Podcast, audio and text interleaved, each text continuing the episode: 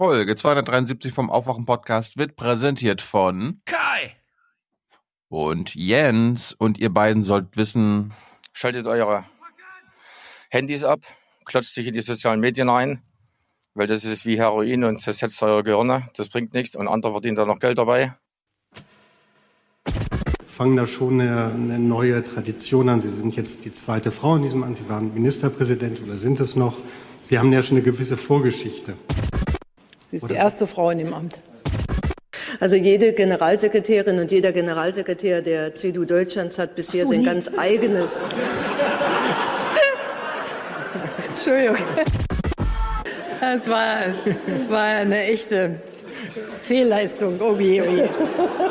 Das ist in der Tat die zweite, ja.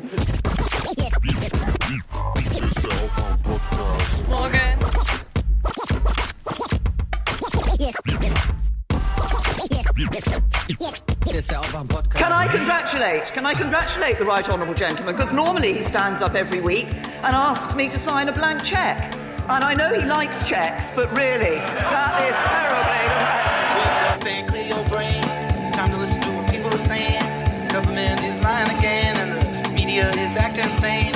It's good to stay in bed and ignore the talking heads, but you can sleep when you are dead, so wake up. In the last few days, the Sun, the Mail, the Telegraph, the Express have all gone a little bit James Bond. They found a former Czechoslovakian spy whose claims are increasingly wild and entirely false.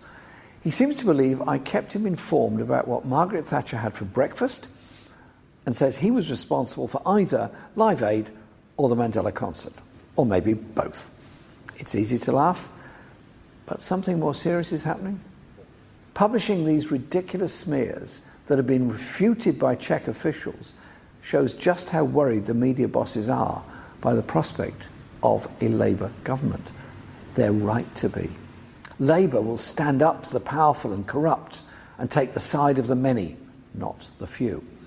A free press is essential for democracy, and we don't want to close it down, we want to open it up.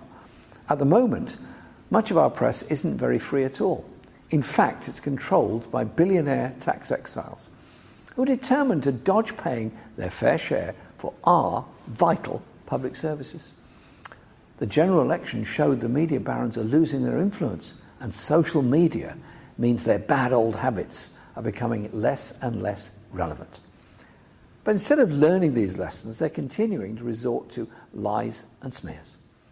Their readers, you, all of us, deserve so much better. Well, we've got news for them. Change is coming. Interessanterweise, der letzte große Staatsmann, der auch mal vom Change sprach, hat genau das gleiche Argument mal machen wollen, mit sogar genau dem gleichen Satz. You know, the free press is central to our democracy, and nah, I'm just kidding. Nur die Pointe war ein bisschen anders. Uiuiui. ja, das war auch alles von uns äh, zu diesem angeblichen Corbyn-Skandal. Ja, Guckt einfach, gu- googelt einfach mal nach Corbyn und Spy Ja. und das war, das war's dann. Grässlich. Hat die Theresa May tatsächlich diesen Witz gemacht, ja? Ja. Ich dachte, sie stehen auf Tschechen. Tschechinnen. Und die Angela Merkel, also Angela Merkel, äh, das muss man ja sagen, wenn, wenn für eine Person gilt, erst das Land, dann die Partei, dann das Amt, dann die Frühstücksversorgung, dann die Schule, dann die Autobahn, dann der Rasen, dann der Fußball und dann irgendwann mal ich, dann ist das ja wohl Angela Merkel. Da kann ich nur sagen, das ist Kinderglaube, das ist nicht in Ordnung. Das war ja eine vorbildliche Fehlleistung. Man hätte sie nicht besser in einem Drehbuch schreiben können. Aber sie war doch so happy. Naja, sie ist die erste Frau. Ich bin ja auch eine Frau, fiel ihr dann auf. Ach so, ach so. Ich bin ja auch als Frau programmiert worden. Das übersehen ja einige jetzt äh, in Sachen, ah, Merkel war ja auch Generalsekretärin, ja. Aber Merkel hat auch dann den Vorsitzenden gestürzt. Also will Merkel dann von ihrer eigenen als Frau ja, gestürzt werden. als Merkel das gemacht hat, war sie 15 Jahre jünger als ihre jetzige Nachfolgerin oder wie auch immer. Und wenn so viel Zeit ins Land geht, ist das dann kein Sturz mehr, sondern eine Wachablösung. Gewollt Verjüngung. eingeleitet, Verjüngerung, genau. Verjüngung. Verjüngung. Ja. Ich hab's doch mit Absicht gesagt. Gut, herzlich willkommen im 1% Club, liebe Leute. Ye are many, they are few.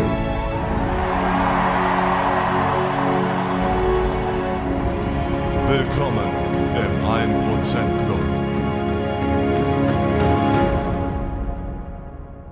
For peace, for justice and cooperation. Jawohl, Radar. Herzlich willkommen. Wieder mal, sehr häufig schon, sehr gut. Tobias, gut für unser Land.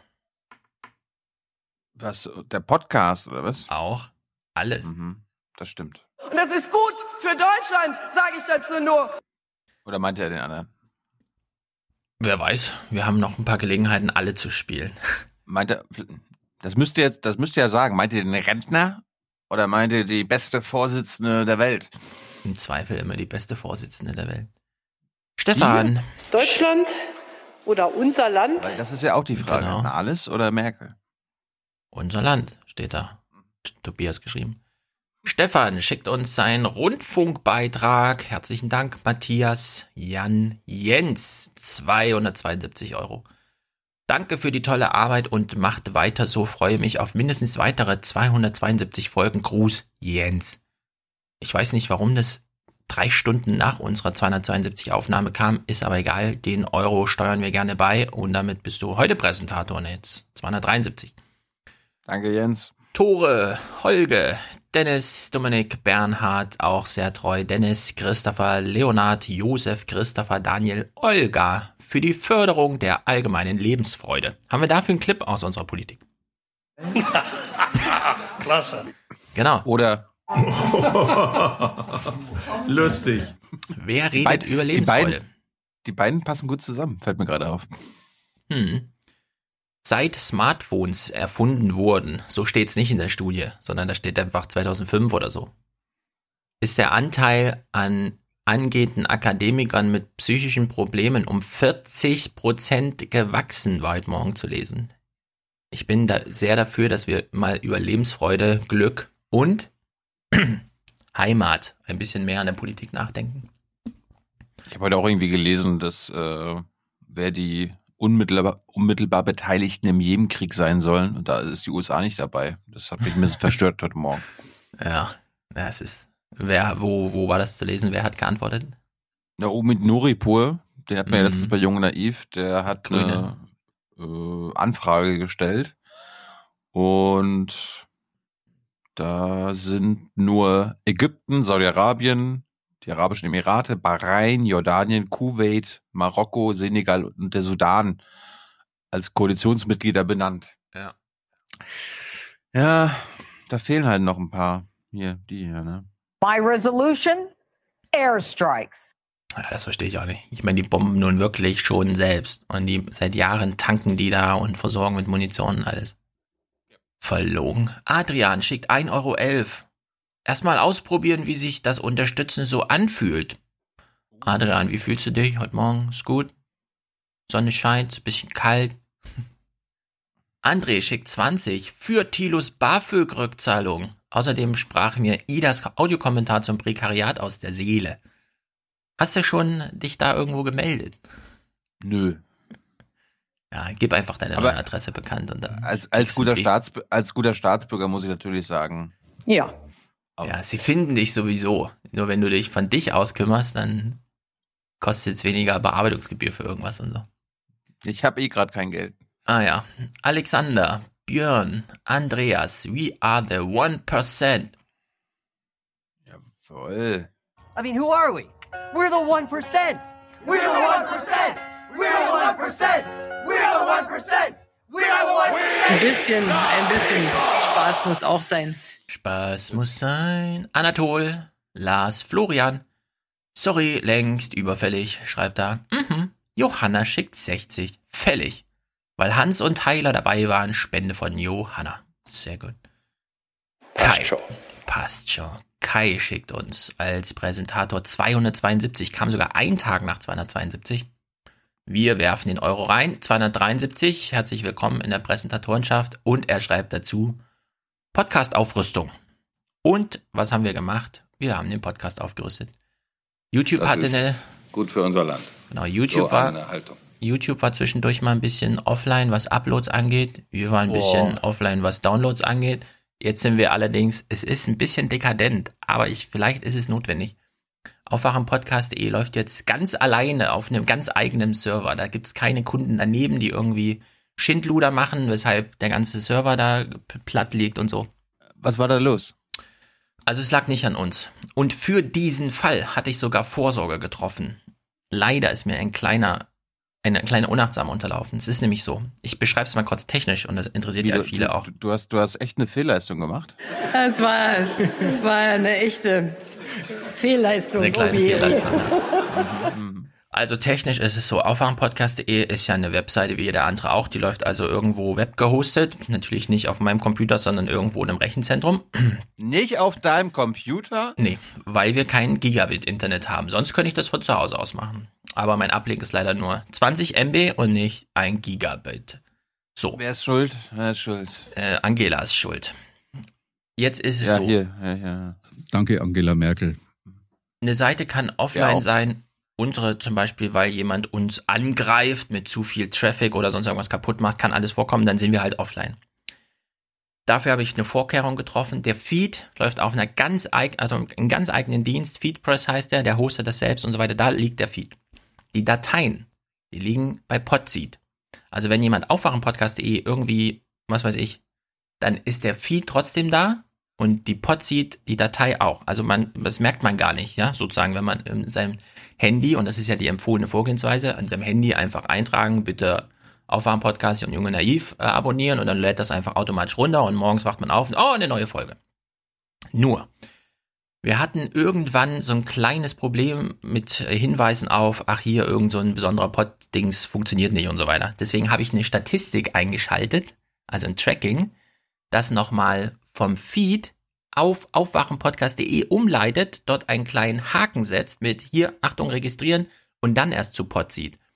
Da jetzt aufwachenpodcast.de down war oder schwer zu erreichen, klappte natürlich dieser kleine, geh noch mal kurz zu aufwachenpodcast.de, sag Bescheid, dass ein Download ansteht und geh dann erst zu Podseed, klappte dann nicht. Das war sozusagen Ah. der kleine Fehler, den ich eingebaut habe. Äh, jetzt ist es aber so, es lag gar nicht an aufwachenpodcast.de oder so, sondern jemand, der, es sind ja weitere 49 Accounts auf diesem einen Server, auf dem auch der Aufwachenpodcast lief. Und da muss nur einer irgendwie einen Blödsinn machen, irgendein Skript, das falsch läuft oder so, das alles lahmlegt, dass die entweder die CPU auslastet oder den äh, Downlink von dem Server aus, so, ja, und dann geht auch unsere Seite nicht. Also es lag gar nicht an uns, sondern jemand, der auch auf unserem Server ist. Deswegen haben wir jetzt einen eigenen Service, Server gebucht, auf dem erstmal nur aufwachenpodcast.de liegt. Und ich finde, bei der Größe und da wir das Forum und so weiter, ist es schon gerechtfertigt. Es ist aber trotzdem auch ein bisschen dekadent, weil so riesig ist die Seite jetzt auch nicht. Aber gut. Das Problem ist jedenfalls gelöst. Das heißt aber auch, wenn ihr das nächste Mal aufwachenpodcast.de nicht erreicht, liegt das wirklich an uns. Also an der Seite. Dann macht jemand was mit der Seite oder sie ist kaputt oder so. Dann gibt es nicht mehr sozusagen Kollateralschaden, weil irgendwas anderes bei irgendwem anders nicht funktioniert, sondern dann ist es wirklich kritisch. Heißt aber auch, Da da könnt wir ihr wirklich mit dem Finger auf Frio zeigen. äh, in dem Fall Oder auf was? All Inkle, weil ich bin ja nicht das Rechenzentrum, ich beauftrage die ja nur und das kostet auch Geld, deswegen ist das ein Service, von dem ich auch verlange und so weiter. Der funktioniert aber bisher auch, hat er super funktioniert. Ich bin da sehr zufrieden. Ich bin da Kunde seit 2004 oder so. Einer der ersten. Meine Kundennummer ist noch fünfstellig. Also in der Hinsicht, äh, wir sind da ganz früh dran gewesen, deswegen bin ich da Premium-Kunde und äh, verlange natürlich auch. Was allerdings äh, sehr witzig war, wir wollten ja eigentlich schon eine Nacht eher umziehen. Allerdings haben sie nicht aufwachenpodcast.de umgezogen, sondern aufwachenpod.de und das fand ich dann mega dekadent, dass ein Tag lang eine ein Kilobit große Datei auf einem Monster Mega Einzelservice lief, Server lief, die ganze Nacht, bevor es dann korrekterweise umgezogen wurde. Naja. Also es sollte alles Schön. funktionieren. Danke Alexander. nochmal, fa- danke nochmal an alle, die uns hingewiesen haben. Wir haben uns ja dann sofort gekümmert. Wir Genau. kümmern uns. Das ist Genau. So, Alexander, herzlichen Dank. Hans schickt 66 Liebesgrüße aus Düsseldorf. Steve, Jonas schickt 40, Martin 23, 45 Liebesgrüße aus dem schönsten Bundesland der Welt, dem Saarland. Großes entsteht immer im Kleinen. Dafür wechselt wohl die AKK in ein Parteiamt. Ja gut, wenn man daherkommt aus dem Saarland. Ich bin ja sehr für Heimat. Seid stolz auf eure Heimat. Stefan schickt uns auch einen Rundfunkbeitrag. Ida, bitte Grüße an meinen Bruder Daniel, ohne den ich auf euch nicht gekommen wäre. Lieber Daniel, herzlichen Dank dafür, dass du Ida ähm, den Aufwärm-Podcast empfohlen hast. Ida ist hier Premium-Hörerin, weil Ida ist eine Frau. Und wir haben sehr wenig Frauen in der Hörerschaft, deswegen ist jede Frau ein bevorzugter Hörer und jeder weibliche Audiokommentar wird automatisch als erstes gespielt. Heute haben wir auch noch inhaltlich Glück. Christiane zu China. Sehr, sehr gut. Kai, Sven. Sven schickt 4578, die bei Twitter versprochene Überweisung für Deutschland. Er möchte den sächsischen. Den, den ja. Für Deutschland! Genau. Für Deutschland. Für Deutschland. Für Deutschland und Honig. Honigtöpfchen. Johannes. Ähm, Er hat sich den ganzen verdient, den sächsischen, ja. Frau Merkel, Sie sind eine Schande für Deutschland! Treten Sie zurück! Immer noch geil. Und das während sie eine Treppe hochgeht. Was will der Mann? Dass sie hier rückwärts runterfällt. Johannes Thomas schickt 50. Saubere Arbeit. Weiter so. For the many, for the many, not, not the few. The few.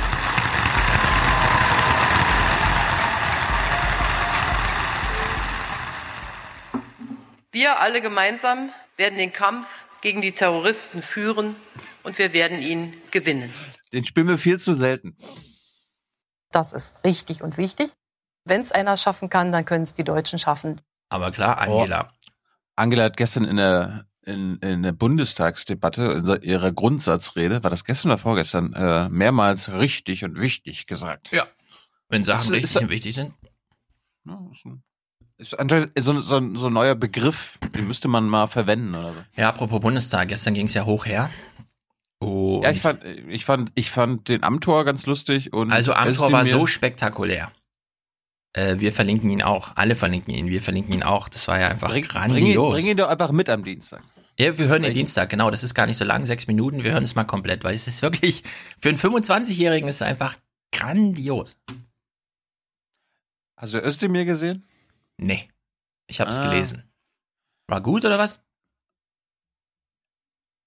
Zu Beginn, ja, also wenn er, wenn er, wenn er den erklärt hat, was mit Dennis Yücel Sache ist, aber er hat das wirklich als, also es ist krass. Guck, guck's mal, guck's mal für Dienstag. Ja, ich habe Nicke Majestät dazu gelesen, so Zitat, und dachte, ja, okay, inhaltlich okay, aber es ist halt Özdemir. Manche Zeiten Ja. sind auch irgendwann abgelaufen. Zum Beispiel die von Özdemir in meinen Ohren.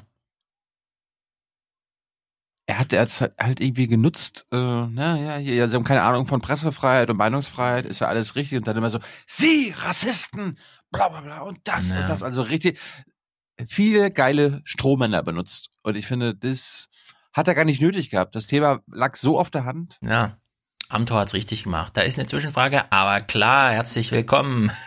Gebt mir eure Zwischenfragen. Das äh, ist einfach, also grandios gewesen. Ich habe sehr genossen. Hm. Gut. Naja, auf den Bundestag gucken wir jedenfalls Dienstag ausführlich. Es wird ja Nachrichtenthema sein. Mal gucken, wie weit wir über die Nachrichten hinaus da noch reingucken, weil es scheint ja doch zur Sache gegangen zu sein. Natürlich auch gefundenes Fressen für alle. Außer, außer ja. Ja, aber die AfD im Bundestag heißt auch, man muss sie jetzt mal sich anschauen im Bundestag. Und äh, da das alles auf, also zumindest die Yücel-Sache auf Anfrage oder auf Anliegen der AfD-Fraktion geschah, das ist ja eine Nebenpointe sozusagen, dass sie da einmal die Fresse kriegen und das vorher bestellt haben, so wie man Essen bestellt. Das ist ja schon gut.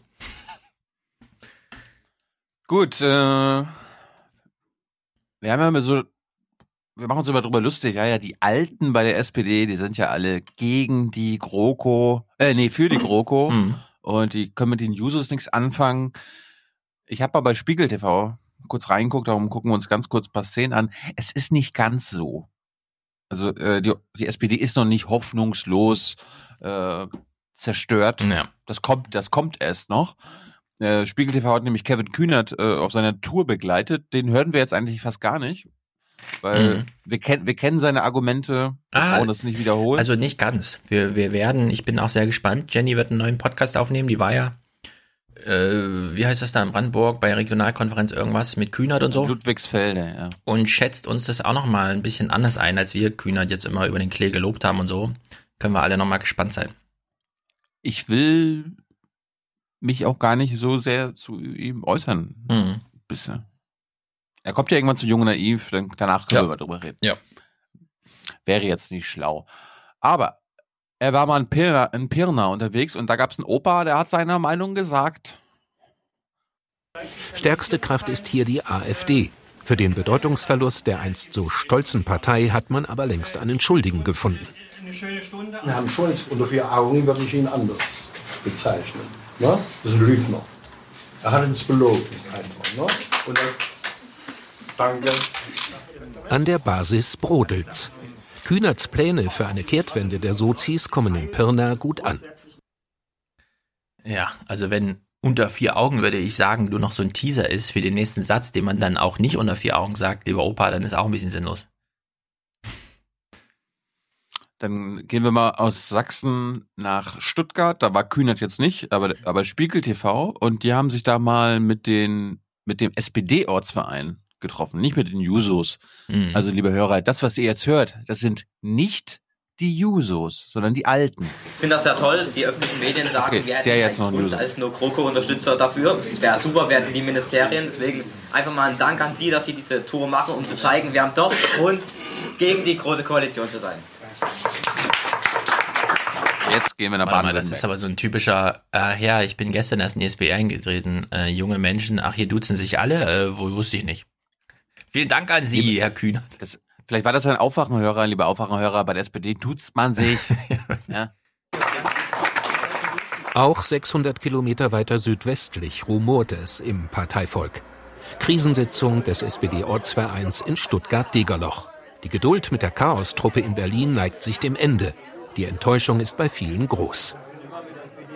Ich habe wirklich mal an ihn geglaubt und äh, dachte, das ist ein echter Europäer. Aber mittlerweile frage ich mich, ob der an irgendeiner Theaterbühne besser aufgehoben wäre. Ich kann immer nicht so ganz nachvollziehen, was damit eigentlich genau gemeint ist, Glaubwürdigkeit. Ähm, auch wie wenn jetzt von Wortbruch oder sowas die Rede ist. Geh da raus, red mit den Leuten, die fetzen dir die, diese Pseudo-Argumente um die Ohren. Wir müssen die Glaubwürdigkeit wirklich wiedergewinnen. Zuletzt lag die SPD im Ländle bei 12 Prozent, wie die AfD. Am Nachbartisch ist man sich bei der Analyse einig. Peinliches Trauerspiel. So viel Verdummung, wie uns da angeboten wird, geht auf keine Kuhhaut. Als SPD ist bei mir total down. Eine Volkspartei, der so langsam das Volk abhanden kommt. Erneuerung scheint nötig. Hoffnung macht da inzwischen nur noch der Nachwuchs. Ich habe eine ganz wirklich echt hohe Achtung gell, äh, vor Kevin Kühnert, gell, weil er als User-Vorsitzender seine Position ganz klar vertritt und vor allen Dingen hat er in der Sache mit praktisch allem, was er sagt, recht. Soweit es die Partei betrifft als solche. Gell, da hat er zweifellos recht. Gell. Gell? Gell. Aber wieso ist nur die AfD bei 12 Prozent im Ländle? In Baden-Württemberg sitzt sie doch viel stärker im Landtag.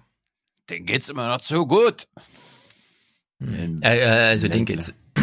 Ich verlinke mal einen Text. Ich hoffe, ich äh, merke mir das jetzt bis nachher, aber in, im Ländle, da sind ja vor allem unsere exportstarken Automobilunternehmen.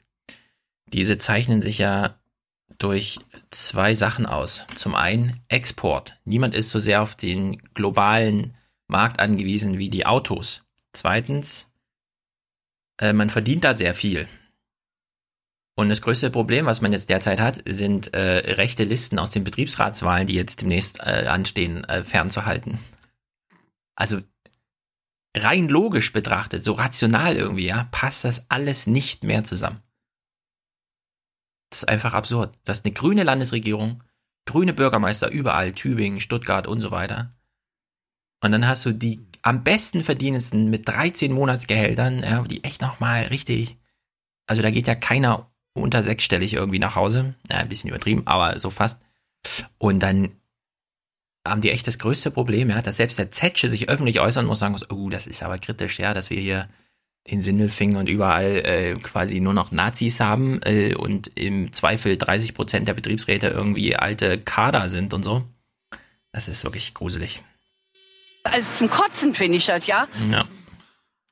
Dann gehen wir nochmal nach Leipzig zurück, da war Kühnert dann auch. Und jetzt kommt eine Szene mit einem Opa, die meine bisherige Lieblingsszene seit der Bundestagswahl im September ist. Wir haben diese Erfahrung ja schon mal vor vier Jahren gemacht. Damals gab es auch einen Mitgliederentscheid in der SPD. Da sind nicht ganz so viele eingetreten. Das waren 6.000 bis 7.000. Und wir können ja in unserem Mitgliederverzeichnis ganz gut nachvollziehen, wer von denen, die genau zu diesem Zeitpunkt eingetreten ist, heute noch an Bord ist. Das sind 90 Prozent. Da spricht der Kühnert. Kennen Sie ihn? Was ist das? Ach, der Kühnert, der von der Juso? Ach, deshalb. Ah, ja, das ist ja interessant. Na klar ist das kein SPD-Programm. Was halten Sie von ihm? Ganz toll. Toller Mann. Warum? Ich wünsche ihm viel Erfolg, dass er die GroKo abwählt. Sind Sie auch dagegen? Ja. Was Kurz machte knapp. der da? Der ist spazieren gegangen mit dem Hund. Ja, aber wenn er so angesprochen wird und dann so reagiert, scheint ihn das ja wirklich umzutreiben. Ja. Aber er steht da und guckt einfach mal rein, weil da irgendwas ist und weiß gar nicht. Ach so, das ist das, was mich am meisten interessiert, die letzten Jahre, Monate hier. Toll. Ich bin ja völlig außer mir. Einfach mal ein bisschen spazieren gehen nachts, ja? Plötzlich Revolution. Stell dir mal vor, da stünden jetzt tausend Opas, ja? Du hättest da gleich wieder Aufstand. Das war wahrscheinlich noch nicht mal nachts, es ist einfach nur dunkel äh, gegen 19 Uhr. Ja, Und 18 dann- Uhr ist für alte Menschen auch schon nachts. Meinst du? Für manche. Ich kenne mich da nicht so aus. So, jetzt war- waren wir ganz kurz bei der SPD. Ich weiß, wir haben in letzter Zeit zu viel SPD gemacht, aber Nee, eine haben wir Sache, nicht. Zu wenig. Warum nicht? Man kann ja nicht zu viel SPD machen. Die Frage ist nur, kann die SPD so viel Aufmerksamkeit nutzen? Ja oder nein? Es gab ja ein paar Beschwerden. Ah, ihr, ihr macht so viel SPD. Leute, wir gucken die TV-Nachrichten Ja. und wenn die eine Menge SPD machen, Ja. was sollen wir denn machen? Ja, was sollen wir da machen? Umschalten auf RTL oder was? Jetzt sei, hör mal auf mit deinem Populismus. Wir können ja dem Publikum unserem was androhen. Wenn ihr nicht damit einverstanden seid, dass wir das Programm so zwischen 22 und 23 Uhr gucken, gucken wir demnächst das zwischen 15 und 16 Uhr. Sechs Stunden die Woche. Veggie, sage ich dazu nur. Rote Rosen, wollt- das- Folge das wollt ihr nicht. 2785. Bitte nicht. Gut, aber meinen Bogen wollte ich schlagen, nochmal weg von der SPD hin zu ihrem verlorenen Helden. Ne? Wir gehen jetzt zu Icarus, Icarus Schulz. Mhm. Ähm, der hat mal im Wahlkampf im Sommer in Lübeck bei den Lübecker Nachrichten gesessen. Und ich habe jetzt ein, ein Video gefunden, wo äh, ein Video der Lübecker Nachrichten, was ziemlich schlecht ist, so vom Ton und von der Qualität, Mhm. aber inhaltlich sehr interessant. Äh, Stefan kann uns das ja im Nachhinein mal einordnen oder währenddessen, was diese Frau, die neben Martin Schulz sitzt, äh, eigentlich von ihm will. Eine wunderbare Voraussetzung ist geschaffen dafür, dass Politiker wie Sie auch Gehör finden, weil wir in Deutschland hervorragende Medien haben, anständige Medien haben. Mehr als in anderen Ländern, wie Sie natürlich wissen. Voraussetzung dafür sind Zeitungen, die wirtschaftlich erfolgreich sind. Seit Jahren haben wir mit dem Mindestlohn zu tun. Sie wissen, unsere Zeitungszusteller kriegen mehr. Das unterstützen wir auch, das ist auch in Ordnung.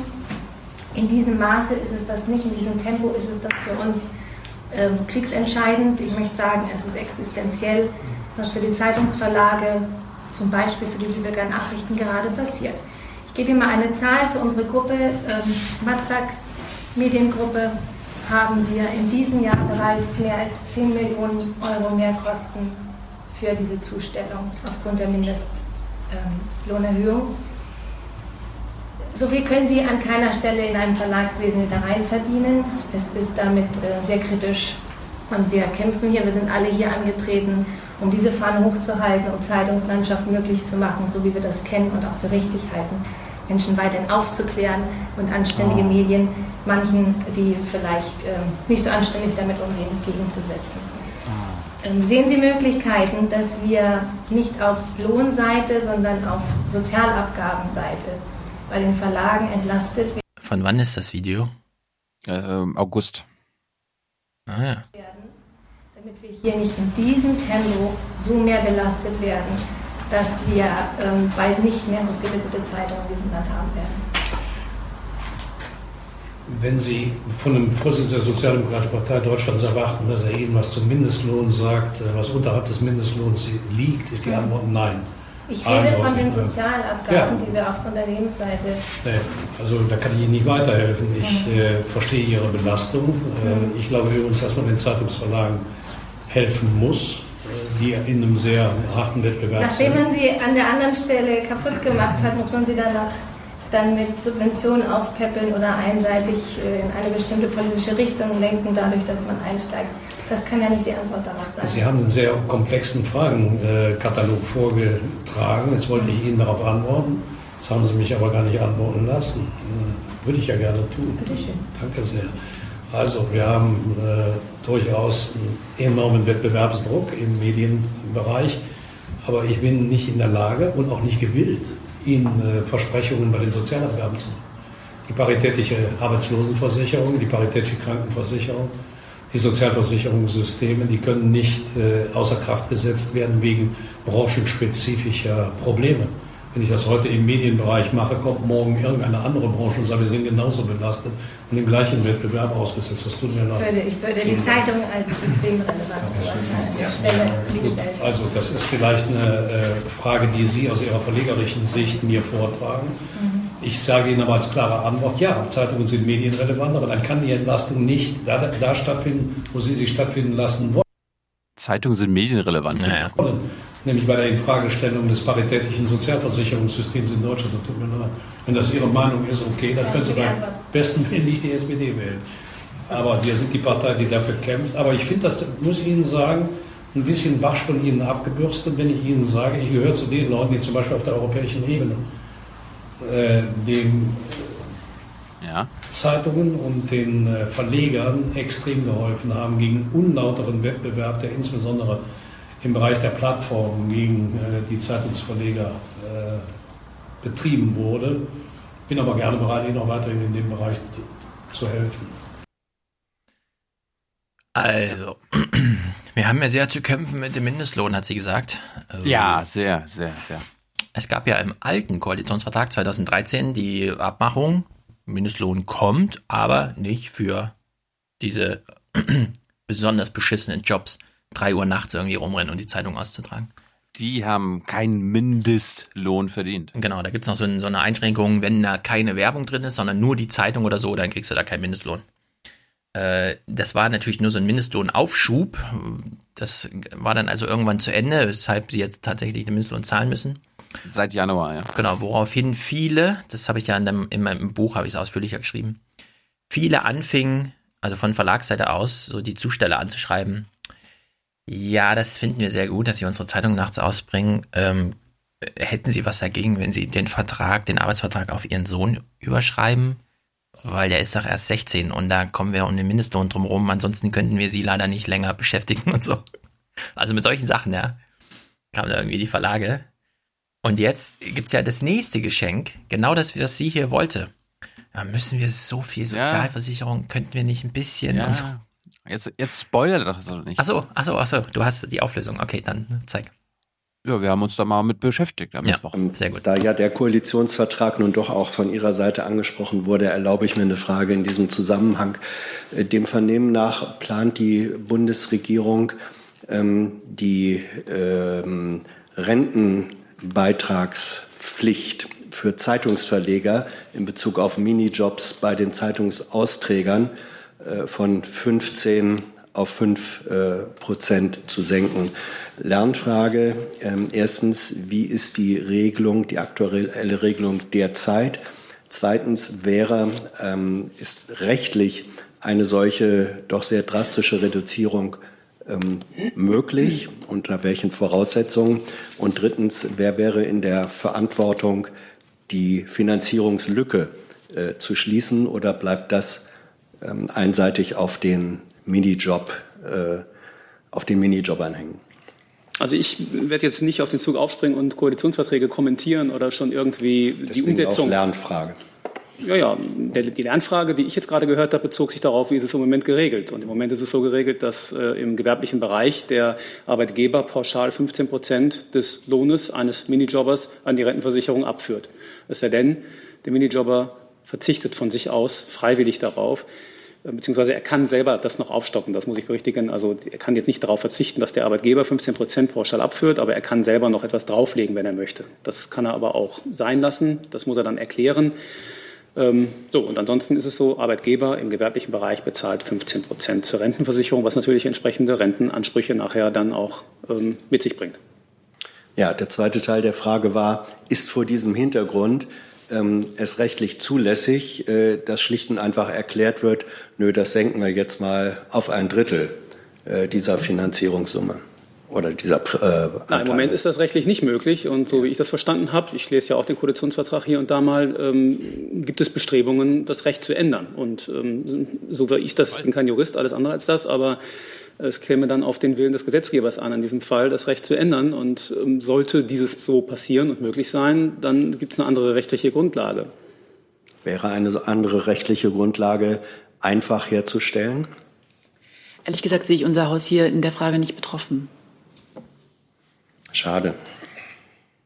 Herr Jung, bitte. Ja, und eine Frage, Herr Westhoff, gibt es andere Branchen, wo diese Regelung oder erst ähnliche Regelungen bereits gibt oder sind jetzt die, ist die Zeitungsbranche die, die Ausnahme? Nee, also im gewerblichen Bereich, Minijob-Bereich, da gab es die bisher und gibt es noch anhaltend die äh, Regel, die für alle gilt. Ähm, da wird pauschal 15 Prozent abgeführt. Das heißt, die Zeitungsverleger wären, das wären die einzige Branche, wo, wo das jetzt äh, so entstehen würde. So sehe ich das. Wenn es denn so käme, dann wäre es eine Ausnahme von einer Regel. Ja. Krass. Tja. Ah, gute Nachrichten für unsere Zeitungsverleger. Ja, ich meine, äh, ähm, irgendwann geht das Business halt wirklich nicht mehr. Und da muss man einfach erklären, das Business geht nicht mehr. Das jetzt noch, also, man hat jetzt bei den Verlagen alles zusammengekürzt. Die Zeitungsaussteller, also die sind wirklich richtig arm dran. Nicht nur, was die Umstände ihrer Arbeit angeht, sondern eben auch das Ganze drumherum. Es ist eh nur Minijob. Es ist immer lange nicht mal Mindestlohn und so weiter und so fort. Äh, man kann so ein System nicht so sinnlos am Leben erhalten irgendwie. Aber jetzt kommen wahrscheinlich ein paar Hörer und sagen, ja, aber wie willst du es dann sonst machen? Willst du denen da das, das, das ganze Geld äh, zahlen, was ihnen zusteht und ihre Sozialleistungen? Dann gehen wir irgendwann pleite. Willst du denn, dass Lübeck keine Nachrichten mehr hat? Ähm, ehrlich gesagt will ich, habe ich ja mein Buch auch geschrieben, ich will eine große Offensive der Verlage, die einfach mal erklären, das Zeug zu drucken ist so sinnlos, das machen wir nicht mehr. Und wenn wir irgendwelche 80-Jährigen haben, die das unbedingt auf Papier haben wollen, dann müssen wir zu denen nach Hause halt jemanden schicken, der den irgendein Tablet mitbringt. Das hätte man auch übrigens vor zehn Jahren schon anfangen hätten entwickeln können.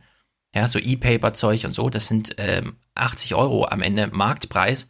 Wenn man das subventioniert, gibt man das für 30 Euro raus an die Leute und dann können die morgens ihre Zeitung lesen. Ein Tablet ist nur dafür da, ist einfach morgens einmal kurz Internetverbindung, zack. Amazon macht das wieder vorbildlich, was die technische Infrastruktur angeht. Ja, du kaufst ein Kindle, da ist eine SIM-Karte drin. Du weißt gar nicht, wie eine SIM-Karte, muss ich da nicht eigentlich, einen Vertrag unterschreiben? Nee, musst du nicht. Das macht alles Amazon für dich. Und ein Buch, ja, das sind ein paar Kilobyte, einfach zack, runtergeladen, fertig.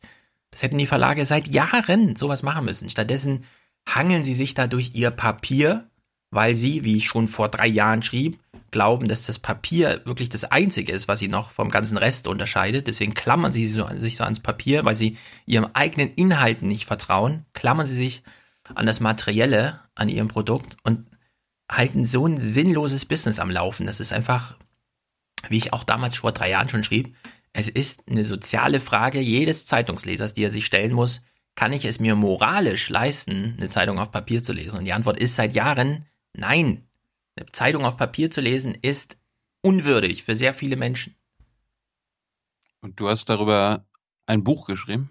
Ich habe darüber ein Buch geschrieben. Wusste ich gar nicht. Ja. Ja. Schon wieder eine Weile. Ja, aber danke nochmal an die SPD, die das in den Koalitionsvertrag mit aufgenommen hat. Ja, wirklich. Da hätte Martin Schulz damals auch hin, also er einfach da sitzen können, anstatt hier irgendwie einen auf sozialdemokratisch zu machen. Ja, liebe Frau Verlegerin, warten Sie da ab. Die CDU schreibt das rein, wir lassen uns da unterbuttern, dann haben Sie ihr, Ihren ja, Sozialversicherungsrückgang. Äh. Dann ist das Arroganz der Macht und nichts anderes. Ich werde ihn Ja. vermissen. Und dann steht Martin oder sein Nachfolger wieder auf der Bühne und erzählt irgendwas von würdig in Rente gehen nach 45 Jahren, Oh ja. die man Ja, ja. ohne Mindestlohn eine Zeitung ausgetragen hat und 5% des Minijobs, also von 400 Euro, äh, ging dann in die Rentenkasse ein, ja. Und am Ende hat man 32 Euro Rente im Monat. Ich wette mit dir, dass wir mindestens fünf unserer Hörer haben, die Zeitungsausträger sind. Die uns ich vielleicht auch. sogar nacht, die, die uns nachts hören. Äh, Schickt uns gerne einen Audiokommentar zu dem Bitte. ganzen Thema und äh, lasst schön die Briefkästen äh, klappern, damit wir das auch verifizieren können, dass es echt ist. Street Credibility hatte noch nie so viel mit Street Credibility zu tun. Die hast du ja auch, diese Credibility. Äh, Mhm. Vor dem nächsten Thema erklär uns mal in Kürze, was Nudging ist. Nudging. Oh. Ja. Nudging. Da habe ich übrigens ein Buch drüber geschrieben. Noch eins. Also Nudging ist so diese Idee, die ja kürzlich auch mit dem Nobelpreis, allerdings für die unwürdige Wirtschaft, es ist nicht mal ein echter Amerikaner, Nobelpreis verliehen wurde. Man kann Menschen ja durch verschiedene Sachen zu Verhaltensänderungen bringen. Das erste ist zwingen. Man sperrt sie ein in Ketten und sagt, entweder du machst das und das oder du stirbst morgen. Ist ziemlich erfolgreich. Ziemlich unerfolgreich ist, ähm, oder so halb erfolgreich, einfach einen Polizisten irgendwo hinstellen an eine Straßenecke und zu sagen, du darfst hier gerade nicht rübergehen, weil die Autos haben jetzt Fahrt. Weil man hat nicht so viele Polizisten. Und irgendwie will man ja trotzdem Recht durchsetzen. Oder wenn nicht mm, nur das Recht, vielleicht so ein paar Sitten, Gebräuche und so weiter. Also hat man sich irgendwann, und da gibt es ein berühmtes Buch von Keith Sunstein oder wie der heißt, und, und diesem anderen Typ, der jetzt den Nobelpreis bekommen hat, da vom Nudging. Man kann das ja auch am Bewusstsein der Leute vorbei machen indem man einfach kleine Annehmlichkeiten, hier mal einen kleinen Vorzugspreis und so weiter. Im Digitalen funktioniert das sehr gut. Äh, Und dann äh, kann man, ähm, es ist sozusagen Inception. Nudging, das bessere Wort für Nudging ist eigentlich Inception und da gibt es einen guten Film zu, der das ein bisschen übertreibt, aber am Ende nicht ganz verkehrt darstellt. Es ist, äh, das möchte ich jetzt schon vorab nehmen, nicht das bessere Wort. Es gibt ein viel, viel besseres Oh. Wort zu Nudging. Nämlich? Das wirst du jetzt erfahren. Okay. Neues Thema von Herrn Jung, bitte. Ich habe nur noch mal eine Lernfrage an Herrn Seibert. Äh, gibt es noch die Nudging-Projektgruppe im Kanzleramt? Wenn ja, was macht ihr aktuell?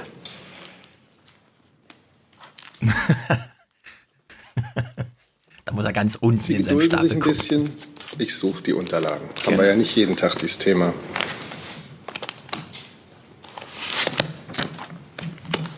Das ist doch aber auch mal schön.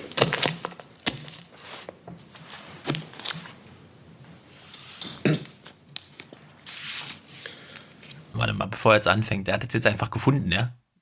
Der hat jetzt von seinem Riesenstapel einfach oben was weggenommen und hat jetzt gesehen, aha, hier ist Nudging oder was? Meine Informationen dazu stammen aus dem vergangenen Sommer, weswegen ich das Gefühl habe, ich reiche Ihnen besser eine Antwort nach. Gerne. Nur damit Sie es mal gehört haben, das heißt vielleicht bei Ihnen Nudging, aber nicht im Bundeskanzleramt, sondern das ist äh, wirksam regieren. Nö, ich sag's ja nur, ist ja für die Berichterstattung wichtig, die Sie unzweifelhaft planen. Kriegen wir geschäftsführend wirksames Regieren? Tja. Also Wirksames mäßige, Regieren ist gut. mäßige deine Sprache. Mhm. Aber er hat, er hatte mal was nachgereicht. Ich will vorher noch einen Recherchetipp an Herrn Jung loswerden. Es gibt äh, eine Internetseite www.bundesregierung.de slash wirksam-regieren. Dort finden Sie auch Berichte zu den schon abgeschlossenen Projekten dieser Gruppe. Ich dachte, das wird Sie interessieren. Ja. Geh doch mal rauf da. Ich will aber noch vorher sagen, äh, ich bin ein großer Fan vom Nudging eigentlich. Ich finde es nicht so. Es ist, man muss halt nur ethisch damit umgehen. Das kann die Regierung nicht so gut, deswegen bin ich dann doch wieder dagegen. Mhm. Aber als Projekt finde ich das hochinteressant, weil das habe ich aus, wann habe ich denn da zusammen, irgendwann in, ach hier, mit Wolfgang. Muss man, ähm, also heißt Demokratie Wahlen alle vier Jahre? Oder heißt Demokratie Bevölkerung beobachten, latente Sinnstruktur aus dem, was man sieht, herausargumentieren, Entscheidungsgrundlagen vorbereiten, diskutieren, entscheiden. Und das kann man eben auch, ja, deswegen, ich hatte es letztes Mal schon gesagt, klar, man kann jetzt irgendwas in den Koalitionsvertrag schreiben, aber der Witz der Geschichte ist ja immer, drei Jahre später, mitten in so einer Legislatur, wenn irgendwas ansteht, was weiß ich, irgendwo explodiert ein Atomkraftwerk in Japan, irgendwo äh, schlafen Menschen und sterben dabei an Bahnhöfen, Budapest und so, dann wird man eine Entscheidung treffen müssen, bei der alles wichtiger ist als Entscheidungsgrundlage, als dieser scheiß Koalitionsvertrag, für den man sich dann wirklich nicht interessiert. Und in diesen Momenten ist es ganz gut, Wissen zu haben, dass man äh, so ein bisschen im Blindflug ermitteln muss. Und das ist sozusagen diese Vorstufe vom Nudging wäre dann sozusagen schon die Konsequenz. Aber ich finde es erstmal gut, dass die Bundesregierung so ein paar Fühler ausstreckt, auch wenn der Spiegel zu Recht darüber schreibt, die, die Merkel, die orientiert sich ja seit zehn Jahren nur an Umfragen, aber. Ich, ich stehe jetzt Nudging nicht so offen gegenüber. Ich verstehe wahrscheinlich auch was anderes drunter. Ne? Ja, Also Nudging paar, ist ein ja paar, auch, immer ein paar Körner auslegen, damit der Bürger dann, oh, genau. ich, ich gehe da jetzt mal lang, obwohl der Bürger gar nicht gemerkt hat, dass er da hingelenkt wurde. Ne? Also Ja. für mich ist für mich gehört Nudging zu einer gelenkten Demokratie Mhm. und das hört sich dann eher nach Putin an als nach Also die Attraktivität für Nudging ist sehr hoch, weil der Mensch tatsächlich ein sehr einfach berechenbares Gewohnheitstier ist. Die Attraktivität spreche ich überhaupt nicht ab. Und es ist aber nicht immer, also es ist, ich würde, also gelenkt finde ich viel zu scharf. Also viel zu scharf, weil am Ende bleibt es tatsächlich die Entscheidung des Einzelnen, wenn auch unter Informationszurückhaltung zum Beispiel. Ja, das ist ja einer der großen Punkte. Äh, aber ja, es gibt, es gibt da ehrlich gesagt zu wenig Diskussion darüber, ja. Dass Cyber da graben muss in seinen Papieren und dann sagt, ja, hier steht gar nichts drin, ich muss nachreichen und kriegt dann irgendwie eine SMS oder so, zeigt schon, der Umgang damit ist nicht sehr gut. Ja, wir verlinken mal eine Diskussion äh, in der neuen Zürcher Zeitung. Ein Zürcher. Von Martin, von Martin Ronheimer übers Nudging. Gut. Können wir mal was anstoßen. Eine Berichterstattung folgen lassen, wie Herr Seibert sagen würde. Ja, ja, klar. Übrigens, falls Herr Seibert zuhört, das war auch gerade ein bisschen Teil der Berichterstattung. Er muss ja nicht so suffisant lächeln unter der Maßgabe, ach, der stellt doch eh nur mein Video ins Internet. Nee, wir reden auch über die Sachen, Herr Seibert. Gut. Dann kommen wir nochmal zu guten Nachrichten in Sachen Türkei. Die Bundesregierung ist da jetzt wirklich entschieden. Ähm, das ist jetzt alles, geht als seinen Weg, seitdem Dennis Yücel freigelassen wurde. Mhm. Jetzt, jetzt wird's wirklich kritisch. Ähm, wir könnten auch, wir könnten auch das auch als Outro spielen, aber ich glaube, hm. ja, weißt du was, wir, wir heben uns das auf, falls wir am Ende noch Zeit haben. Wir, wir wechseln mal zu Fake News. Äh, liebe Hörer, überlegt jetzt mal, ihr habt jetzt fünf Sekunden Zeit zu überlegen, wer hat eigentlich Fake News erfunden? Da, da, da, da, da, da, Hitler? da, da, da, da, da. Nein, Hitler war es nicht.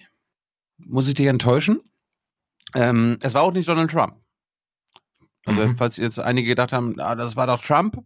Nein, leider nicht so. Es war aber auch nicht Obama. This, this, this is fake news. Es, waren, es war eine andere Gruppe. Und äh, Cheryl Atkinson ist äh, eine ehemalige CBS ähm, Abendnachrichtenmoderatorin, die jetzt nicht mehr da arbeitet. Nee, der müsste alle auf Twitter folgen. Selten hat man so einen Draufgänger gesehen. Die ist geil. Äh, die bekommen wir auch nochmal in den Podcast. Mhm.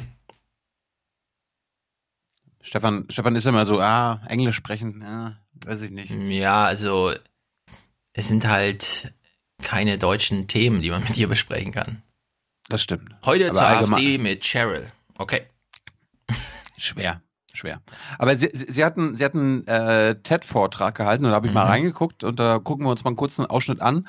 Sie hat natürlich ein bisschen über die Geschichte von Fake News gesprochen und dass es das schon natürlich schon alles vorher gab und Lügengeschichten und äh, Schwindel und Enten und so weiter Mhm. ist so alt wie Zeitungsverlage an sich.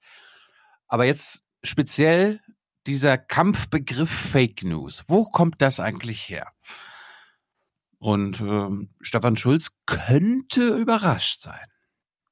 So, if fake news by other names has always been around, why does it suddenly become the stuff of daily headlines during the 2016 campaign? I did a little digging and I traced the effort to a nonprofit called First Draft, which appears to be about the first to use the phrase fake news in its modern context. On September 13th, 2016, First Draft announced a partnership to tackle malicious hoaxes and fake news reports. The goal was supposedly to separate wheat from chaff, to prevent unproven conspiracy talk from figuring prominently in internet searches, to relegate today's version of the alien baby story to a special internet oblivion. Exactly one month later, President Obama chimed in. He insisted in a speech that he too thought somebody needed to step in and curate information in this wild, wild west media environment.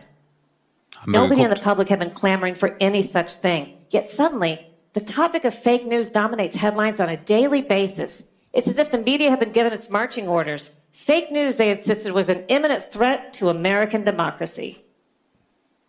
But as somebody who studied the industry that seeks to manipulate all of us on behalf of paid interests, I know that few themes arise in our environment organically.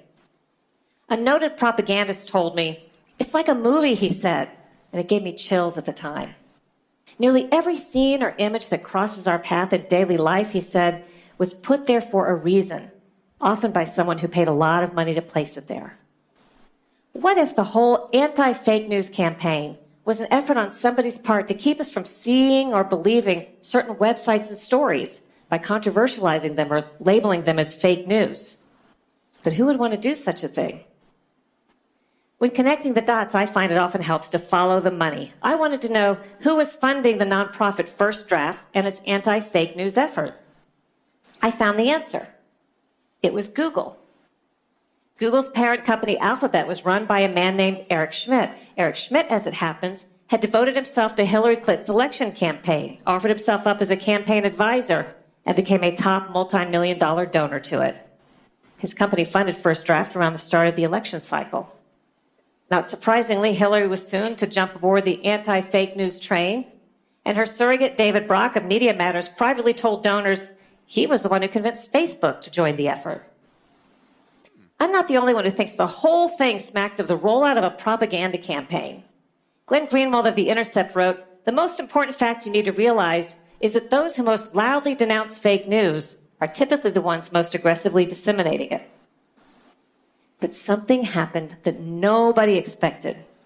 The anti fake news campaign backfired.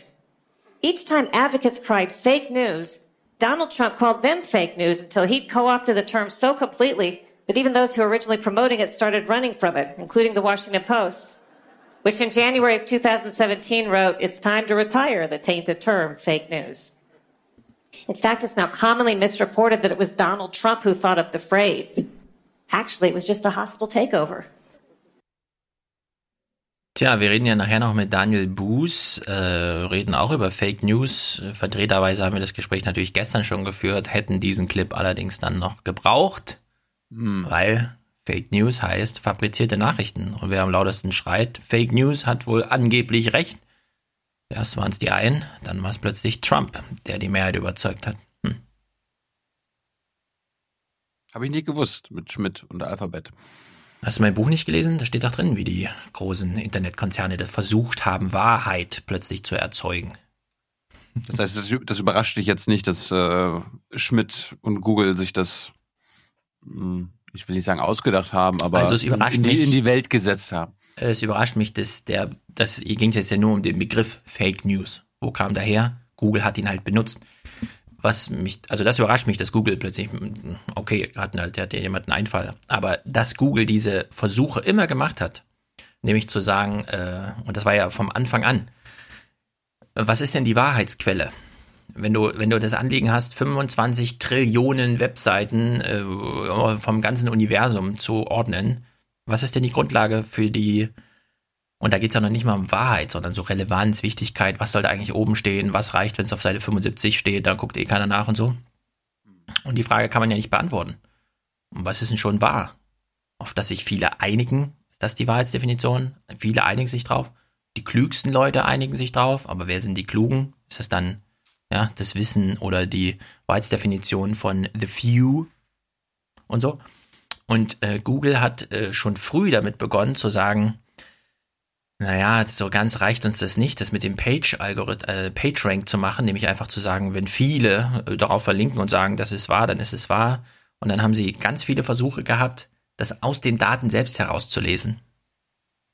Und das ist natürlich bis heute ein guter Versuch, aber es gibt kein Kriterium für einen Erfolg so einer Maßnahme, aus Datenbestand selbst Wahrheit herauszudestillieren. Dann haben sie die Versuche mitgemacht mit, wir nehmen mal Bücherwissen ein bisschen wichtiger, dann waren es plötzlich Newsquellen, die eine besondere äh, Destination bei Google bekommen hatten, ja, mit so richtig Redaktion und dieser Gingras und so, der das da managt.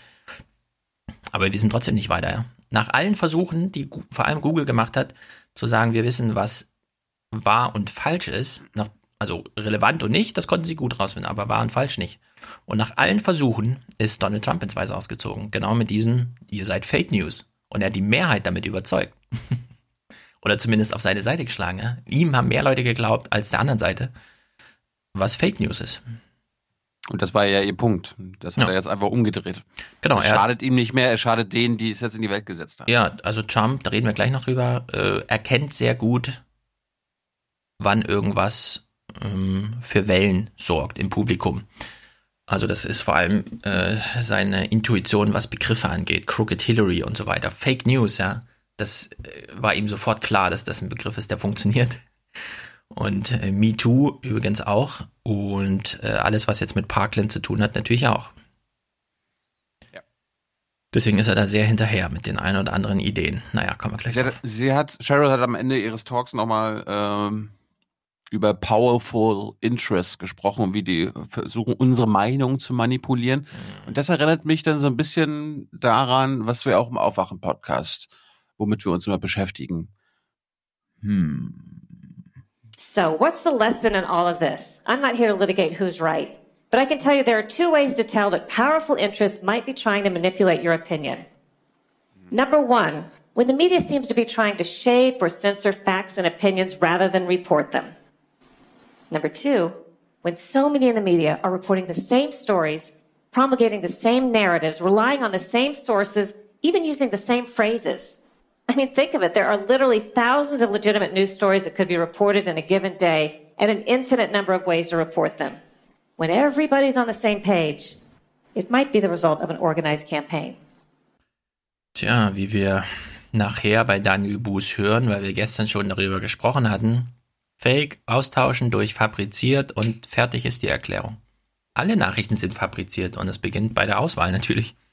Und wenn du, Keine wenn du als Heute-Journal nur noch auswählst, ach so, 11 Uhr bei Spiegel Online stand so eine Story, da müssen wir nochmal drauf zurückkommen.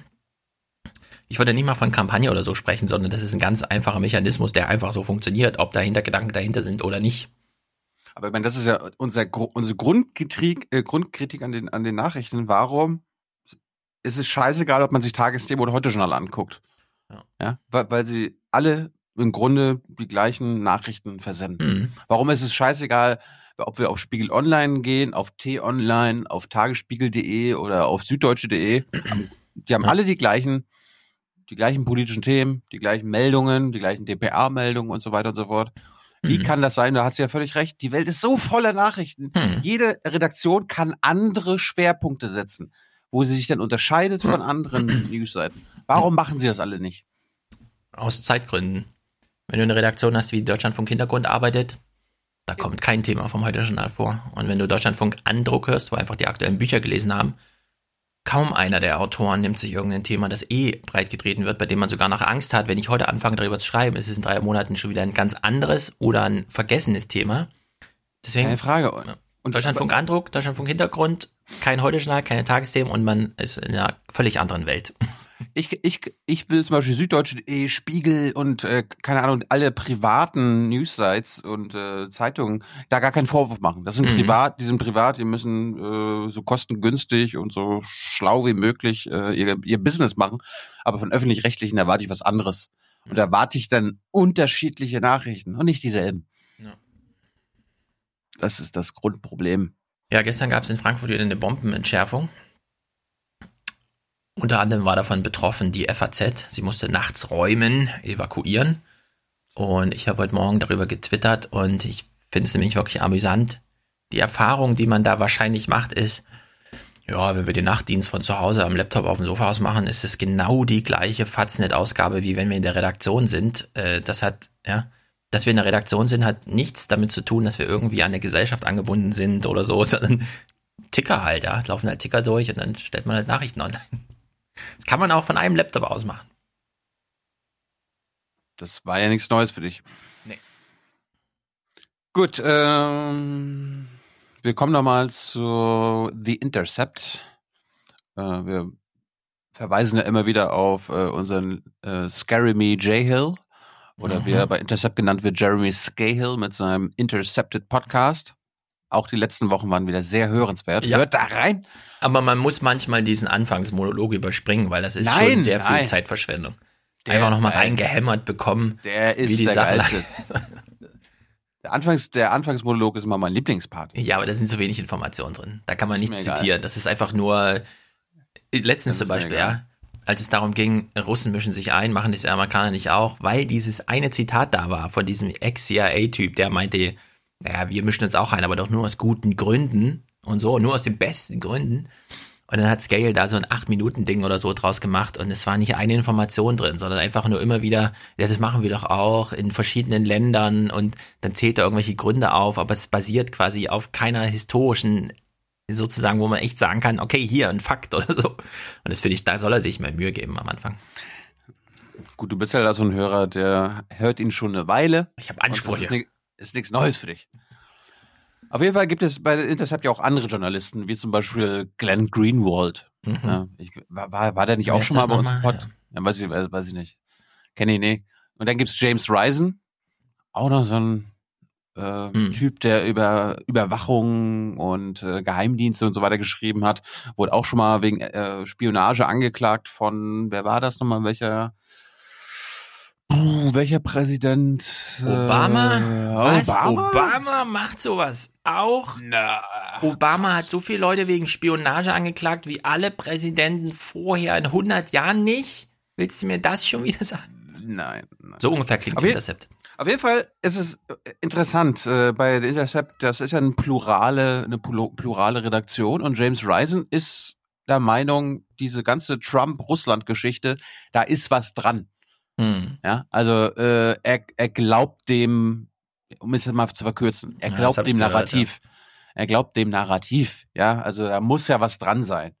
Und Glenn Greenwald hat jedenfalls äh, die Position, die ich ja auch vertrete, show me the evidence, ja.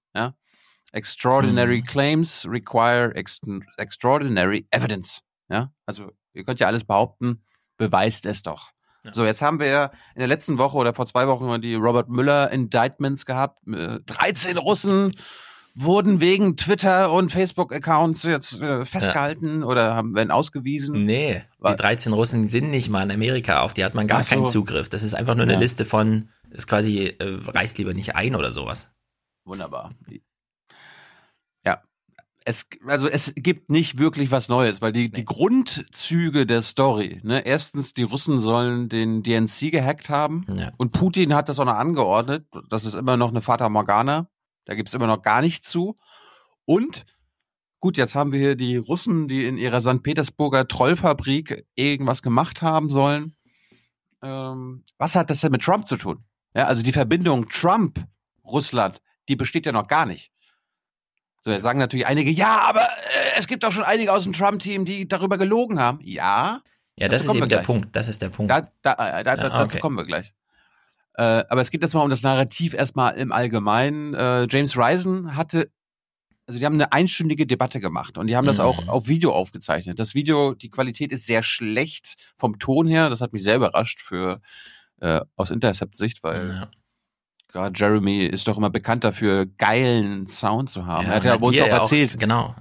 Ja. Er schickt die Leute extra los. Mit, also er schickt extra jemanden hin zu seinem Interviewpartner, der mit Technik ankommt, damit das ein gutes Gespräch, auch wenn man nicht an einem Tisch sitzt ist und so. Ja, aber die, die, die Tonhöhen waren total unterschiedlich. Ja. Aber interessiert uns alles nicht. Ich hatte mich dafür interessiert, wie James Risen argumentiert. Er hat eigentlich gar nicht argumentiert, sondern hat immer nur gesagt, äh, Glenn, ich verstehe das nicht. Äh, Glenn, was soll das? Warum kritisierst du immer die, die Medien und so weiter? Darum hat sich Glenn äh, immer sehr bedacht ausgedrückt, weil er natürlich auch unter Druck steht. Äh, unter anderem natürlich, weil er einer der wenigen Lautstarken ist, die das ganze Narrativ ähm, auch auf ja. Twitter und so weiter immer lautstark hinterfragen. Jeremy war ja auch bei uns so, äh, ich weiß nicht, ich weiß nicht, spricht einiges dafür, einiges dagegen. Also die anderen sind nur ein bisschen vorsichtig. Ryzen ist auf dem Trip. Äh, ja, also dieser Begriff Collusion das, das, ist so ein bisschen unklar. Das, da kommen wir auch noch zu. Collusion ist gar kein Begriff, ist gar kein rechtlicher genau, Begriff. Das hatten wir hier auch mal. Das ist halt aus dem Kartellrecht entnommen, aber das kann man politisch jetzt nicht benutzen als. Eben. Es ist, also ist, weil es kein rechtlicher Begriff ist, ist Collusion, was immer das sein soll, auch nicht illegal. Ja. Äh, das andere, und so hat die Debatte angefangen, wir springen mal in die, in ganz tief in die Debatte rein, aber sie hat, angefangen damit, dass äh, Ryzen über seine erste Kolumne geschrieben hatte und gleich über Traitor geschrieben hat. Ja, ist Donald Trump ein Verräter? Mhm. So, und Greenwald erstmal so, das geht gar nicht, das, da sollten wir gar nicht erst mit anfangen, weil ähm, Traitor ist als einer der allerwenigsten äh, strafrechtlichen Begriffe in Amerika ganz, ganz genau definiert, ja. was, was Treason ist, ja, was Verrat, Landesverrat ist. Und zwar nur im Krieg mhm. mit einem anderen Land, wenn du denen hilfst. Ja, alles andere ist kein Treason, ist kein Verrat. So, und Ryzen dann so, ja, aber wenn man die Leute auf der Straße fragt, dann ist das, dann ist das, dann ja, kann man An der Stelle hätte ich ehrlich gesagt fast abgebrochen und hätte den nächsten Podcast angefangen, weil das ist so eine, solche Gespräche sind dann so doof irgendwie. Genau, darum hat mich James Ryzen echt überrascht, äh, dass er dann nicht fundierter argumentiert hat, aber wir kommen gleich nochmal zu Ryzen, wir bleiben aber bei äh, Greenwald, äh, weil er hat sich natürlich vorsichtig ausgedrückt, aber er kritisiert jetzt mal das Trump-Russland-Narrativ. I think it matters a lot that we not succumb to this idea that it's okay to serve this kind of like broader truth by getting lots of things wrong along the way. Um, that's the concept that Stephen Colbert in the Bush era mocked as truthiness. Like, yeah, we're saying false things, but it's in service of this bigger truth. Um, and I think it is really dangerous when you have two nuclear armed powers who have almost annihilated this species on several occasions, who still have Cold War nuclear war systems in place, to heighten tension through bad reporting, through falsehoods, through lies. I think it fuels Trump's attacks on the media. I think it sows distrust in journalism. Um, and I think it's a really important role for journalists to play to say what this official said is untrue. What that media outlet reported was reckless and wrong and misled a lot of people. And to do that doesn't mean um, that I or other people who are doing it are saying there's nothing there. What we're saying is we ought to be journalistically faithful to the facts um, and not be inflammatory and reckless. And I think it matters when people in positions of of power and influence get things really wrong. Gut in einer Minute zusammengefasst. Dann ging es natürlich weiter, und das hatten wir uns ja auch gerade schon gefragt. Es gibt keine Beweise für diesen DNC-Hack, also die ursprüngliche Beschuldigung, dass die Russen das gehackt haben, dann an WikiLeaks weitergegeben haben und äh, Assange hat das dann verteilt. Ja, wissen wir, da wissen wir immer noch nicht. Es gibt ja sogar äh, Leute, die sagen, äh, die, das wurde gar nicht gehackt, das war ein Leak in der DNC. Ja, ja? also war, wir, wiss, wir, wir, wissen da noch nichts. Wir wissen, äh, wir glauben, dass Trump mit Russland irgendwas zu tun hat. Äh, sein Team hat da irgendwelche Verbindungen, aber es gibt keine Beweise ja. für diese Collusion. Also es gibt zwei Sachen, die wir sehr sicher wissen, nämlich dass John Podesta ein sehr schwaches E-Mail-Passwort hat. Das lautete nämlich Passwort. Und am Ende sind E-Mails geleakt aus seinem Postfach. Und das andere, was wir wissen, ist, wenn man so ein Leak untersucht, kommen da im Grunde eigentlich Beamte hin, Ermittlungsbeamte und gucken sich diesen Server mal an. In dem Falle hat es niemals einen Kontakt von irgendeinem ähm, ähm, äh, Ermittlungsbeamten gegeben mit diesen Servern, sondern die DNC, die Partei, hat das an irgendein so Unternehmen gegeben und das hat dann einen Report geschrieben und da stand dann drin, wir wurden gehackt. Ja, Cloud Square oder CloudWatch oder so weiter. Ja, irgend so ein. Ja, also, also anstatt das FBI das untersuchen zu lassen, haben die das intern. Also Hillarys Ja. äh, Freunde von ein paar IT-Firmen haben das gemacht. Ja, und die Da Diskussion, das muss man sich nochmal vorstellen. In Deutschland gibt es diese Debatte, Thomas de Maizière hat sich dafür sehr viel eingesetzt. Wenn Unternehmen gehackt werden, sind sie verpflichtet, das zu melden und Ermittlungsbeamten da dran zu lassen. Ja, also eine Verpflichtung wollten die einbauen. Beim DNC genau nichts davon, ja. Also nicht mal auf freiwilliger Basis hat man, weil, was weiß ich, CNN 1000 Texte pro Monat dazu geschrieben hat, äh, sich entschieden, ja gut, jetzt lassen wir mal jemanden dran, ja, der mal neutral drauf guckt. Nee, war einfach ein Privatunternehmen, das gesagt hat, ja, hier wurde gehackt. Ja. Es gibt ja sogar äh, FBI-Offizielle, die selber zugeben, es gibt immer noch keinen technischen Beweis, dass das jetzt gehackt wurde oder dass äh, der angebliche, diese äh, angeblich russische Hackertruppe Ja. das war. Das gleiche Also gilt gibt's übrigens für Merkels Handy. Das ist auch so eine Geschichte. Da gibt es auch keinen technischen Beweis. Das ist eine Spiegelstory gewesen, der niemals jemand widersprochen hat. Ist einfach irre alles, wie das abläuft gerade. Es sind alles nur Vermutungen und Ja. äh, so weiter und so fort. Aber auf jeden Fall, die entscheidende Frage ist ja dann wirklich, okay, wenn- wenn das alles gar nicht bewiesen ist und wir da äh, im Nebel stochern, die berechtigte Frage ist ja, warum lügt Trump und seine Leute dann immer und immer wieder? Wenn Hm. sie nicht irgendwas äh, covern wollen, ja, also Ja. der Cover-up. Warum, wenn das alles nicht stimmt, warum sind sie denn nicht ehrlich und sagen, ja, warum nicht? Und äh, Greenwald hat da mal auch eine Theorie. Das ist gar keine Theorie, das ist eigentlich völlig On the logisch. question of Die Trump politische lying, um, you know, sometimes people lie to cover up crimes. Many other times they lie for other reasons besides covering up crimes. And I think it's there's no question Trump and lots of people close to Trump have repeatedly lied about the core questions of this case. They're meeting with Russian officials and a whole bunch of other related issues. But think about it: when Trump got elected, and the allegations of the Democrats um, was that he colluded with the Russians or that the Russians helped him. He's very sensitive about that because it threatens the legitimacy of his win. It could be just for political reasons. They wanted to minimize their contacts with the Russians because they think it's politically harmful if they're seen as dealing too much with the Russians. So I could see them easily reflexively lying um, in order to protect themselves from political harm. That's just as plausible to me as that they're lying continuously in order to cover up underlying crimes, for which I think we're all in basic agreement that there's not very much evidence. Ja, wir können ja nochmal die Geschichte von Michael Flynn erzählen. Michael Flynn äh, war ja Sicherheitsberater von äh, Trump und war quasi in, in der Transition, also nach dem Wahlgewinn, aber bevor sie ins Amt kam, in Kontakt mit dem russischen Botschafter und hat mit ihm über die Sanktionen gesprochen. Jetzt gab es danach. Und, und auch über andere Themen, wie zum Beispiel die ähm, UN-Resolution in Sachen Israel. Und Alles Mögliche. Alles Mögliche. Dann wurde er vom FBI gefragt, hast du mit den Russen über die Sanktionen gesprochen? Du warst doch noch gar nicht im Amt. Und er so, nein, habe ich nicht. Und dann ist er zu Mike Pence gegangen und gesagt, ich habe mit denen wirklich nicht über die Russen gesprochen. Später stellt das FBI fest, nee, du hast mit denen über die Russen gesprochen. Gefeuert wurde er dann, weil er Mike Pence angelogen hat, als er sagte, Mike Pence, nein, ich habe nicht mit denen über die, Russen, äh, über die Sanktionen gesprochen. Hätte er einfach nur, als das FBI ihn gefragt hat, hast du mit denen über die Sanktionen gesprochen, gesagt, ja, weil das war irgendwie mein Auftrag, immerhin bereite ich mich auf das Amt vor. Die Wahl stand ja schon, fat, äh, stand ja, also das Ergebnis war ja da und es war halt Transition. Dann hätte jetzt das FBI gesagt, ah, da gucken wir nochmal in den Büchern nach, ob das rechtens ist. Dann hätten sie festgestellt, ja, darf er. So, weil er aber das FBI und Mike Pence belogen hat, musste er am Ende gehen. Trump hat ihn dann gefeuert, weil er Mike Pence belogen hat. Ja, hätte er nicht gelogen, wäre auch nichts, wäre nichts passiert in der Sache. Und so ist das die, reihenweise. Das hatten wir ja auch einmal schon im New York Times Podcast, wurde das ja genau so behandelt damals. Meistens, immer eigentlich, gehen die Leute nicht, weil sie was Böses gemacht haben, sondern weil sie bei den Ermittlungen keine Ahnung hatten, das FBI belogen haben und das selbst dann die Straftat war, weshalb die politische Konsequenz, du musstest deinen Posten räumen und so weiter. Also es ist halt total verdrehter. Und in, in dem Fall hat auch er, der Manafort und der Flynn, die, das kann man ja bei Michael Wolf gut nachlesen, die haben ja damals, ach, wir gewinnen ja eh nicht. Wir machen, wir lassen ja die Sau aus, wir gewinnen ja, oh, oh, und dann scheiße, wir haben gewonnen. Was machen wir jetzt? Und dann kommt plötzlich das FBI und alle so, äh, nee, wirklich nicht und so. Ja, und zack war die Lüge da und aus die Maus.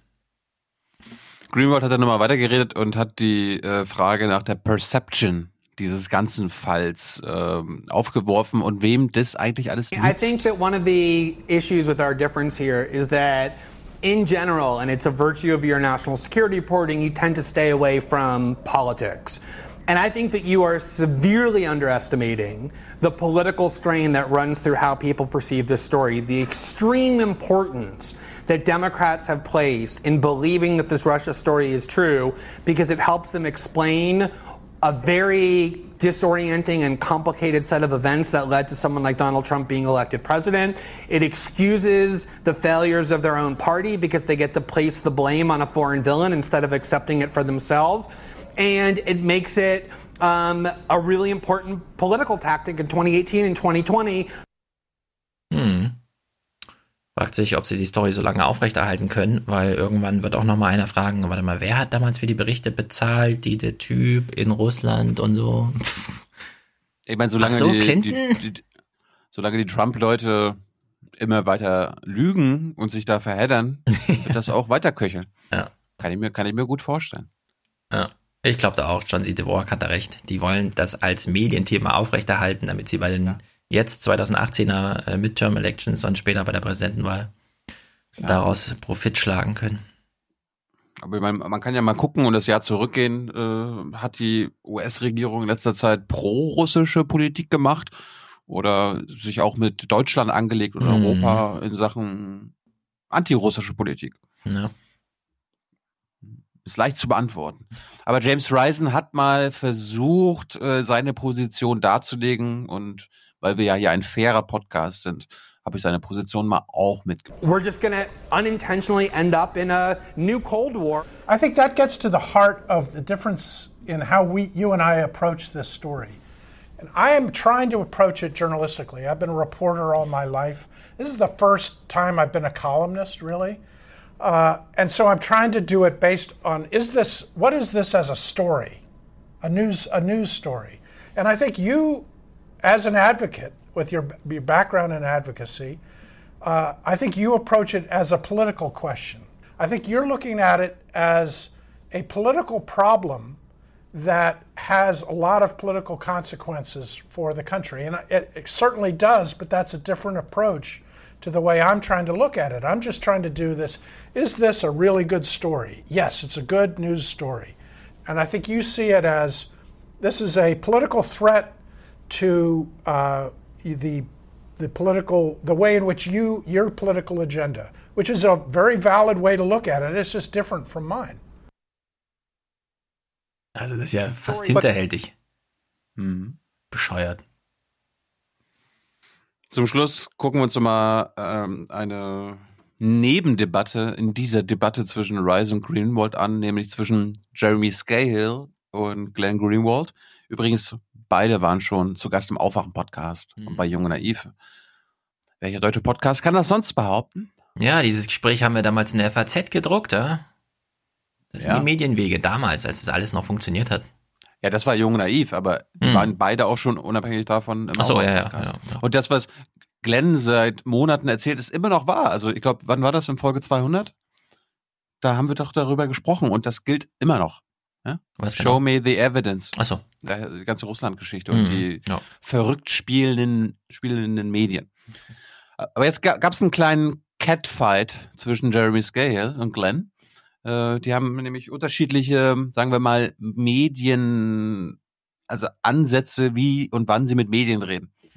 Und Jeremy artikuliert mal sein Problem mit äh, der Strategie von Glenn und Glenn verteidigt sich und äh, schießt auch zurück. But Glenn, you, you go on Fox News to do it. I Uh, go on Democracy Now to do it. yeah, I go on CNN no, I know, to do it. but but but let's but let's not com- but let's not compare. Fox News is an absolute lie factory. It was before this, and it will be after it. Now, I join you in all of the criticism of MSNBC and CNN, but just to put put out personally where I stand on this, I wouldn't go on Fox News unless a big part of my point was going after and attacking Fox News. This is a strategic difference you and I have. Yes, you've done it at times. You did it on Laura Ingram's show, but a lot of the times when you're on Tucker Carlson's show, Glenn, and he is, I, I, I think he is one of the more uh, rabid and dangerous people, particularly on issues of race in this country. You go on his show and you do not make it uh, a, a point to go after him for those things that filter into what is actually going mm. on in this country and what we should be standing in opposition to. So I find that know curious. Jeremy, you know what? Because Jeremy, you know what? I'm not. I'm not a performing monkey who goes on to TV to entertain people or to be or to prove a point to them. If I go on a TV program, you know, for example, you go on Bill Maher and have gone on Bill Maher continuously. The last time you said you weren't going to go on because Milo was on, but before that you went on all the time with him, even though he's incredibly bigoted and racist and horrible in all kinds of ways.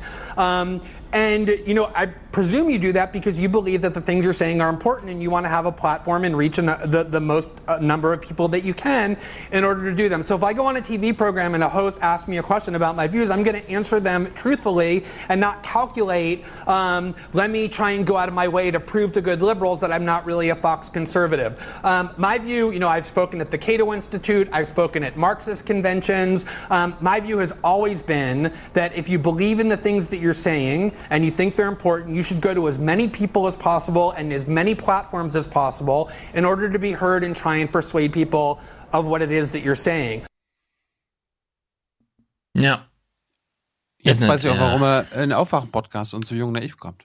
Ja, also Jeremys Fox News Ding habe ich auch nicht ganz verstanden. Nur Ja, er dahin meint gehen halt- und das dann kurz und klein schlagen, ist ja auch, da ist man halt einmal ja. da und gut. Ja, weiß ich, ja, wahrscheinlich. Oder nur alle zwei, drei Jahre, nachdem die es wieder vergessen haben, was Jeremy gemacht hat.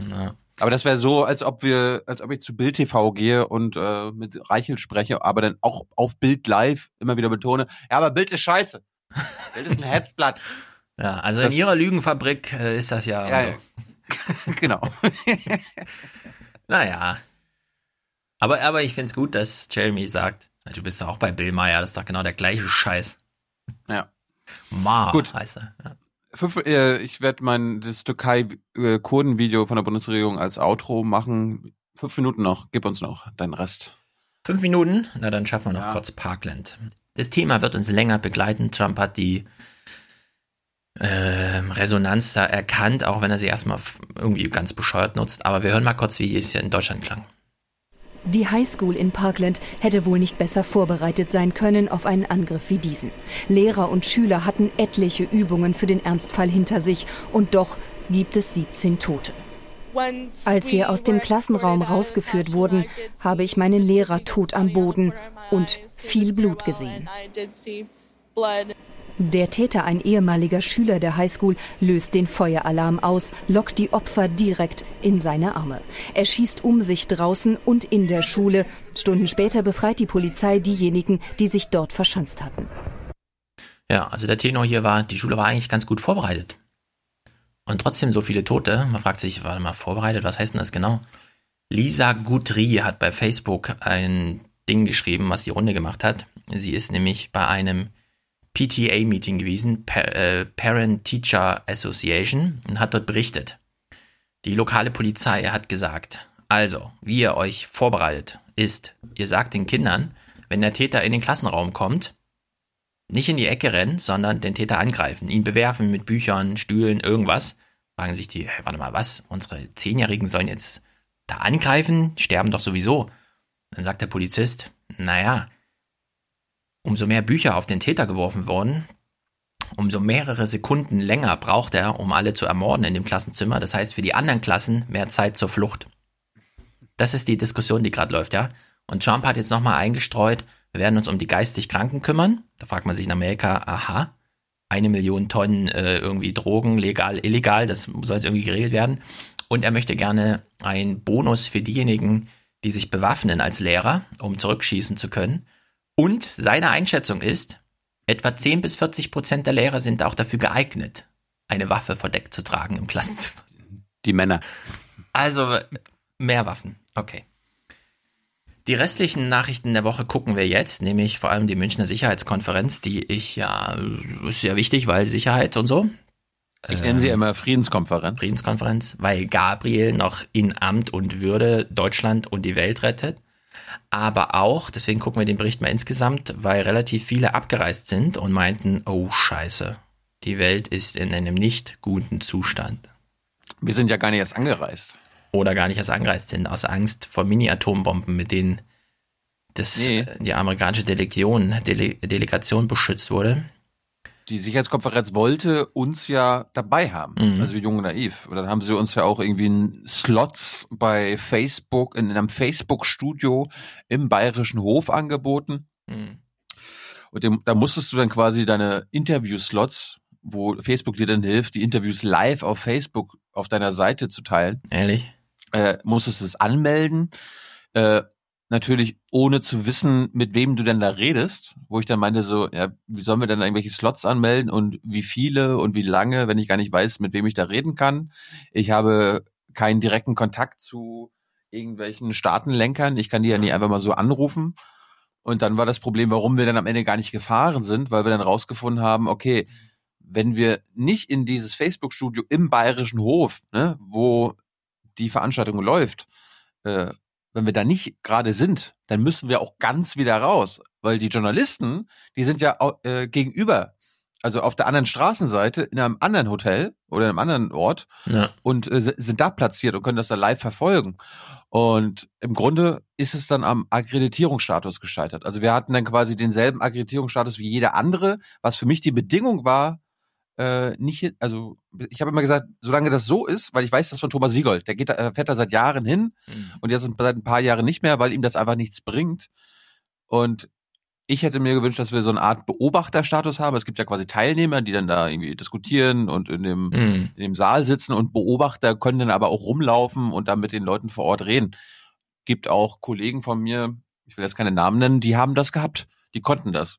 Mhm. Und weil uns das nicht äh, ermöglicht wurde, haben wir dann gleich gesagt, nein, weil das können wir dann auch mit unseren, äh, mit unserer Hörerfinanzierung und Zuschauerfinanzierung nicht verantworten, dass wir da einfach mal zu zweit, wir hätten wahrscheinlich sogar zu dritt hinfahren müssen, weil Juliane da äh, sich um die Gäste hätte kümmern müssen.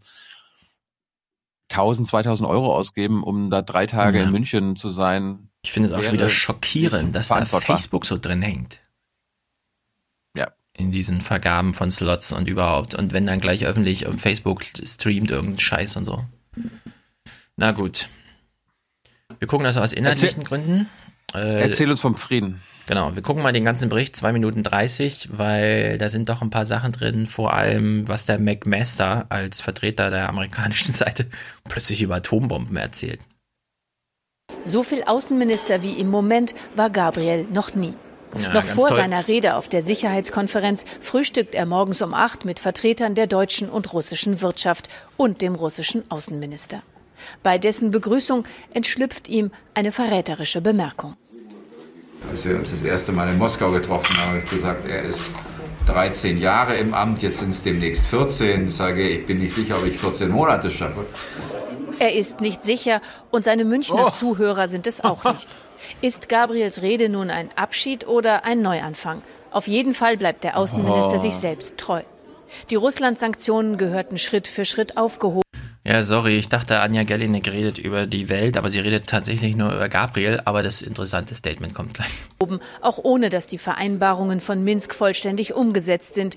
Putins Idee einer Blauhelm-Mission in der Ukraine findet er gut. Die Etablierung einer solchen Mission und die Durchsetzung eines Waffenstillstandes, den Rückzug schwerer Waffen, können einen schrittweisen Abbau der Sanktionen ermöglichen. Damit setzt er sich von der Kanzlerin ab, vielleicht zum letzten Mal. Der Ost-West-Konflikt ist wieder da. Er beherrscht den zweiten Konferenztag. Russen und Amerikaner schenken sich nichts. Rhetorisches Säbelrasseln auf beiden Seiten. Wir werden es nicht zulassen, dass Russland oder irgendein anderes Land die Bevölkerung Europas als Geisel nimmt. Wir glauben, dass die Entwicklung kleinerer Atomwaffen die Abschreckungskraft der USA stark erhöht. Also er hat jetzt gerade gesagt, wir setzen uns dafür ein, dass ihr Europa nicht äh, geiseln werdet. Und das machen wir, indem wir äh, euch kleine Atombomben schicken, mit denen ihr euch die Geiselketten zerschlagen könnt. Er hätte, er soll uns was an, er soll uns was anderes schicken.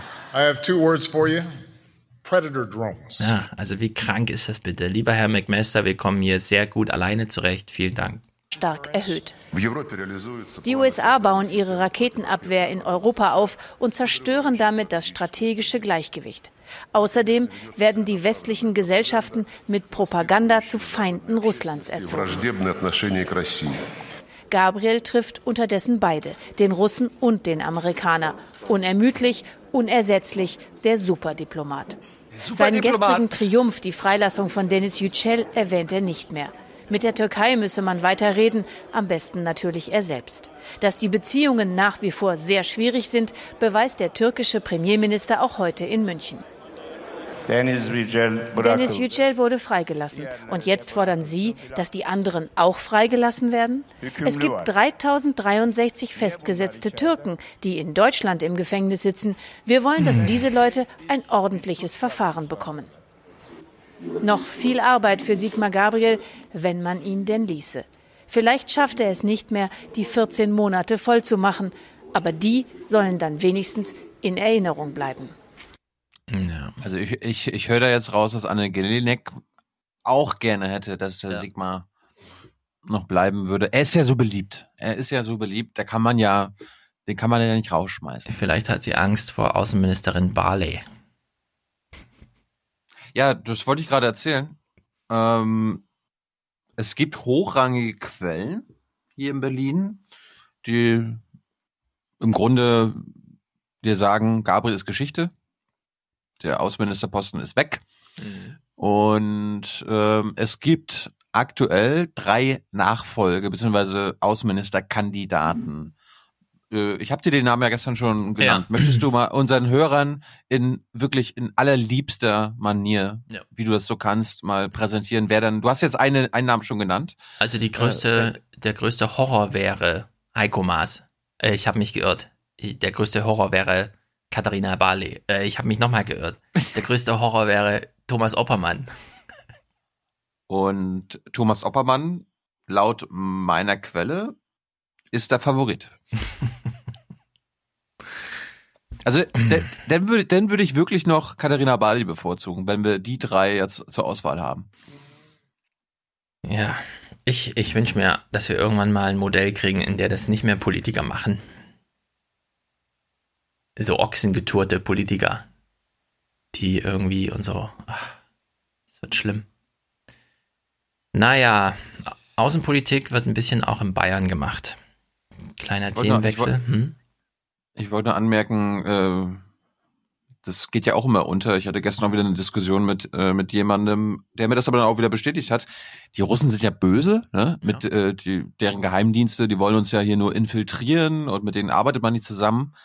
Die Russen arbeiten mit den Deutschen so eng zusammen wie lange nicht mehr, also auf Geheimdienstebene. Es gibt nur ein paar Segmente, wo sie das natürlich nicht tun, hier NATO und Militär und so weiter, aber ansonsten äh, BND und russischer Geheimdienst, das läuft.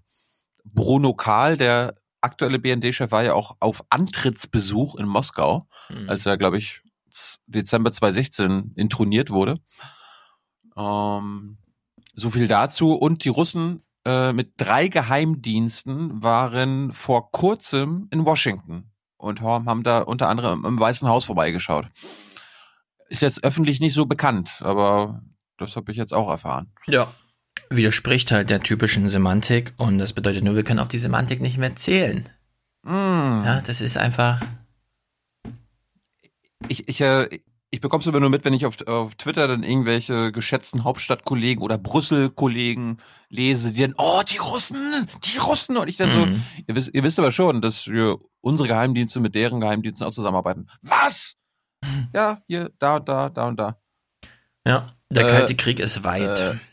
Äh, äh, das, das Problem wären nur irgendwelche Atombomben, die plötzlich in Europa wieder aufschlagen. Weil irgendwer Also, meint, man muss sie mal haben wir- verkaufen oder so. Vielleicht haben wir irgendwelche kalte Krieger-Buffs. Ja, es gibt ja so World War II Buffs, nennt man, nennt man das in Amerika. Vielleicht haben wir irgendwelche kalte Krieger-Buffs. War das früher auch so, dass im Kalten Krieg äh, die Sowjetunion mit den Amerikanern äh, auf Geheimdienstebene miteinander zusammengearbeitet haben? Also wer diese Geschichte mal nachlesen will, das ist wirklich hochinteressant. Im Berliner Spionagemuseum gibt so eine Wand, an der wird die Geschichte des westdeutschen Geheimdienstes, also des BNDs, aufgedröselt und die des russischen Geheimdienstes.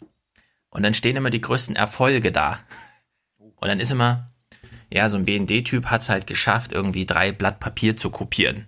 Dann geht man einen Schritt weiter, dann kommt der Erfolg des russischen Geheimdienstes, da steht dann da, ja, er hat es geschafft, zwischenzeitlich äh, Gebietschef für, was weiß ich, Osteuropa zu werden. Und dann ist er leider beim BND aufgeflogen, aber das war quasi 17 Jahre zu spät. Ja, also wenn man, wenn man sich, äh, äh, also wenn man sagt, man hat ein Brettspiel, ja, also wenn man die Geschichte sich als Brettspiel vorstellt und man zählt am Ende des Kalten Kriegs aus, wer hat denn gewonnen? Der westdeutsche Geheimdienst oder der russische Geheimdienst? Steht ungefähr 7 zu 500 für den russischen Geheimdienst. Und das Aber- aber widerspricht auch so allem, was man irgendwie aufgrund von Filmerfahrung, Zeitungslektüre, Geschichtsunterricht oder so lernt. Ja? Aber das, äh, die die Gleichung kannst du halt nur aufmachen, wenn du die CIA weglässt. Also, die hat, die hat ja eigene Leute als Ministerpräsidenten und Staatschefs installiert. Genau, die CIA lassen wir da weg, sondern der westdeutsche Geheimdienst als Frontstellung gegen und so die ganze Ostfront. Und äh, Ich mein, also die Russen, die Osten- haben hier in, in Deutschland schon immer gemacht, was sie wollten auf Geheimdienst. Das ist wirklich ganz, also eine ganz erstaunliche Geschichte da. Ich meine, die Stasi war doch auch besser als der BND. Wenn wir jetzt von, von der Geheimdienst äh, Operationsfähigkeit ausgehen. Ja, das ist ja die schöne Legende. Hm. Es stand ja immer in diesen Zetteln, äh, was weiß ich, Schüler oder so wurden gefragt, war die Stasi ein besonderer Geheimdienst oder ein Geheimdienst wie jeder andere auch? Und dann sollte man natürlich immer ankreuzen, sie war ein besonderer Geheimdienst, besonders schlimm sollte das heißen. Und dann danach hat man festgestellt, ach so, warte mal, der BND hat auch systematisch und dauerhaft Briefe gelesen, Geruchsproben genommen, Wohnungseinbrüche gemacht und zwar auch innerdeutsch. Aha, das ist ja interessant. Abhören war da auch ganz normal. Und dann stellt man so fest, nee, also die Stasi war kein besonderer Geheimdienst. Äh, ist alles, was über die Stasi gesagt werden kann, außer dieses Verhältnis der Größe zur Bevölkerung, kann man auch über den BND sagen. Und unter der Maßgabe, also dieses Spionagemuseum ist ein bisschen lame, weil es nur Geschichte ist und nichts Aktuelles. Also hört einfach mit dem Kalten Krieg auf. Aber dafür ist es ganz gut. Also Abschiebung in Bayern. Kleiner Themenwechsel. Äh, es ist ein Paradox. Die Bayern, die wir ab und zu auch mal loben für ihre konkrete Politik, auch wenn sie auf der großen Bühne dann wieder andersrum krakeelen und so, sind hier, glaube ich, wirklich in der Falle. Thilo meldet sich. Widerspruch oder was? Nee, geht es jetzt um Abschiebung nach Afghanistan Genau, oder allgemein? Abschiebung nach Afghanistan. Am Dienstag, als wir gepodcastet haben, ist Gab's eine wieder einen neue Flug, genau. Maschine aus München nach Kabul geflogen. Wieder mit 14 abzuschiebenden äh, Männern an Bord. Der Rest, glaube ich, 50 Leute, äh, staatliche Mitarbeiter, Frontex, äh, Frontex. Bundespolizei, Bundespolizei. Ja, ja, der Flug wird von Frontex bezahlt. Wie Frontex regelt das? Ja. Oh, wusste ich nicht. Okay. Musste mal in die BBK, musste mal die BBK gucken von gestern. Oh, das mache ich. Aber die, nee, aber die, nee, brauchst du nicht, die bringe ich mit. Gut, Das also es gibt hier ein politisches Paradox, würde ich es mal nennen. Ich, ich wollte nur Ja. sagen, von den 14 abgeschobenen, die jetzt am Dienstag nach Cabo geflogen worden sind, ein bisschen spät angekommen sind, waren 10 wieder aus Bayern. Ja, genau. Bayern übertreibt es da so ein bisschen. Also es ist wirklich auf sehr niedrigem Niveau, die Gesamtzahlen. Aber es findet halt statt. Und weil es stattfindet, gibt es hier ein kleines Paradox, über das wir mal kurz reden müssen. Und während im Außenministerium noch Wetten angenommen werden, wer denn der künftige Chef sein wird, können Sie sich im Innenministerium schon mal einstellen auf Horst Seehofer und seine Linie. Konsequentere Abschiebungen fordert der Mann, der noch bayerischer Ministerpräsident ist. Langfristig fordert er das auch für Afghanistan, ein Land, dessen Sicherheitslage sich aktuell wieder katastrophal verschlechtert hat. Aus Deutschland dürfen deshalb nur Straftäter und Gefährder nach Afghanistan abgeschoben werden und die, die sich weigern, ihre Identität offen zu legen. Doch gerade Bayern scheint die Regel in besonderer Weise anzuwenden. Jutta Sonnewald hat einen afghanischen Flüchtling getroffen, der mit den Behörden kooperiert und dennoch gehen soll. So, wir haben jetzt hier ein echtes Paradox, auch was uns betrifft, weil wir sagen, das ist ein wichtiges Thema, müsste ja eigentlich thematisiert werden, aber es geht, in dem Falle waren es halt wieder 14 Leute, die da anders waren, darüber zu berichten und jetzt wird über einen konkret berichtet. Ein Heute-Journal-Bericht mit einer Moderation und einem kompletten Bericht, zweieinhalb Minuten oder so, zu 14 Leuten. Ist das verhältnismäßig? Und ich glaube, die CSU macht da echt einen krassen Fehler, weil indem sie da so streng sind mit den Abschiebungen, wird das zum Thema. Aber als Thema nützt es ihnen gerade nicht. Also die CSU in ihrem Kampf gegen die AfD würde mehr gewinnen, wenn sie die Leute einfach nicht so radikal abschiebt, sodass es kein Medienthema wäre, weil jetzt ist das wieder vier Minuten lang Medienthema im Heute-Journal. Und da, das haben wir schon lange geklärt, ist eben völlig egal, mit welchem Tenor und mit welchem Kommentar und ach, das Schicksal und so weiter. Da geht's darum, oh, ein Afghane, zack, und dann, ja, bist du getriggert oder ja, nicht? Und die AfD kann immer wieder aufspringen und sagen, Genau. was, nur 14? Das müssen 100.000 sein Ja. oder äh, 140 sein Also wenn die 1000 CSU sein? eine Chance gegen die AfD haben will, einfach das Thema vermeiden, indem man keine Anlässe dafür schafft. Also ist jetzt eine reine Semantik-Argumentation, aber ich glaube, die stimmt. Klar. Einfach nicht abschieben. Ja, dann gibt's auf Facebook so ein bisschen, aber nicht im Heute-Journal. Das will man im Grunde. Na gut, Irak. Es gibt eine Geberkonferenz. Interessiert dich noch, was Mhm. die Bundesregierung zu ihrem BND-Chef sagt? In Sachen Afghanistan? Ach so, weil er gesagt hat, da ist es aber ganz schlimm gerade. Moment, ich such's mal fix.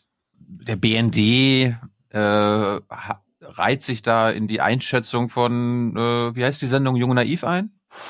Ja, ja. Mhm.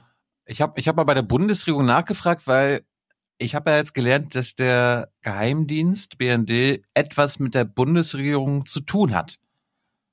Eine Frage bitte, Herr Jung.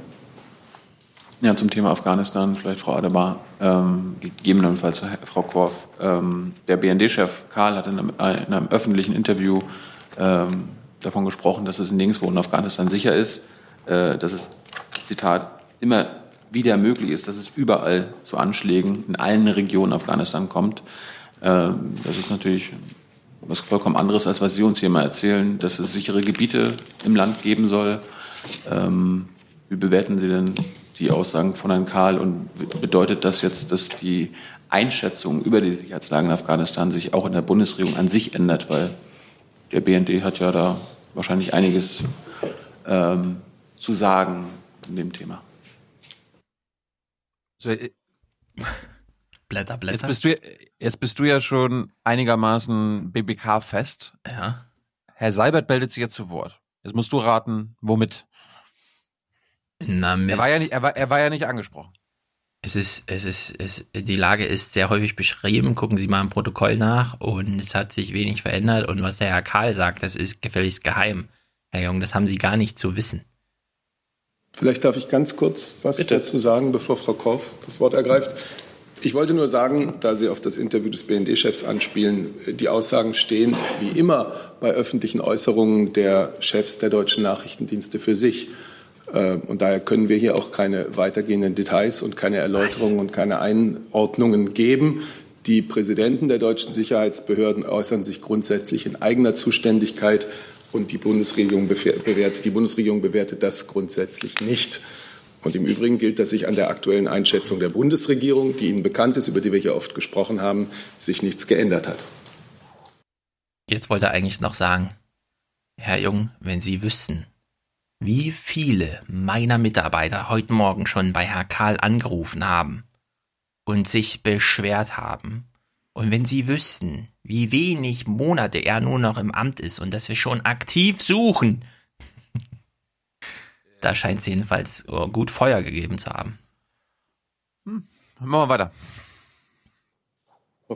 Dem ist schlechterdings nichts hinzuzufügen. Aber eine Nachfrage gibt es, bitte. Allgemein, ohne auf Herrn Karl einzugehen, Frau Adebar, ist äh, das Auswärtige Amt der Meinung, dass äh, in allen, also dass es nicht in allen Regionen Afghanistan, Afghanistans möglich ist, dass es zu Anschlägen kommt. Weil das ist ja dann die Schlussfolgerung aus dem, was Herr Seibert uns gerade gesagt hat. Unabhängig von dem, was Herr Karl gesagt hat. Ich kann gerne wiederholen, was unsere grundsätzliche Position zu Afghanistan ist, die sich nicht verändert hat zur Sicherheitslage. Die Sicherheitslage ist regional volatil. Sie ist natürlich schwierig. Sie ist regional volatil und sie ist in der Prüfung vom Einzelschicksal und vom Einzelfall abhängig und von diesen konkreten Bedingungen, unter denen sich Einzelfälle dort abspielen. Das war nicht die Frage. Die Frage war, ähm, ob es nicht allen Regionen Afghanistans zu Anschlägen kommen kann. Das sagen Sie ja. Ich, Sie äh, treffen jetzt hier eine, versuchen mich in eine Wertung hineinzudrängen, die ich so nicht geben werde. Die, Re- die Sicherheitslage ist regional unterschiedlich und sie ist volatil. Und an der Einschätzung der Bundesregierung zur Sicherheitslage in Afghanistan hat sich ähm, im Moment nichts geändert.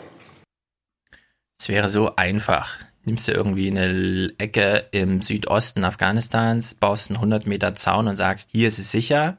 Und schon kannst du auf die Frage, ist es ausgeschlossen, dass überall Anschläge passieren können? Nein, Ich kenne mindestens ein Gebiet, in dem kann es nicht passieren. Ja, der Drops wäre gelutscht. Naja. Gut, das war's. Anderes Kriegsgebiet, Irak.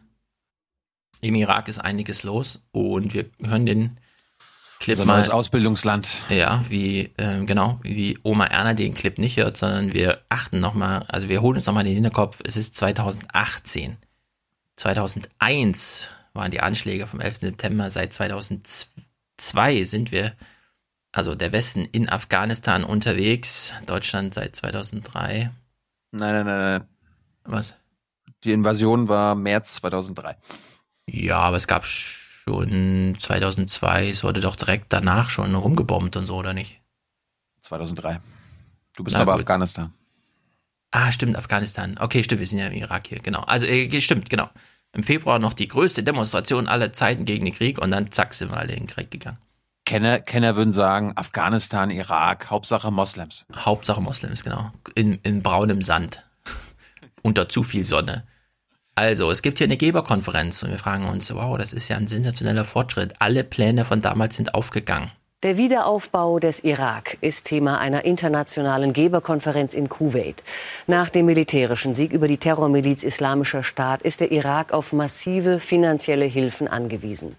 Die irakische Regierung hofft in Kuwait auf Zusagen der Geberländer in Höhe von 88 Milliarden Dollar. Große Teile der Infrastruktur sowie rund 140.000 Häuser seien zerstört. Nach UN-Angaben sind rund 2,5 Millionen Iraker im eigenen Land vertrieben. Ja, wir können uns jetzt überlegen, diese 88 Milliarden, werden die irgendwann mal zusammenkommen oder werden wir nach dem IS, nach den Taliban und nach den, was es alles gibt äh, und so, die nächste Terror äh, in, er, erleben Nee, also erstmal will ich da die Angst nehmen dir. Die Bundeswehr bildet da jetzt ja die, die irakischen Streitkräfte aus. Und das mit dem Geld geht auch klar. Ich kann ja einen Text von Democracy Now zitieren. Mhm. Ähm, the United States is refusing to commit any direct money for reconstruction in Iraq after the US-led co coalition bombing campaign against ISIS militants destroyed homes, schools, hospitals, and critical infrastructure across Iraq. Uh, at an international conference in Kuwait this week, haben wir gerade gehört, Mhm. the Iraqi government has asked for 88 billion to rebuild, but so far other countries, other countries have pledged only a combined 4 billion dollars. The United States has offered a 3 billion loan. Ja, das ist einfach eine Katastrophe. Also wirklich. 2018 ist das der Zustand vom Irak, ja.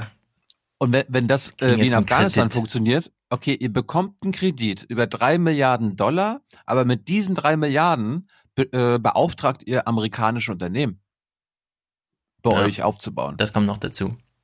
Ist dann Halliburton wieder am Start und so.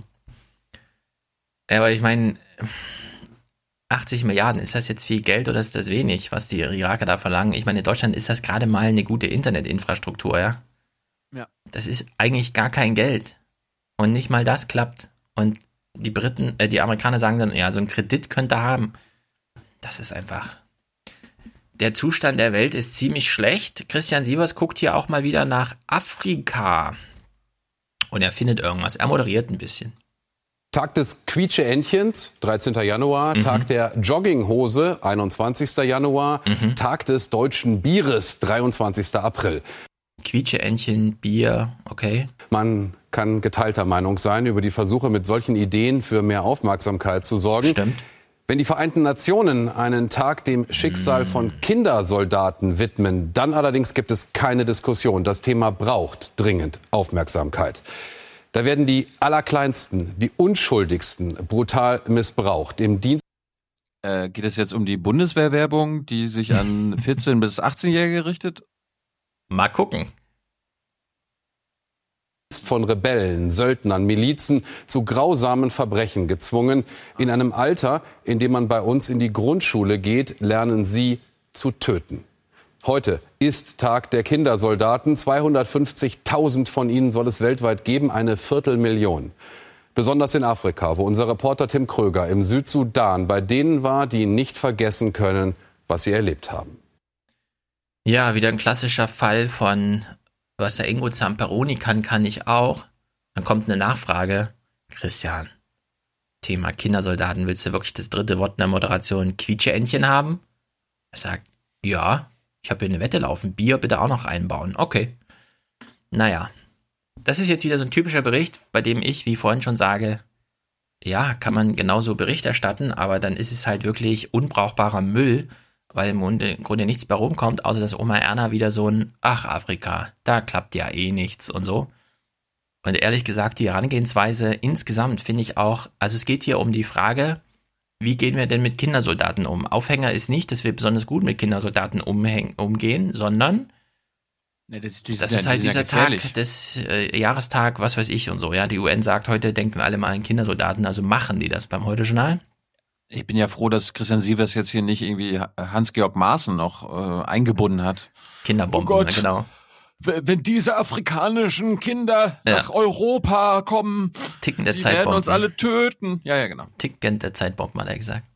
Also wir gucken mal rein. Ich finde das ehrlich gesagt, ich hätte bei dem Bericht gesagt, warte mal, so scheiße steht's um die ehemaligen Kindersoldaten. Wir sollten das lieber nicht senden. Aber da Tag des Quietscheentchen gerade nicht war, hat man halt was zu Kindersoldaten gemacht. Geschickt hantiert Andrew mit der Säge vorbei die Zeiten, in denen er Waffen trug. Er war zehn, als er Kindersoldat wurde.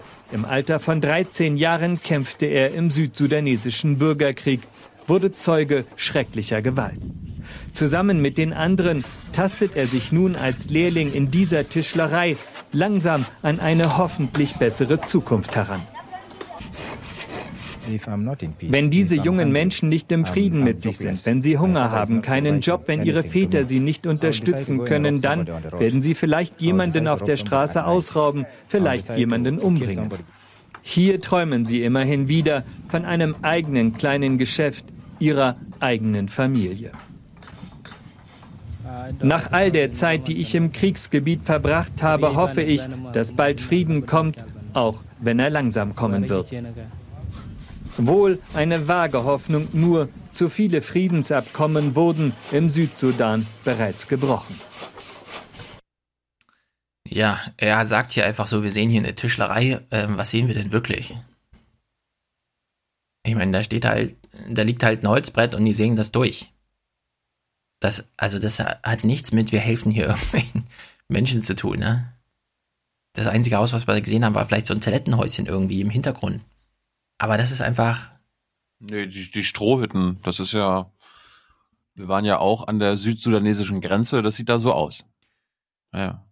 Also ich wünsche mir da irgendwie, wenn man sagt, wir zeigen jetzt mal, wie man ehemaligen Kindersoldaten hilft, vielleicht mehr als ein bisschen Staub auf dem Boden und einem Holzbrett und eine alte Säge und dann sägen sie da das Holzbrett durch. Aber das ist ja die Realität da unten. Ja, Hast du mittlerweile, hast du mittlerweile die Uganda-Folge gesehen? Ja, aber schon wieder vergessen. Nee, habe ich noch nicht. Sie ist schon so lange her. Shame. Kommt noch. Shame. Aha. Shame. Es gibt drängende Fragen. Ah ja. Ich frage mich, haben wir es hier mit einem Bündnisfall zu tun? Nächste Kurzmeldung. Der türkische Präsident Erdogan hat die US-Truppen im nordsyrischen Manbij davor gewarnt, einem möglichen türkischen Angriff auf die Kurdenmiliz dort im Wege zu stehen. Sonst drohe den amerikanischen Soldaten eine so wörtlich osmanische Ohrfeige. Damit verschärfen sich kurz vor einem Besuch von US-Außenminister Tillerson in Ankara die Spannungen zwischen den NATO-Partnern Türkei und USA. Auf welcher Seite, auf welcher Seite stellt sich Deutschland denn, Ja, wenn die beiden Frage. gegeneinander kämpfen? Kann man da mal Da fragen? können, sich, da können sie sich ja den Bündnisfall aussuchen. Kriegen wir die osmanische Ohrfeige oder geben wir die osmanische Ohrfeige? Das ist die Frage, die jetzt. Na gut. Nee. Ein schlauer, ein schlauer äh, Staat überlegt, wie man mit beiden, äh, wie man beiden helfen kann, wie, wie man auf beide Seiten hochrüsten kann. Ja? Also das ist das Schlaue. Ein schlauer Staat Da- in da- Vertretung eines schlauen Außenministers oder was? Also äh, aus deutscher Sicht müsste es wahrscheinlich so sein, wir liefern Waffen und Panzer und Rüstung an die Türken, sind aber auf Seiten der Amerikaner. Stell dir mal vor, ich, also wir, wir wissen ja so ein bisschen, wie die Diskussion gerade läuft. Katharina Barley sitzt zu Hause, guckt eine Netflix-Serie und hofft, dass ihr Handy irgendwann klingelt und der Beschluss da ist, sie wird jetzt Außenministerin. Und dann ruft sie ihre Freundin Birte an und dann reden die eine Stunde darüber, wie geil das ist und so. Und dann am nächsten Morgen wacht sie dann auf und sieht plötzlich solche Nachrichten, denkt, äh, warte mal, Erdogan, muss, äh, ja, hat das was mit mir zu tun? Muss ich das jetzt machen oder was? Ja. Und dann kriegt sie so einen Anruf von ihren Mitarbeitern und dann heißt es, wie heißt der Ministerpräsident der Türkei, Dingsdabums ruft an und sie so, ich, ich kann doch gar kein Türkisch. Was soll ich denn jetzt mit dem reden? Ja, so, so stelle ich mir das gerade vor irgendwie. Naja, Politik. Karneval war ja auch sehr viel Politik. Könnten wir auch ignorieren. Da es in Düsseldorf aber schon sehr lustig zugeht, finde ich, gucken wir uns einfach mal die Wagen an, die da so rumgefahren sind. Endlich. Die Politik liefert und wie. Selber Schulz, ein SPD-Chef, der sich selbst zerfleischt und die Partei gleich mit. Ja, also der Kopf guckt gerade noch aus dem Fleischwolf raus, oben und unten kommt schon so eine rote Soße. Jeck erst recht, ruft der Düsseldorfer. Wer ist der größte Narr? Ja, dreimal dürfen Sie raten, Martin Schulz natürlich. Mit Volldampf gestartet, als Rohrkrepierer verpufft. Vom Kanzlerknaller zum Knallkopf eine Fehlzündung mit fatalen Folgen. Ja, er steckt in einer Kanone, die schon schön zerrissen wurde von seiner Dummheit. Auch sehr gut. In die Fresse gibt es jetzt für Genossen Bätschi. Was nun SPD? Das Ende ist Nahles. Die Politik überholt sich selbst. Das ist ein Fest für alle. Ja. Das ist der Aufwachenwagen, ne? Das Ende ist Nahles. Und dann zwei Boxhandschuhe in die Fresse und Badgie. Sensationell. Äh, genau. Und ab morgen kriegen sie in die Fresse. Bechi, sage ich dazu nur. Ja. Genau so. Karnevalisten. Die SPD hat uns wieder ordentlich Stoff geliefert in den, in den Tagen vor Rosenmontag. Der Typ, der gerade spricht, hat, äh, wie heißt dieser Schal, dieser Federschal, Dingsdabums, Federboa oder so? Eine rosane Perücke, äh, zwei Öhrchen und ein Einhorn obendrauf. Waren wir wirklich dankbar, dass wir da noch ein paar aktuelle Wagen bauen konnten auf den letzten Tagen. Nicht geliefert hat die FDP. Haken schlagen und hasenfüßig wechselt sie von tollen Posen zu vollen Hosen und flüchtet. Christian Lindner, rechts Pfeil, Regierungsverantwortung und er spurtet nach links mit langen Hasenohren. Flüchtet vor der Regierungsverantwortung. Stattdessen mit Karacho in die GroKo, die große Kollision. Das kann nicht gut gehen, sagt der Kölner. Auch sehr gut. Merkel und Schulz auf einer Schaukel, allerdings beide an dem gleichen Gehänge und sie stoßen gleich zusammen. In 3, 2, 1, go. warum, warum, warum steht da Spillplatz? Spillplatz. Ja, gute Frage. Das ist bestimmt irgendwas Düsseldorfsches. Müssen wir mal Pepo fragen. Das Volk ist verschaukelt. Dieses Ja, GroKo, nein, GroKo nervt mich einfach mittlerweile. Ja, ich würde gerne noch Frau Merkel sehen, um ganz ehrlich zu sein. Bitte schön, wie wäre es mit der? An diesem Kanzlerpanzer prallt einfach alles ab. Merkel als Schildkröte, auch ein sehr gutes Bild. Ein Politikfossil auf ewig. Kaltblüter leben eben länger, meinen die Mainzer. Ich liebe Angela Merkel, sie ist unsere Königin. Oder diese schwarze Witwe, die hat noch jeden Gegner platt gemacht, egal von welcher Partei. Nur eine Brut macht richtig Ärger. Zwergenaufstand der blauen Partei im braunen Sumpf. AfD im Gauland stinkt's gewaltig. Denn deren Die AfD einfach als Zwerge ist auch sehr gut. rechter Flügel, der macht einfach zu viel Wind. Ja, er sagt, wir sind doch keine Nazis und dann hat er rechts so einen Fledermausflügel. Rechtsextremer Flügel. Und woanders?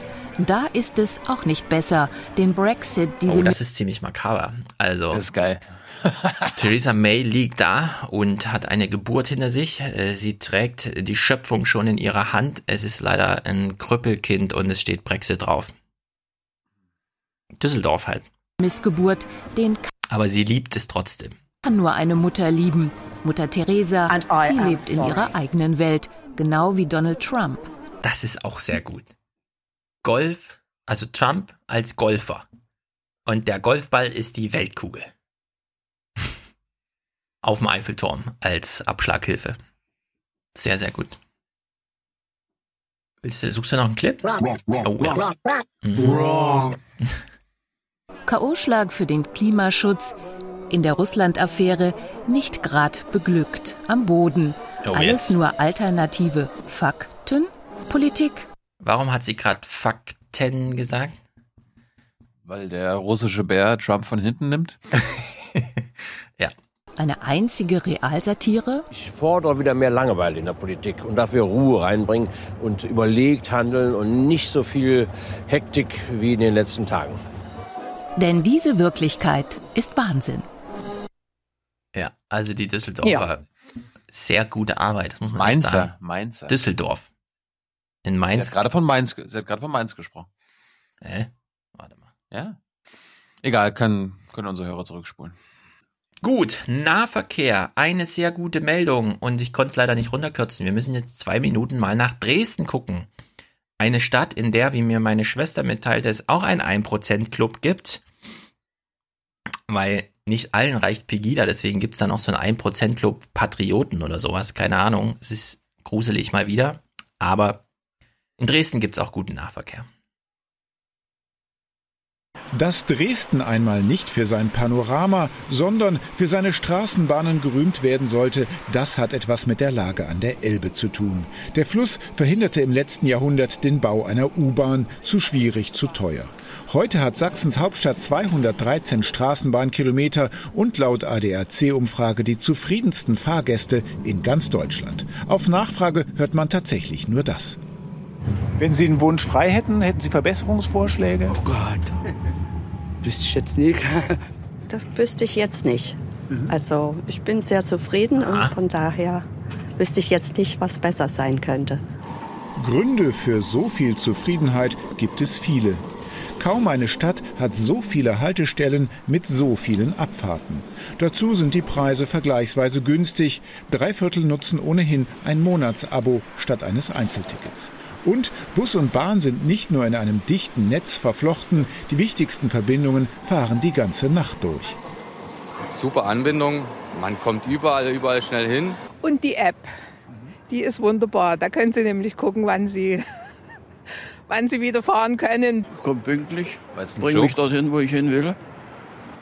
Das liegt nicht etwa daran, dass öffentliche Verkehrsmittel nur Vorrang hätten. Im Gegenteil.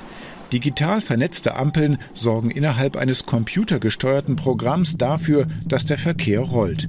Hat die Straßenbahn mal Verspätung, bekommen eben die Autos einmal mehr Grün. Ein deutschlandweit einzigartiges System. Ein verfrühtes Fahrzeug muss keine grüne Welle kaputt machen. Das Entscheidende ist wirklich die Vernetzung des Systems und die Vertaktung des Systems, sodass der Fahrgast dort sich immer wohlfühlt und eigentlich gar keinen Fahrplan braucht im Tagesverkehr.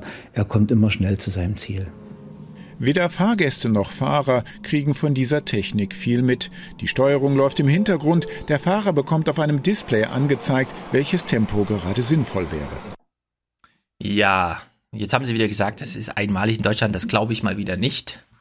Also es gibt bestimmt ganz viele, die uns jetzt sagen, ja, also dass in die Ampelschaltung der Nahverkehr eingebaut wird, das ist nun wirklich nicht nur in Dresden so. Es gibt jedenfalls ein kleines Snippet zu vermelden. Das habe ich deswegen mal isoliert. Nicht nur die Energiebilanz fällt günstig aus, sondern auch die der Schadstoffemissionen. Ein Dresdner Dieselbus stößt insgesamt nicht mehr Stickoxid aus als ein normaler Diesel-Pkw, befördert aber ein Vielfaches mehr an Personen. Mhm. So, es gibt also eine Gesamtkostenrechnung, die man so machen könnte und in der fährt äh, ein Bus genauso schädlich wie ein Auto, nur eben mit 50 Fahrgästen statt mit im Durchschnitt einem. Tim hat diese Rechnung auch nochmal schön uns darauf hingewiesen. Äh, die Uni Kassel hat nämlich die wahren Kosten äh, des Stadtverkehrs aufgeschlüsselt. Und er schreibt, also Tim auf Twitter, ich lese mal das Zitat, die externen Kosten, die Unfälle, Lärm, Luftbelastung und Klimaschäden verursachen, berechnen die Forscher am Beispiel von Kassel mit mehr als 73 Millionen Euro. Davon verursacht der Pkw-Verkehr 57,5 Millionen Euro und der öffentliche Personennahverkehr 3,5 Millionen Euro. Also wenn man nicht Dauerlärm auf der Straße hat, sondern kommt nur ab und zu mal ein Bus vorbei und der bringt auch nur einmal so viel Schadstoff mit wie ansonsten die ganzen Autos die ganze Zeit und so weiter. Ja? Also Lärm, Luftbelastung, weniger Unfälle. Man könnte tatsächlich mal nachdenken, äh, was so die ein oder anderen äh, Verbesserungen tatsächlich verbessern könnten, nämlich ziemlich viel, wenn man mal über die Stadt ein bisschen mehr nachdenkt als Immobilien, als Investitionsdinger und Autos als ist halt so. Äh, in dieser Pressemitteilung von der Studie der Uni Kassel äh, steht oben drin, der Autoverkehr kostet die Kommunen das Dreifache des ÖPNV und der Radverkehr erhält die geringsten Zuschüsse. Verkehrswissenschaftler der Universität Kassel beantworten die Frage, welche Kosten verursachen verschiedene Verkehrsmittel wirklich. Das habe ich mal verlinkt, weil das ganz interessant. Christian Stöcker hat mal die Systemfrage gestellt, aber Spiegel Online. Er schreibt, holen wir uns die Welt zurück. Die Debatte über kostenlosen Nahverkehr diese Woche zeigt einmal mehr, beim Thema Auto geht in Deutschland die Vernunft flöten und Visionen sind erwünscht. Der Text hält ein wenig, wenig interessantes Neues bereit, aber trotzdem verlinkt. Jetzt noch einen kurzen O-Ton vom Chef der Verkehrsbetriebe da in Dresden. Im Gegensatz zu anderen Metropolen können Dresdens Busse und Bahnen der Stadt wohl Fahrverbote ersparen. Das Risiko von Fahrverboten sehen wir aufgrund der hier gemeinsam mit Stadtverwaltung vollzogenen Maßnahmen an sich gleich null. Wenn man entsprechend äh, die Situation in den Großstädten verändern will, muss man auf den Nahverkehr setzen. Ja, keine angedrohten Fahrverbote und ich erinnere nochmal dran an die schöne Personalie. Wissmann ist jetzt nicht mehr Verkehrs, äh, Verkehrsminister, nicht mehr VDA-Präsident ab März, sondern das macht dann dieser Bernhard Mattes. Und der bekommt dann doch den ein oder anderen Auftrag von seinen Arbeitgebern. Und es wird sehr schwer für ihn. Also das wird wahrscheinlich die schönste Lobbyarbeit, die wir so beobachten können von außen. Wir nehmen ja diesen Teil der Freitagsfolge schon Donnerstag auf. Mhm. Heute erwartet uns noch ein entscheidendes Urteil vom Bundesverwaltungsgericht.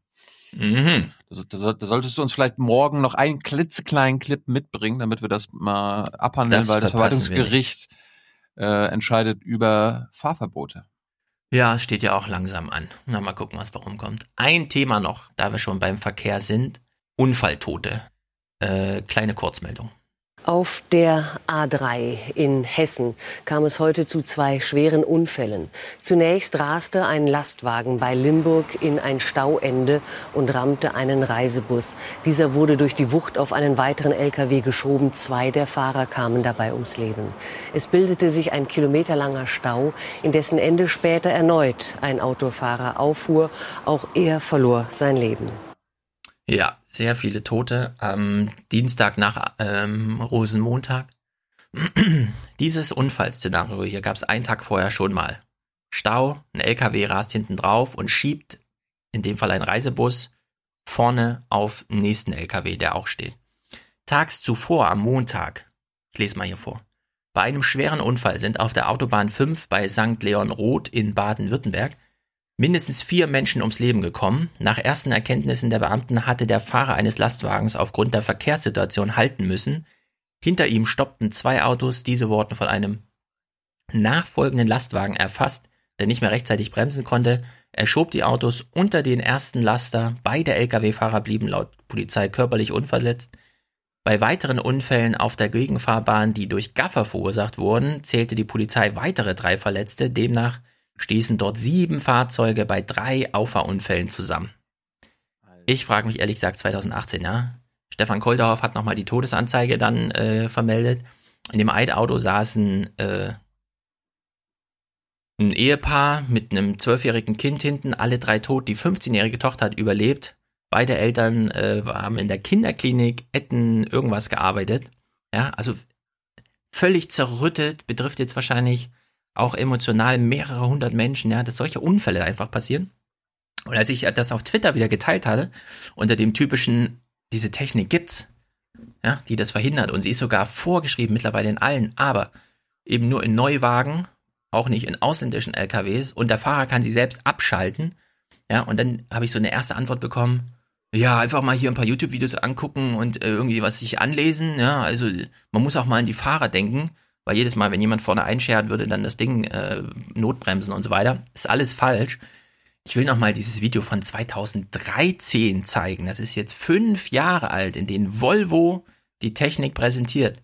Ja, das ist jetzt hier ein Szenario, bei dem eine Kamera anwesend ist. Also nicht auf der freien Wildautobahn, sondern auf einem Testgelände.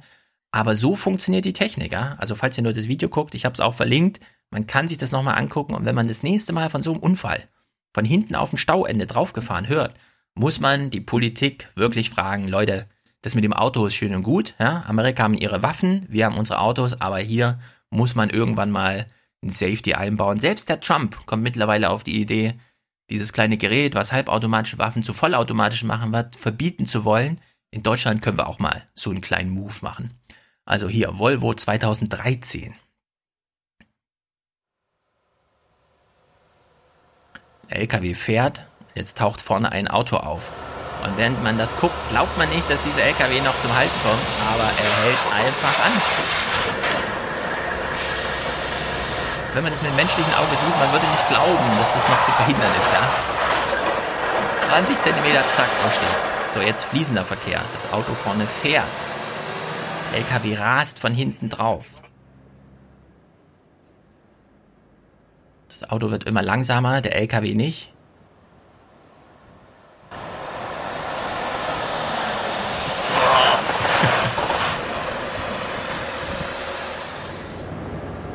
Jetzt aus der Fahrerkabine gefilmt. Das Auto verschwindet quasi unter dem LKW, aber er schafft noch zu bremsen. Kein Mensch schafft das, die Maschine schafft das. Zack, das Auto fährt einfach weiter. Und dass diese Technik ja nicht Pflicht überall ist und auch nicht ausgeschaltet werden kann. Ich meine, das Zusatzargument wäre Anis Amri, ja? Dieser LKW wäre komplett durch den äh, Weihnachtsmarkt durchgefahren, wenn Amri gewusst hätte, wie man das Ding ausschaltet, weil man es ausschalten kann. Stattdessen Vollbremsung links aus dem äh, Weihnachtsmarkt rausgefahren, 12 Stote statt 200. Also, das ist einfach, ich verstehe das nicht, warum das einfach, warum hier, es gibt hier wirklich eine technische Lösung für ein wirkliches Problem, aber nee, es wird einfach nur so halbgar und so. Ja, wir wollen ja nicht unsere Spedition belasten. Ja, aus solchen Gründen wieder. Das ist schlimm, schlimm ist das. Na gut. Ja, äh, schlimm? Es ist schlimm ist das, schade. Schade auch für Deutschland. Ja, es ist wirklich. naja. Zur kleinen Aufmunterung nach so viel Unfalltoten China, weil wir gleich den ersten oh. Hörerkommentar hören von Christina. Mhm. Äh, in China gibt es doch Interessantes zu vermelden. Wir wissen ja, so Neujahrsfeiern, das ist denen ja nicht ganz unwichtig. Da machen die ja eine richtig große Show und so weiter. Trotzdem, weil es da eine kleine Veränderung gibt, die wir uns in Deutschland auch wünschen. Hören wir mal kurz rein. Nach dem traditionellen Mondkalender ist das Jahr des Hundes angebrochen.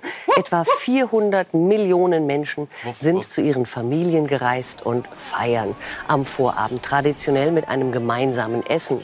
Und viele besuchen dann am Neujahrstag Tempel wie hier in Peking, beten für Glück und Wohlstand. Auch weil Feuerwerk vielerorts wegen der Luftverschmutzung verboten ist, Aha. veranstalten viele Städte aufwendige Lichtershows, auf das das Jahr des Hundes Glück bringe. Also ich ja, würde mal sagen, ist, das, das, ist die Zukunft. Ja. Lichtershows oder wie bei Olympia äh, Drohnenshows. Ja, äh, dieses Geballer in Deutschland, das hat ja nicht mal irgendwas, das ist ja wirklich nur privates Vergnügen. In China war ja Feuerwerk wenigstens noch und so, ja, die Drachen und hier und da und so. Und selbst in China haben sie es hingekriegt, das zu verbieten. Und in Deutschland, wir ballern immer noch sinnlos rum. Oh Mann. Das ist einfach, so ist Deutschland, ja. Naja, gut, jetzt schalten wir zu Daniel Buß. Und danach hören wir die Audiokommentare, die heute sehr gut sind. Musik von Matthias haben wir auch. Ich trage kurz vor, Christina zum Chinas Aufbruch, politisch-historische Massenmedienkartografie für die neue alte chinesische Vorherrschaft. So fasse ich mal hier einen Kommentar zusammen. Gernot über Bauvorschriften zu Hans äh, Idee, man könnte ja weniger Bauvorschriften machen, dadurch wird es billiger. Er ist Brandschutzexperte und klärt uns doch mal auf. Dann äh, The Big, The Biggest Dude ist extra in die SPD eingetreten, aber oh Wunder, sein Brief zur Urwahl äh, des Koalitionsvertrags war nicht ganz vollständig. Till nochmal zum ÖPNV und der deutschen Autokultur und Marcel über die digitale Infrastruktur und immaterielle Arbeit zur Erschaffung von wesentlichen Infrastrukturen. Er nimmt da irgendwie Facebook wieder mit rein. Ich sehe das anders, bleibe dabei, aber gut. Ähm, hast du mittlerweile mehr Big Brother geguckt? Noch nicht, nächste Woche aber. Oh, das ist so geil. Ja. Ist wirklich, glaube ich. Eine geile Sendung. also äh, nochmal der Hinweis an alle, die mal nächste Big Woche, aus, ja, also ausprobieren schaut wollen. Rein. Nächste Woche ist das Thema hier. Ja. Sonntag ist schon Finale. Ja, bin ich doch perfekt dran. Aber alle, die bei Big Brother mal einsteigen wollten, wenn ihr eine Kurzfassung dieser normalerweise 100 Tage dauernden Show ja. sehen wollt, ich glaube auch, mit, mit mehr oder weniger bekannten Persönlichkeiten, guckt rein. Und wenn es euch gefallen hat, Big Brother ist 16, müsst ihr dann gucken. ja, 16, 14 und 18 waren super. Und dann alle, ja. So, dann habe ich aber nochmal, apropos Big Brother, ähm, es gibt ja zwei Menschen aus dem letzten Sommer, die Mhm. meine Lieblinge waren, ne? Cody Mhm. und Jessica. Mhm. Waren vielleicht nicht deine Lieblinge, aber meine waren's. Und die haben in einer anderen CBS-Show jetzt auch mitgemacht, nämlich bei The Amazing Race. Ich weiß damals noch, als ich in Amerika äh, zur Schule gegangen bin, hat das gerade angefangen, die, diese Serie. Äh, diese Reality-Show, wo sie um die Welt reisen und in jeder Folge ne, einen Abschnitt ähm, gegen Ein andere. Zweierpärchen ist das, ne? Genau. Super. Äh, ich habe das 29 Staffeln lang ignoriert.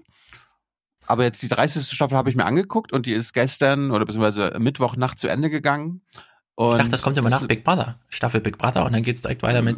Ja, es- ich weiß es nicht. Hm. Ist mir scheißegal. Es läuft, auch auf, es läuft auch auf CBS. Es, Und es Mhm. gibt äh, zwölf oder zwölf Folgen gibt's, glaube ich. Äh, dreiviertel Stunde.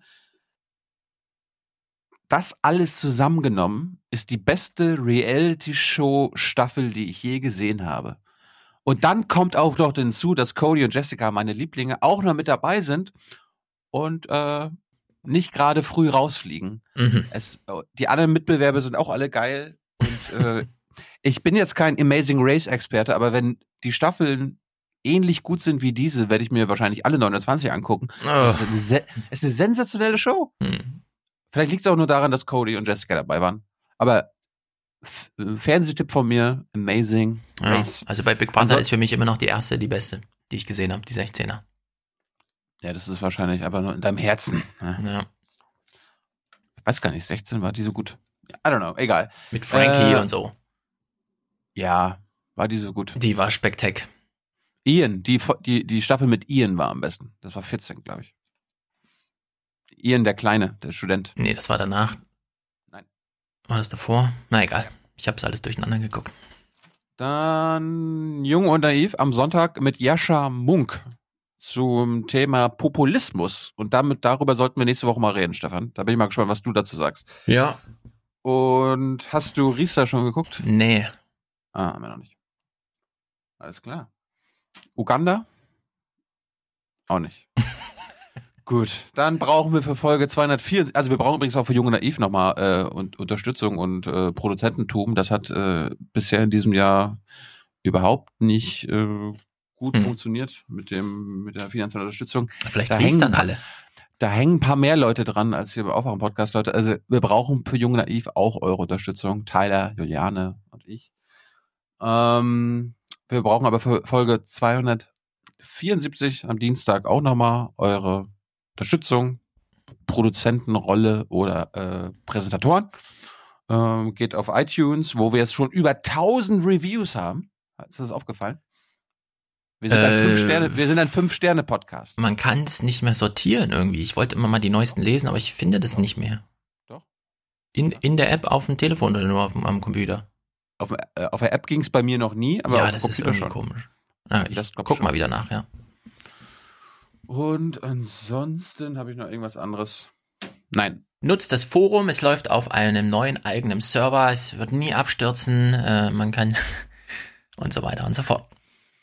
Alles klar. Bis dann. Haut rein. Herzlichen Dank und Ihnen und Ihren Zuschauerinnen und Zuschauern einen schönen Abend. Herzlichen Dank und äh, Deutschland alles Gute. Deutschland oder unser Land. So viel heute von uns. Ihnen noch einen schönen Abend bei uns im Ersten. Selbstverständlich werden Sie die Tagesschau und die Tagesthemen auf dem Laufenden halten. Machen Sie es gut. Good night and good luck. Wir kümmern uns. Für Deutschland! So, wir gehen jetzt in die Rummelsbucht. Daniel, wo ist die Rummelsbucht?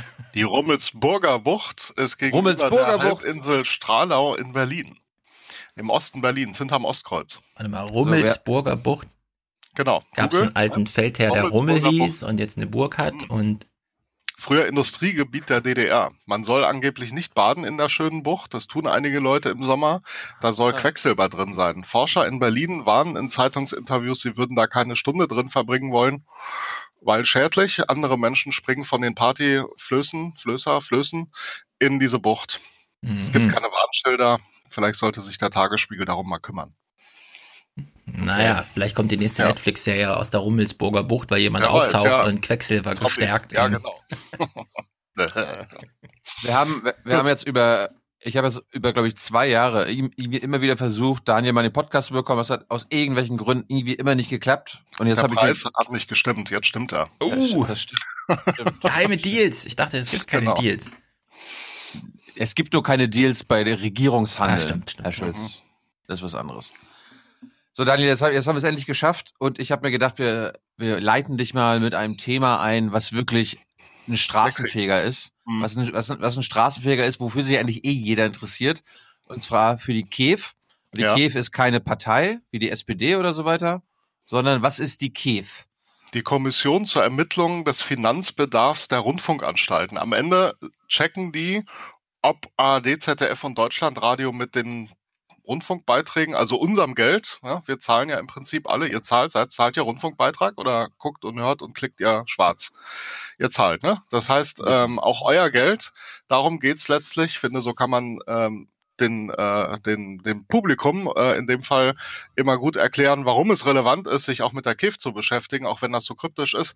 Die schauen, ähm, ob ähm, der Rundfunkbeitrag ähm, wirtschaftlich eingesetzt wird. Und ähm, für die Sender wichtig, sie checken, ob die Sender genug Geld bekommen, um den Programmauftrag zu erfüllen, den ja letztlich die Länder per Staatsvertrag ähm, irgendwie vorgeschrieben haben. Hm.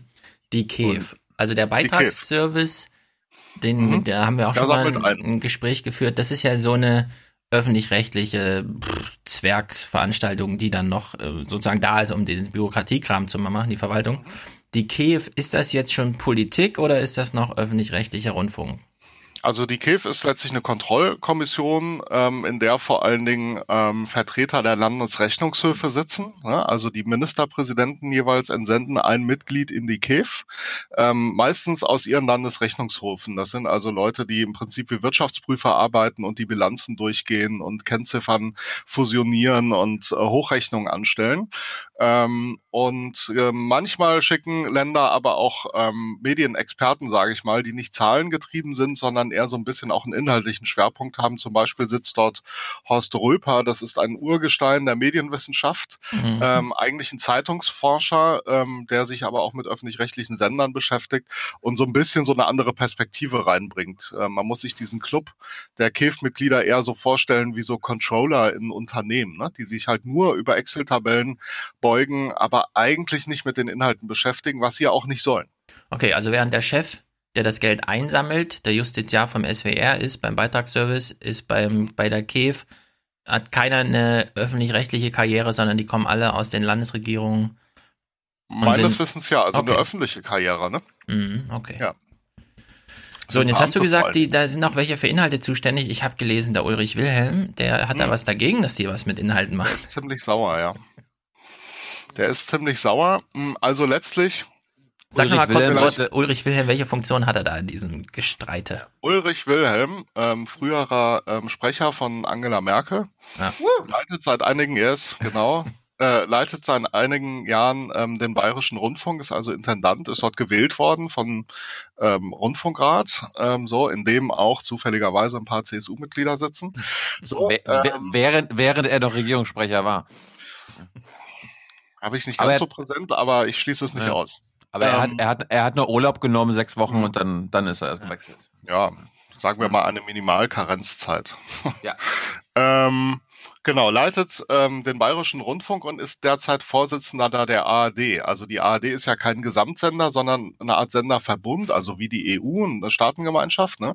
So, ähm, die gemeinsame Ziele verfolgt, aber erstmal unterschiedlich Programm macht und nur einzelne gemeinsame Programme hat wie das erste, in das irgendwie alle einzahlen und alle liefern Programme bei. Ansonsten sind die Sender, Fernsehen und Hörfunk ähm, und die Online-Auftritte erstmal autonom, eigenständig und man stimmt sich so ein bisschen ab. So, und innerhalb dieser Arbeitsgemeinschaft der ähm, Rundfunkanstalten, der öffentlich-rechtlichen Rundfunkanstalten Deutschlands, ARD, ne, ähm, so ähm, wird alle zwei Jahre ein Vorsitz bestimmt, der letztlich so eine Art moderierenden und sprechenden, also auch so im Prinzip der Sprecher der ARD, ne, ähm, Charakter hat. Ähm, das äh, ist momentan ähm, seit Jahresbeginn Ulrich Wilhelm, der BR-Intendant. Mm, Und der hat sich den KEF-Bericht angeschaut und hat gesagt, ähm, da wird in die Pro äh, Programmautonomie der Sender eingegriffen. Warum? Ähm, er stört sich letztlich vor allen Dingen ähm, am äh, hinteren Kapitel der KEF. Dort führt sie nämlich, ähm, das ist überschrieben mit Kostentransparenz. Also es geht darum, dass die KEF sich exemplarisch bei all ihren Prüfungen, die alle zwei Jahre vorgelegt werden, ähm, beim Fernsehen und beim Hörfunk mal einen Bereich rausnimmt. Ähm, das waren früher mal zum Beispiel die Talkshows, da wurde verglichen, was kosten die eigentlich, um so ein Ranking, ne, Controller-Ranking. Mhm ähm, zu erstellen. Die Sendeminute bei Anne Will kostet wie viel, bei Jauch damals wie viel, ne? So. Ja, seitdem so. wissen wir, dass Anne Will ungefähr 40.000 Gage pro Stunde bekommt, die sie ja, da auf Sendung ist. Sie hat Nein gesagt dazu. Stefan, sie hat dazu Nein gesagt. Ja, ist natürlich also, hat sie Nein gesagt. So, ähm, jedenfalls, ähm, diesmal hat sich die KEF angeschaut, einerseits die ähm, Popwellen, also im Prinzip die, ähm, die, die werbefinanzierten Hörfunkprogramme, ne, sowas wie SWR 3 oder Bayern 3 oder sowas oder ähm, WDR 2 ähm, dort Sendeminutenvergleiche angestellt. Das geht dann los von acht Minuten bei Bremen 4, ähm, äh, kostet die Minute ähm, 8 Euro. Ach, ich habe drei gelesen. Ähm, ich habe drei, das habe ich mich gewundert. Nee, drei Euro nee, nee. stand irgendwo. Okay, acht. Also Aber acht ist auch schon ziemlich gut. Genau. Ähm, und 52 ähm, oder 42, Moment, ich habe den Bericht da natürlich auch da. Also, laut deinem Bericht ähm, bei SAP waren 42. 42, ja, genau, an der Spitze bei WDR 2. So, ähm, und äh, äh, im Fernsehen wurden verglichen sehr prominent ähm, die Tatorte. Also hat sich die KEF für die Prüfjahre 2015 und 2016 die Tatorte vorgenommen und unter anderem ausgewiesen, was kostet so ein Tatort insgesamt. Ähm, und wie hoch sind die äh, Gagen, sowohl für die Darsteller als auch für den restlichen Stab, also so Kamera, äh, Technik. Ja, nenn uns mal kurz die Zahlen. ich habe ich hab gelesen, 1,7 Millionen kosten Tatort im Schnitt und 1,1 Millionen geht manchmal für die Gagen nur drauf. Also der, hm, jetzt verdecke ich mein eigenes Licht hier. Das, Vergleich der durchschnittlichen Kosten je Folge. So, mhm. also es wurden verglichen die Krimis am Sonntagabend ähm, im ersten und am Samstagabend als Vergleichsmaßstab im zweiten Programm. Und da müssen wir ähm, kurz festhalten, ja. dass ein Tatort am Sonntag kommt, das wissen alle, sogar ich, ja, wo ich den nie gucke. Ja. Dass Samstagabend Krimis kommen im ZDF, wusste ja. ich nicht da kommt man schon so in den Bereich, ähm, kann man die Vergleiche überhaupt anstellen? Sozusagen der Tatort ist sowas wie Premium-Unterhaltung, da gibt sich die ARD total Mühe. Beim ZDF ist der Samstagskrimi eher so, der muss solide irgendwie die Quote bringen. Da sind aber keine Highlights. Beim ZDF ist eher der Montag ähm, ähm, sozusagen das, das ähm, Spielfilm-Highlight. So der genau. Samstag-Krimi segelt so und diese Montagsdinger, und starkes Team. Genau, diese Montagsdinger ja? sind aber vor allem eingekaufte Hollywood-Sachen, oder? Ja, gibt es auch, genau. Aber da gibt's auch ähm, deutsche äh, Auftragsproduktion. Mhm. Ist aber nicht so, also die Vergleiche sind halt ein bisschen schwierig. Aber jedenfalls ähm, Durchschnittskosten je Folge, ARD 2015 ähm, 1,544 Millionen, 2016 1,664 Millionen, also fast ein Anstieg um acht Prozent innerhalb eines Jahres. Und wenn man sich dann anschaut, also es gibt äh, so Zahlen und Tabellen und Diagrammfetischisten, die macht dieser Bericht halt total happy. Ne? Ähm, da gibt es zum Beispiel die Herstellungskosten der Produktion. Da kann man sich für die jeweiligen Jahre so Balkendiagramme, kann ich vielleicht mal zeigen, sieht man das hier? Ne? Mhm. Ne? Man sieht hier so da. Balken, da sind naja. die Tatorte aufgespürt, aufgeführt ähm, von den einzelnen Sendern. Und dann sieht man ähm, das, sieht man das hier, ja, ja. dass ähm, äh, die zwei Millionen, das ist hier unten ist 2016, die zwei Millionen Marke die ist dreimal geknackt worden. Ne? Die ist hier mhm. oben bei 2015 noch gar nicht berührt worden. Hier ist sie schon dreimal geknackt worden. Das sind alles Tatorte vom NDR. Ähm, jetzt steht hier Jawohl. nicht, welcher Tatort das ist. Aber was hat denn der NDR gemacht? Marken, Markentatort, ein, ein Premium-Tatort. Premium, genau. Einer lief ja sogar im Kino. Ähm, wow. Und die ARD spricht selbst von actionlastigen Tatorten äh, mit äh, prominenten Darstellern. ich würde das halt einfach den Till Schweiger-Effekt nennen. Ja. So, auch beim Kieler Tatort ähm, gab es ja ähm, eine Darstellerin, die sicher nicht ganz billig sein wird, weil man die auch vom Kino her kennt, aber ähm, sozusagen ähm, ist ja klar, dass das reinhaut, viel Pyrotechnik, viel Bum-Bum und ähm, viel ähm, prominente Gesichter. So, ja. das kostet natürlich Geld und dann hat man solche Ausreißer. Aber da, da will ich kurz feuilletonistisch einhaken. Na klar. Dieser allererste Tatort mit Till Schweiger, das war ja irgendwann 2013 oder so. Oder mhm. 14, keine Ahnung. Mhm. Da habe ich auch mal einen Tatort geguckt. Es war, glaube ich, der erste, den ich komplett gesehen hatte. Und ich fand den spektakulär gut. Ich bin danach zu Hanfeld in die Medienredaktion gegangen und habe gesagt, diese eine Szene, in der Till Schweiger aus dem Fenster springt, die Kette greift, einmal schwingt und ein Stock tiefer wieder zurückschwingt in das Gebäude rein und die Kamera das ein Fenster weiter genauso mitmacht, ist einfach spektakulär. Das habe ich noch nicht mal in Hollywood gesehen. Und da habe ich sogar einen kleinen Text darüber geschrieben. Also diese Investition hat sich tatsächlich gelohnt, würde ich sagen. Also du hast dich gefreut, dass die ARD da so viel Geld in die Hand nimmt. Ich fand's, äh, ich wusste ja noch nicht, um wie viel Geld es geht, aber ich fand's ein sehr gutes Fernsehprogramm, muss ich echt sagen. Dieser erste Tatort. Die anderen mit Til Schweiger habe ich auch nicht mehr geguckt, aber dieser allererste, der da kam, der war echt gut.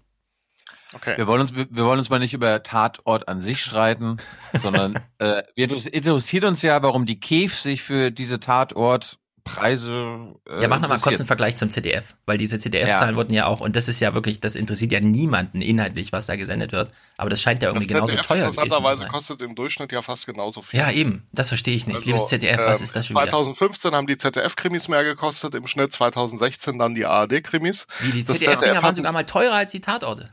Ja, obwohl sie halt nicht so prominent sind. Also, also ne, ähm, müsste man mal Herrn Wilsberg fragen, wie immer er im Realleben heißt. Ähm, ah, das ist das, äh, dieses was er so bekommt. Ne? Dieses Wilsberg-Zeug ähm, ist so mehr teurer noch gewesen, mal ein Jahr lang als ein Tatort.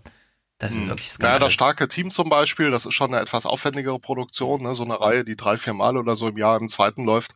Ähm, so aus Berlin, da hat man irgendwie vier, äh, ich sag mal B, prominente Schauspieler so, die in der Summe wahrscheinlich dann auch schon was ausmachen. Also es, ähm, die, die KEF interessiert sich letztlich dafür, ähm, ähm, kann man im selben Genre ähm, mit unterschiedlicher Produktionsweise ähm, unterschiedlich viel oder wenig Geld ausgeben. Und ähm, sie möchte, also ich habe mit dem Vorsitzenden der KEF, ähm, Fischer Heidelberger, der war früher Vorsitzender des Landesrechnungshofs in Bayern, gesprochen, der sagt, wir wollen eine Diskussion anstoßen. Also man äh, möchte sozusagen mal den Scheinwerfer auf ein Genre lenken, in dem Fall Krimis, Tatort, und sagen, guck mal, hier gibt sozusagen Ausreißer und fragt euch mal, ob das so sein muss. So, Sie sagen, eigentlich wollen Sie diese Programmentscheidung nicht treffen, aber Sie möchten, dass sich vor allen Dingen die Gremien, die Rundfunkräte ähm, damit beschäftigen ähm, und äh, ziehen das so letztlich auch in die Öffentlichkeit.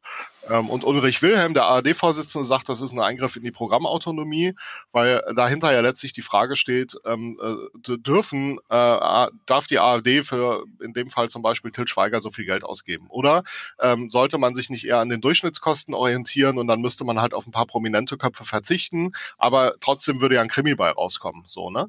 Ähm, also Sparsamkeit bei Programmfragen. Da sagt halt der ARD-Vorsitzende, das sind ähm, letztlich künstlerische Entscheidungen, ähm, die nicht zahlengetrieben bewertet werden dürfen. So, da hätte man auch sowas wie einen, also bei den Popwellen zum Beispiel sagt er auch, ähm, da, das ist gelebter Föderalismus, dass sich die einzelnen Programme unterscheiden und dass die Sender auch unterschiedlich viel Geld in unterschiedliche Genres stecken. Also die Sender entscheiden, wo sie die Schwerpunkte setzen. Ähm, setzen sie äh, den Schwerpunkt beim Tatort, wenn sie ihr Geld verteilen, oder setzen sie den Schwerpunkt vielleicht bei irgendeiner Hörfunkwelle? So, ähm, das kann ja jeder Sender für sich entscheiden und dann äh, mal hier oder mal da irgendwie sozusagen Ausreißer nach oben produzieren. Ja. Also Vielfalt, ne? So, und die KEF möchte, das ist so der Vorwurf, der mitschwingt, die möchte halt so Mittelmaß überall, dafür aber die Kosten drücken im Sinne der Beitragszahler.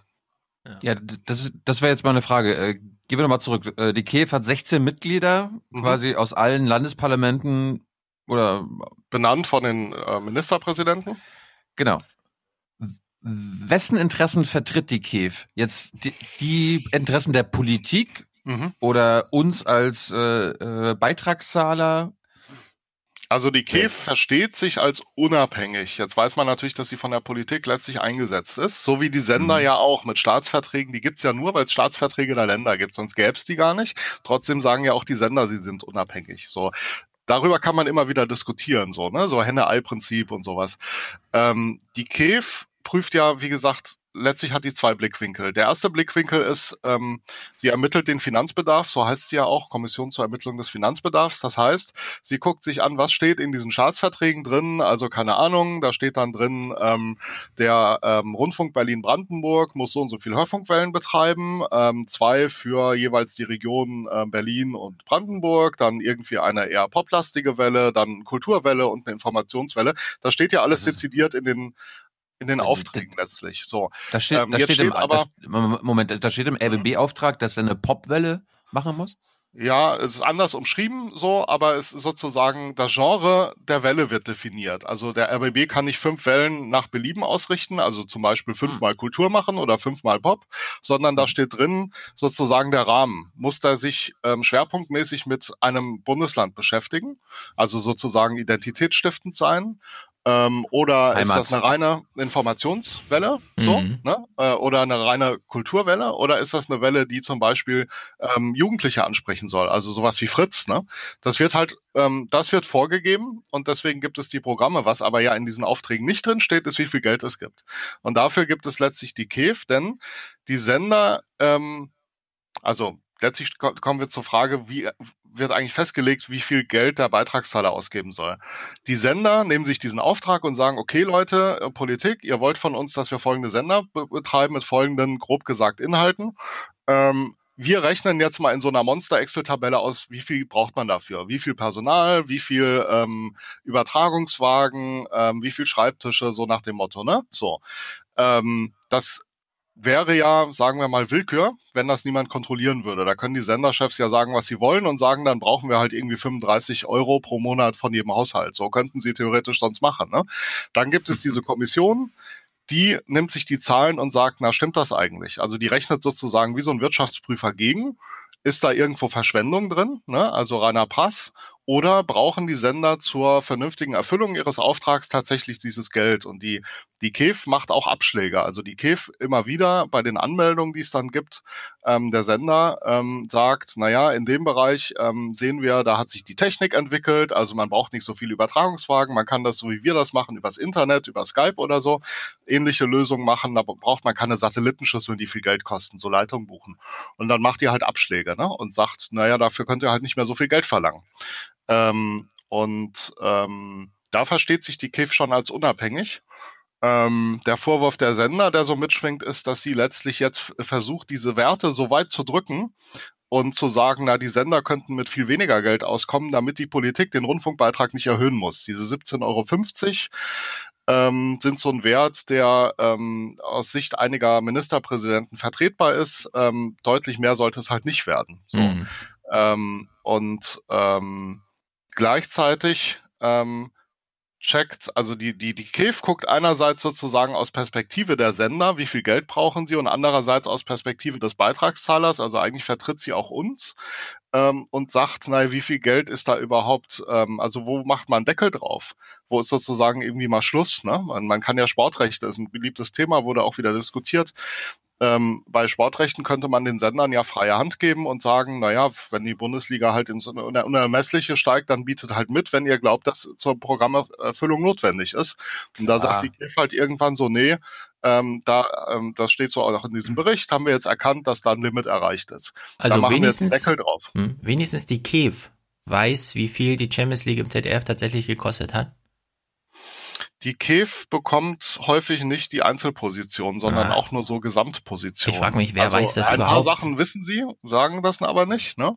Und ein paar Sachen wissen sie nicht. Also man weiß jetzt nicht, wissen die von allen Sportexperten, ähm, so auch große Diskussion ja gewesen, wissen die von allen Sportexperten wirklich, wie viel die im Jahr überwiesen bekommen? Oder kennen die so einen Gesamttopf, so nach dem Motto, für die Sportexperten äh, geben wir im Jahr so und so viele Mhm. aus? Ne? Aber ich meine jetzt nicht nur die Experten, sondern diese grundsätzliche Mhm. Lizenz für die 19 Bundesliga, Fußballspiele für 50 Fußball, Millionen oder so. WM. Ja, weil Ja. Ähm, wir hatten ja hier schon mit Elmar Thewissen gesprochen und Mhm. ich habe schon mit und so niemand sagt von sich, er weiß, was das ZDF dafür wirklich bezahlt hat. Ich frage mich, wer am Ende wirklich mal weiß. Ja. Also naja, im die eine Person, die da am der Tisch Intendant sitzt den und Vertrag, ne? So, genau. also nur der Intendant und der Verhandlungstyp, der da dafür Ja, mit abgeordnet- Sicherheit die Sport A, also die ARD und ZDF haben eine gemeinsame Sportrechteagentur, die letztlich die Verhandlungen übernehmen. Ah. Ähm, in München, ähm, ich sag Ach so, mal so, extra ausgegliedert, ja, das macht- genau. Ah. Die treten letztlich so als Damit die die Zahlen nicht nennen müssen. Ja, die unterliegen auch, die sind ja 100% öffentlich-rechtlich. Die unterliegen dann ähm, schon auch der ähm, Gremienkontrolle. Ja, aber das hatten wir doch schon mal bei diesen äh, irgendeine Tochtergesellschaft vom ZDF beauftragt ein Doku und dann darf die Doku nirgendwo gesendet werden, weil die Rechte gar nicht beim ZDF liegen, sondern bei der hundertprozentigen Tochter, die eine hundertprozentige Tochter hat. Und am Ende ist es so undurchsichtig, dass niemand mehr genau weiß, wie kommt man eigentlich an diese Rechte ran. Ja, da gab's früher mehr Freiräume, als es jetzt gibt. Also das ist ja auch mit einigen ähm, Verträgen, also der Gottschalk-Vertrag war ja ein, Mhm. ein Politikum, ne? so dass da ja auch ähm, ausgelagert wurde ähm, und dann hat sich der Rundfunkrat das Recht zurückerobert, letztlich ähm, diese Verträge auch zu sehen. Bei der Bundesliga zum Beispiel gibt es auch Tischvorlagen für Gremienmitglieder, da stehen die echten Werte drin, die sind inzwischen dadurch ja auch publik geworden. So, weil dadurch der Kreis der Wissenden so groß wird, dass die Dinge halt irgendwann aus dem Mhm. System wandern. So, ich- bei ja. äh, Olympia, glaube ich, ist das noch nicht der Fall. Ja. Tja, Olympia. Na gut. Äh, Hm. Du hattest eben, das fand ich interessant gesagt, die Kiew macht auch manchmal ein Argument zu sagen, ah, hier hat sich so ein bisschen was entwickelt, braucht ihr noch den Ü-Wagen, reicht da nicht ein iPhone für, weil Internet ist ja da und so. Das finde ich ganz interessant, weil als wir die letzte Subscribe Podcaster Konferenz in München hatten, haben wir auch alle eine BR Studioführung gekriegt. Und das war wirklich interessant, weil wir durften da in diese alten Hörfunkstudios, äh, Hörspielstudios rein, wo halt noch so 15 verschiedene Türen da standen, um Tonaufnahmen zu machen und eine Treppe und verschiedene Bodenbelege, ein Sandspielkasten und so weiter und so fort. Und Conclusio war aber dann am Ende, dass wir im Studio standen und er meinte, ja, das können wir eigentlich alles digital machen, weil wir haben ja so verschiedene Faltungstechnik und wenn wir einen Hall brauchen, dann sagen wir halt dem Computer, ob wir den Hall aus dem Kölner Dom oder aus der, was weiß ich, Höhle haben wollen, ja. Und im Grunde braucht man dieses ganze Studio nicht mehr. Also es ist alles antike Geschichte, Hinterlassenschaft sozusagen, steckt noch in diesem Gebäude drin, aber braucht im Grunde niemand. Und wenn die Cave äh, da radikal wäre, ja, könnte die da, glaube ich, Milliarden rauskürzen aus diesem Fernsehen. Also Milliarden weiß ich nicht, aber ich würde auch ähm, mich sozusagen der Idee anschließen, dass die KEF äh, nicht alle sozusagen äh, Dinge findet, die da äh, möglich wären. Ähm, sozusagen meine Kernkritik an der KEF ist, dass die Schreibtischtäter sind. Also die gehen ja nicht in die Sender und Ja. sagen sich, also so, nehmen wir mal den Tatort. Sie finden sozusagen Ausreißer und sagen, bei der nächsten Produktion wären wir gerne mal dabei, um dem sozusagen mal so ein bisschen den Praxisbezug dazu zu holen. Mhm. Ähm, jetzt sind das natürlich Wirtschaftsprüfer, das macht ja in einem Konzern eine Wirtschaftsprüfungsagentur ja auch nicht, dass sie dann sagt, ähm, äh, was auch immer da gebaut wird, wir gehen jetzt mal in der Fabrik und bauen ein Auto mit und dann wissen wir sozusagen, äh, ist da Verschwendung am Werk oder nicht. Ne? Aber ähm, ähm, dieser KEF-Bericht ist letztlich halt tatsächlich, da hat Ulrich Wilhelm nicht äh, äh, Unrecht, ist letztlich so ein Zahlenmonster, mh, d- dem teilweise so der Input aus der Realität fehlt. Ne? Also ähm, das führt zum einen dazu, dass die Vergleiche nicht immer ganz fair sind. Das führt zum anderen aber eben auch dazu, dass die KEF ähm, nicht in die letzte Ecke sozusagen guckt, ach guck mal, was hier immer noch betrieben wird, Mhm. weil sie natürlich sich jetzt auch nicht ähm, so weit in die Tiefe klickt, sage ich jetzt mal, ne, alle Anmeldungen, sondern die gucken sich natürlich eher so größere übergeordnete Daten an ne, und gucken nur gelegentlich mal stichprobenartig in die Tiefe. Ähm, also wahrscheinlich bräuchte es sowas wie ähm, Außendienstmitarbeiter der KEF, die ähm, sich durch die Landesrundfunkanstalten bewegen. Ähm, das Wären gute Abschlussprojekte für irgendwelche ähm, Defizit. Ja. Studiengänge oder so, finde ich. Einfach mal zum BR gehen und gucken, wie läuft so eine Hörspielproduktion ab und Ja. äh, auf was kann man so alles verzichten. Ja, und sich halt punktuell auch Experten holen, Ja. die dann sagen, der neueste Stand der Technik ist übrigens folgender. Ja. Das sagt man der KIF so ja auch nicht. So, die holen sich allerdings ähm, Gutachten ein und so, ne? Also wenn sie irgendwie so, so eine Art Tiefenprüfung mal machen, so ähnlich wie ein Finanzamt ja auch, ähm, bei einem Bereich, dann holen die sich schon Expertise Mhm. ein, ähm, aber das ist jetzt kein flächendeckender Prozess. Könnte ja auch ein Innovationshemmer sein. Beim RBB, die haben ja so Rucksäcke mit sieben SIM-Karten oder so, sodass sie eine Ja. sehr sichere Verbindung nach Hause machen können. ja, und wenn man die dann manche Kameramänner nicht aufziehen wollen, weil man weiß ja nicht, was ihnen aus dem Rücken wächst in 20 Jahren. Strahlung, genau. Ja, ja, sieben Aber- SIM-Karten, LTE, volle Last. Genau, aber nicht, so man muss ist. dafür schon mal keinen Ü-Wagen mitnehmen, was schon mal Korrekt. bedeutet, mh, irgendwer muss im Sender die Entscheidung treffen, ja, wir machen das jetzt mit der Technik, die zwei Nullen weniger am Jahr kostet. Und das ist ja auch eine Entscheidung, die man nicht so gerne trifft, wenn man das Budget hochhalten will. Ja, ähm, da wird ja eher mit Sendersicherheit argumentiert. Also es gab diese- LiveView-Rücksäcke heißen die. Das ist so eine Firma, die die herstellt und patentiert hat. Die gibt's in allen Sendern inzwischen. Bei der KEF kam der auch von bei einem ARD-Team zum Einsatz. Ähm, so, ähm, die haben natürlich bei Live-Übertragung den Nachteil, es ist halt eine Mobilfunkverbindung letztlich, auch wenn das sieben Verbindungen parallel sind. So, ähm, das ist eine andere ähm, Sicherheit ähm, als jetzt äh, eine Satellitenleitung zu buchen, die einem exklusiv gehört, wo auch niemand mit rein kann. In so eine Funkzelle können ja immer andere mit rein. So, ähm, das ist gerade bei Großveranstaltungen natürlich immer so eine Abwägung. Geht man das Risiko ein oder nicht? So, aber ja, es gibt Leute, die müssen in den Sendern diese Entscheidung treffen und möglicherweise auch sagen, der Gegenwert, ähm, den wir sparen können, ist halt äh, so erheblich, dass man halt auch vielleicht mal den ein oder anderen Aussetzer im Programm in Kauf nimmt und nicht 100% Hochglanz machen will. Mhm. So. Also warum nicht in einer, vielleicht nicht in der 20 Uhr, aber in kleineren sozusagen Nachrichtensendungen auch mal in Anführungszeichen in Skype-Qualität schalten? Also der Inhalt wird ja trotzdem transportiert. Ne? Also das ist ja so die Frage. Kann das Fernsehen so bleiben, wie es ist, auch in der Anmutung? Oder muss man nicht, um auch deutlich ähm, zu sparen, ohne den Inhalt außen vor zu lassen, so ähm, möglicherweise auch hier und da Kompromisse eingehen?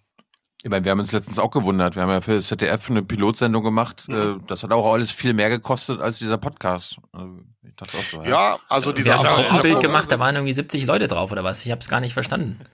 Die Apparate sind halt schon gewaltig. Ne? So, das merke ich ja auch immer, wenn ich fürs Fernsehen unterwegs bin. Äh, so, dann, dann, dann schwören halt auch äh, ganz viele verschiedene Techniker um einen rum. So und also jetzt an so einem Fernsehbeitrag für ZAP so ähm, sind halt irgendwie zwei Leute vom Kamerateam mindestens. Manchmal hat man auch zwei Kamerateams so beteiligt. Dann ist ein Cutter beteiligt. Dann gibt es einen Tonmischer.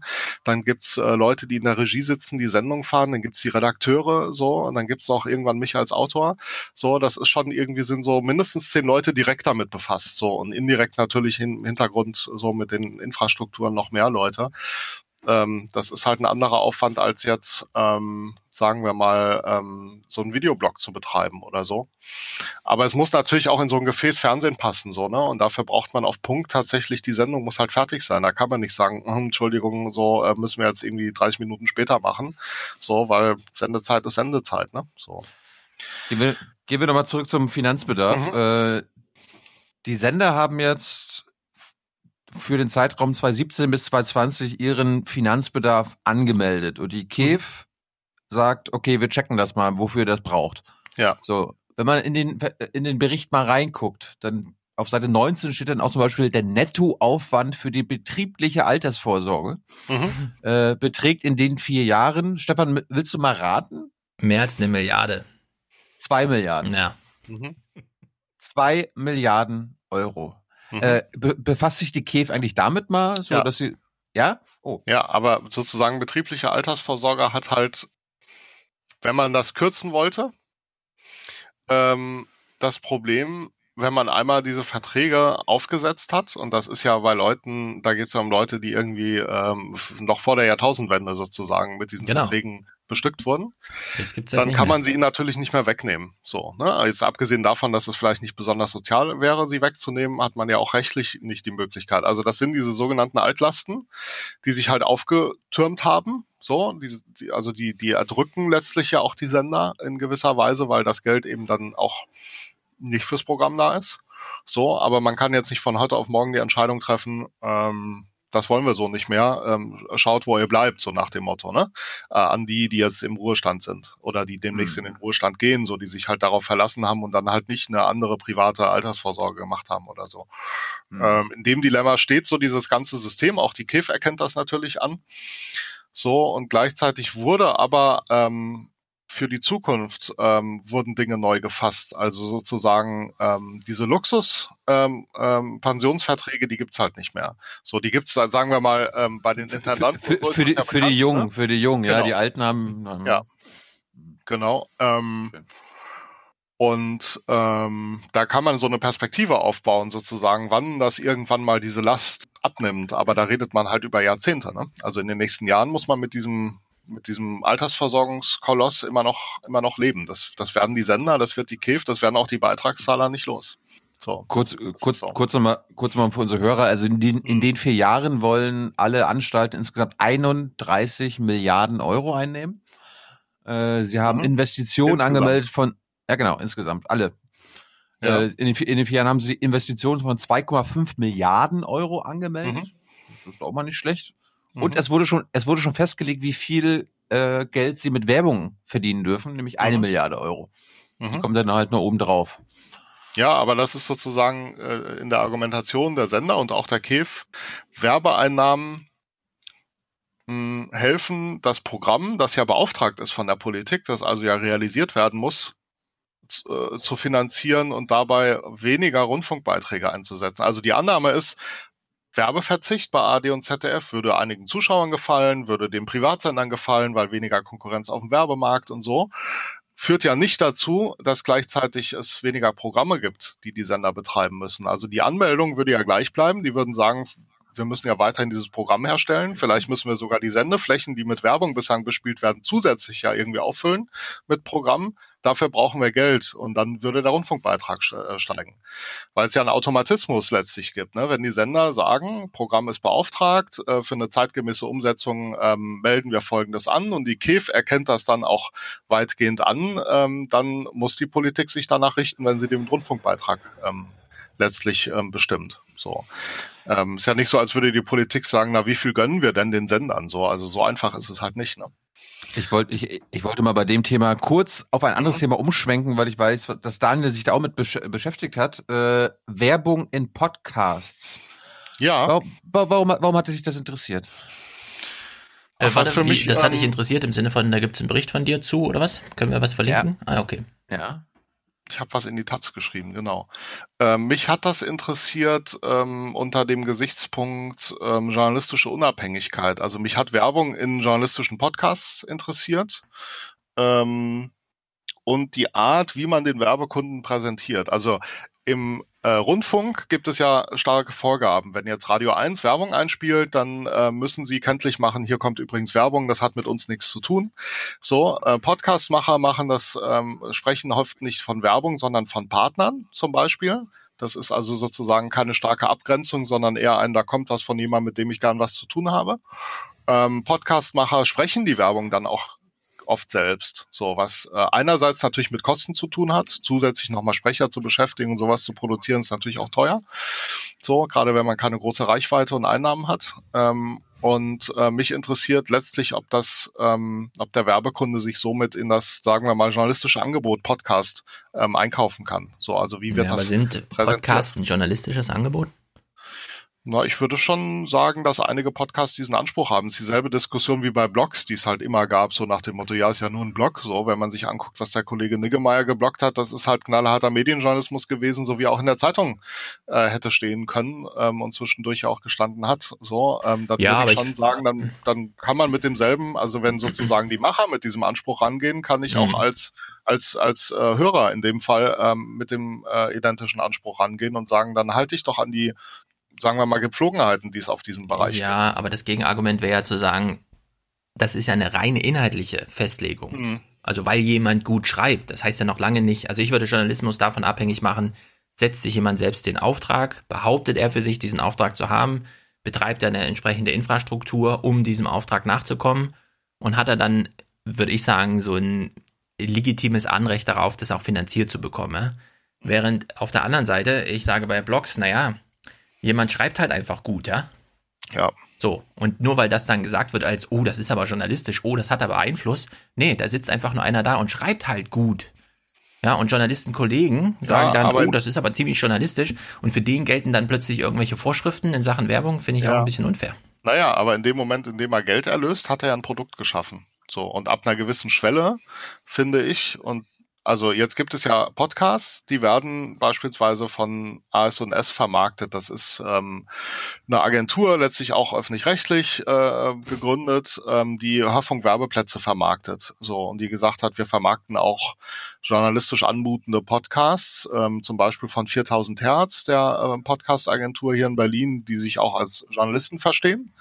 So, zum Beispiel. Lage der Nation machen die auch. Ja, genau, den Banse, Mhm. so. Ähm, und ähm, also wenn man mit so einem Podcast einige hundert oder vielleicht auch ein paar tausend im Monat umsetzen kann, finde ich, dann ist das ein Produkt und dann ist das halt nicht mehr irgendein Privatvergnügen, so, sondern dann ist das ein Geschäftsmodell und dann sollte man sich, finde ich, schon auch ähm, in die Regeln, die dafür gelten, einfügen, ähm, die Qualitätssicherung letztlich mit sich bringen, ne? ähm, ähm, die ähm, auch dafür schützen, dass sowas irgendwie ähm, naja, also eine Reichweite ist ja dann da und dass man damit halt keinen Unfug betreibt. So, ähm, das finde ich dann schon, schon wichtig. So, jetzt hast du, jetzt hast du in der Taz geschrieben, dass Goldgräberstimmung herrscht. Machen wir als Aufwachen-Podcast, der nicht kommerziell ist, der keine Ja. Werbung macht, einen Fehler? Sollten wir, sollten wir jetzt Werbung schalten? Also wenn ich das richtig verstanden habe, ich habe jetzt eure Bilanz, ich bin nicht eure Cave, ich habe nicht in eure Bücher geguckt, so, aber ähm, äh, wenn ich das richtig verstanden habe, habt ihr ja, seid ihr in der glücklichen Lage, dass ihr ähm, genug Fans habt, die euch finanzieren, direkt, was ja, ähm, also ihr kriegt ja Spenden, ne? Genau, ausschließlich Hörerunterstützung. Ja, also auch eine Art Podcast-Beitrag, aber eben freiwillig so, ne? Also es ist jemand bezahlt dafür, das tut er freiwillig, er verlangt da nichts, es gibt sozusagen keine Bezahlschranke, ne? So jeder kann das frei nutzen.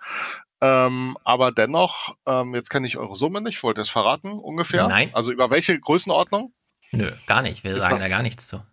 Okay. Du kannst, du musst einfach jeden Podcast hören, da, da, da lesen wir jeden Spender genau. vor. Wir lesen am Anfang jede Folge, weil ich würde es auch nicht auf Jahressumme trimmen oder so, sondern ich würde einfach sagen, Und jeder so Podcast steht so ein bisschen für sich. Pro Name liegt bei? Äh, also wir lesen am Anfang Produzenten und Präsentatoren, also alles, was über 42 Euro liegt, lesen wir als Betrag vor. Und bei dem Rest aus Zeitgründen lesen wir einfach Namen, kleine Grüße, die mitgeschickt werden vor. Ja, aber Kleinvieh macht auch Mist. So. Genau, also man kann sich, Ja, man also kann es, sich, es kommt ich, ein bisschen was rum. So, jetzt wollen wir nicht über die konkrete Summe offensichtlich reden, aber es kommt ein bisschen was rum. Ihr macht das dann über einige Monate sozusagen mit, äh, mit dem Modell ähm, und ähm, ich finde, damit seid ihr auch ein Produkt. So, ähm, also auch im Sinne eines Geschäftsmodells. Ob das jetzt euch sozusagen finanziell komplett trägt, keine Ahnung. So, aber es ist ja erstmal ein Geschäftsmodell. So, und dann finde ich, sollte es dafür auch gewisse Spielregeln geben. So, ähm, Genau, ja aber da wir ja keine Werbung haben, haben wir zumindest müssen wir uns an keine Spielregeln in Sachen Werbung halten, sondern wir können, ich weiß nicht, müssen wir jetzt irgendwie markieren, in, also in dem Sinne, wenn du jetzt sagst, auch für uns würde etwas, ein paar Regeln gelten, hieße das, wir müssten irgendwelche Sachen markieren, wenn wir irgend, was weiß ich, wenn wir einen Taron-Tag machen und das ist im Phantasialand und so, ja, dann Mhm. weise ich dann natürlich immer darauf hin, wir müssen dann ins Phantasialand fahren. Ja. Ginge das einfach so, oder findest du auch, dass man da, äh, weiß ich nicht, Naja, da ihr keine Werbeplätze habt, die ihr bespielt, müsst ihr da ja nicht für eine, sagen wir mal, Abgrenzung in der Anmutung oder so sorgen. Ne? Also so ganz klassisch Werbekennzeichnung äh, Mhm. spielt ja bei euch einfach keine Rolle. So, deswegen äh, gelten für euch halt, sagen wir mal, weniger Regeln. So, und ähm, ihr macht dann nach hinten raus transparent, so, wer euch fördert, so, ähm, und damit auch eure, sagen wir mal, größeren Finanziers, ne? Der Kleinkram nicht mit eingerechnet. So, und ähm, also ich jetzt zum Beispiel als Hörer würde mir schon bei euch wünschen, wenn im Hintergrund irgendwie ein Großfinanzier wäre, sozusagen ein Einzelner, der besonders viel zahlt, ähm, ne, weil ich das Verhältnis bei euch ja auch nicht kenne, der einzelnen äh, Zahler, so, dann fände ich das interessant, das irgendwie mitzubekommen. Das- so ein bisschen, vielleicht auch wie bei Pa- Parteispenden oder so, gibt's ja auch Regeln. Ist ja auch kein, keine Werbung. Also wenn es so, einen Großfinanzier gäbe, würdest du dir wünschen, dass wir ihn nennen, aber ich habe eben so verstanden, du wünschst dir, dass hier einer ein Großfinanzier da ist. Ein, ein Ich wünsche euch natürlich, dass ihr einen großen Finanzier habt, so. sagen wir es so. Aber ich Ja. würde das als Hörer im Sinne der Transparenz natürlich auch gerne wissen. Ne? Wenn Angela Merkel euch irgendwie ein Tausender im Monat überweist, wüsste ich das gerne. Nein, nein, Na, sie würde ja dann machen- genannt werden am Anfang. Und das Ah. wäre natürlich, würde ja eine kleine Welle machen, das würde dann, glaube ich, alle Nee. mitkriegen. Da sind wir auch transparent, dass der Kreml uns äh, regelmäßig alle Ja. zwei Monate mal was überweist. Das ist gar kein Problem. Nee, wir haben ja ein eigenes Segment, das ist sogar, fällt mir gerade auf, in Jingles eingerahmt. Das hat ja einen Eingangsjingle, einen Ausgangsjingle und darin werden alle, und zwar nur die Vornamen genannt, die. Und da kann man natürlich auch seine eigene Podcast-URL unterbringen, ne? liebe Hörer, falls ihr promoten wollt. Na, kleiner Scherz. Ja, Aber aber, ich meine, ich meine, das, das spielt natürlich, ähm, es geht ja um vertrauensbildende Maßnahmen, sage ich jetzt mal. Ne? Sonst ist man in diesem ganzen digitalen Kosmos so, wo jeder Medien machen kann, zum Glück. Mhm. So. Natürlich irgendwann im Bereich, wo man als Hörer überhaupt nicht mehr weiß, wem kann man jetzt irgendwie trauen, so, wer ist von wem irgendwie gesteuert, äh, so, und wer betreibt jetzt seinen Podcast, um da irgendwie schleichend vielleicht auch Stimmung zu machen, Fake News zu verbreiten und so weiter. So, ich finde da ähm, ist es schon gut, wenn man irgendwie so die Hobby-Ecke und die habt ihr ja längst verlassen, so verlassen hat, ähm, da, dass man dann äh, sich auch professionalisiert und wenn man Werbung platziert, dass man das halt auch so nennt und dann nicht irgendwie sagt so, hey, wir haben mit dem und dem zusammen irgendwie was, Mhm. was am Laufen, so, das ist unser Kumpel, so tatsächlich ist es halt irgendjemand, der Geld dafür ausgibt, dass er in dem Podcast vorkommt, ne? so Ja. in, in der Zielgruppe letztlich ähm, hübsch ähm, auftaucht und sich präsentieren kann. Ne? So. Nochmal, noch, noch mal zurück zur Goldgräber, äh, Goldgräberstimmung. Mhm. Ist diese Goldgräberstimmung der Grund dafür, dass in meiner in meinem Podcast-Feed oder in den angebotenen Podcasts, zum Beispiel mhm. von Zeit Online, Süddeutsche, mhm. Spiegel Online und so weiter, dass es jetzt so viele Podcasts von denen gibt? Weil die schalten, die schalten ja alle Werbung, ne? Ist das, ist das für die? Die da, Podcasts haben zum Teil Werbung, ja, nicht alle. Ja. Aber das Ziel ist es schon. Also die Süddeutsche hat das. Die, ähm, ich überlege gerade. Es gibt ja auch Podcasts inzwischen von der Amazon-Tochter Audible. Mhm. Die hat, wenn ich das richtig weiß, keine Werbung, weil das ist ja ein Bezahlmodell. Du musst ja Abonnent sein bei ja. Audible. So, also wie bei Spotify oder so monatlich irgendwie ein paar Euro zahlen, dann kommst du auch an diese, an dieses Bouquet, ne, an diese Sammlung von Podcasts irgendwie mit Jörg Thaddeus und Bettina Rust und so ran. Ähm, ist ja auch ein anderes Modell, aber da ist es ja, ich meine, da ist ja das ist ja total transparent, weil ich muss ja Geld überweisen. Da weiß ja. ich ja. Ne? So. Ja, aber Goldgräberstimmung. Also ich ja. finde, es gibt weder im Podcast-Boom noch eine Goldgräberstimmung. Es ja. gibt halt einfach nur so Agenturen wie AS und S, die so langsam sehen, ach, mit dem Radio, hm, keine Ahnung, wir brauchen mal dieses Podcast-Ding, ja. Und dann machen sie so, ein, so eine Erschließungs- da würde ich sagen, beginnt die Intransparenz, dass die nämlich anfangen, so quasi journalistische Texte darüber zu schreiben, dass es das gäbe, was sie sich wünschen, damit es ja. diese Geldtöpfe dann plötzlich gibt. Weil ich meine, unser Hörerwachstum, ja. das kann man, also unser Hörerwachstum ist ja auch transparent. Auf Podseed kann man unsere Logs äh, einsehen. Mhm. Das mhm. ist ganz stetig, langsames Wachstum. Da gibt's keine, in den letzten drei Jahren, hier, zack, geht's mal nach oben oder so, ja. Also es gibt keine Podcast-Welle. Es ist halt nur, würde ich halt sagen, man sieht so in Amerika, dass es ganz gut funktioniert, ja. Also dieser ja. New York Times Podcast, das ist ja grandios. Nur das funktioniert eben, finde ich, nicht so gut als, da kann man auch noch Werbung unterbringen, sondern da präsentiert sich die Marke der New York Times für ein Publikum. Genau, man schafft so, ein, so, so eine Club-Atmosphäre, ne? Genau. Man ist auch irgendwie auf dem genau. Ohr so mit drauf und dann. Ja, vor allem für ein Publikum, Times, das ja, genau. von der New York Times sehr weit weg ist, weil es eben an Podcast gewöhnt ist und dann hört man so, weil dann kommen ja alle Journalisten der New York Times und sprechen da mal ins Mikro und dann lernt man die so kennen und denkt, geil, von dem würde ich gern mehr lesen. Dann fängt man an zu suchen und abonniert es dann für fünf Euro, äh, fünf Dollar im Monat. Das funktioniert, ja. Aber diese Podcast-Welle oder diese, diese Goldgräberstimmung, das ist irgendwie, ich glaube, das ist so von AS und S herbeigeredet um irgendwie zu behaupten, hier, es, es gibt jetzt, ja, und um das zu also erschließen, also um das Audio, zu erzeugen ich glaube, Audio erfährt schon einen ziemlichen Boom gerade. So, da fällt ja Podcast mit runter. Also wenn man sich anguckt, diese ARD-Audiothek, die ist ja schon, ich will nicht sagen wie irre, aber schon sehr erstaunlich abgerufen worden und auch die Nutzerzahlen. Also nicht nur sozusagen, man lädt sich mal diese App äh, runter und guckt rein, sondern dass die Leute das tatsächlich nutzen. So, ähm, sind da schon sehr ermutigend, ähm, dass ähm, Leute an, sagen wir mal, hochwertigem Audio und auch langen Strecken, ne, nicht mhm. nur irgendwie schnell den Nachrichten oder so interessiert sind. Ähm, also bei der AD Audiothek ähm, funktionieren ja zum Beispiel Hörspiele erstaunlich gut, die halt im ähm, klassischen Hörfunk also auf den Wellen nicht so gut funktionieren, deswegen auch runtergefahren wurden. Es gibt ja auch Länder, die haben Hörspiele wie Italien irgendwann mal abgeschafft, so und bauen das jetzt gerade in diesen Podcast-Boom-Zeiten wieder auf.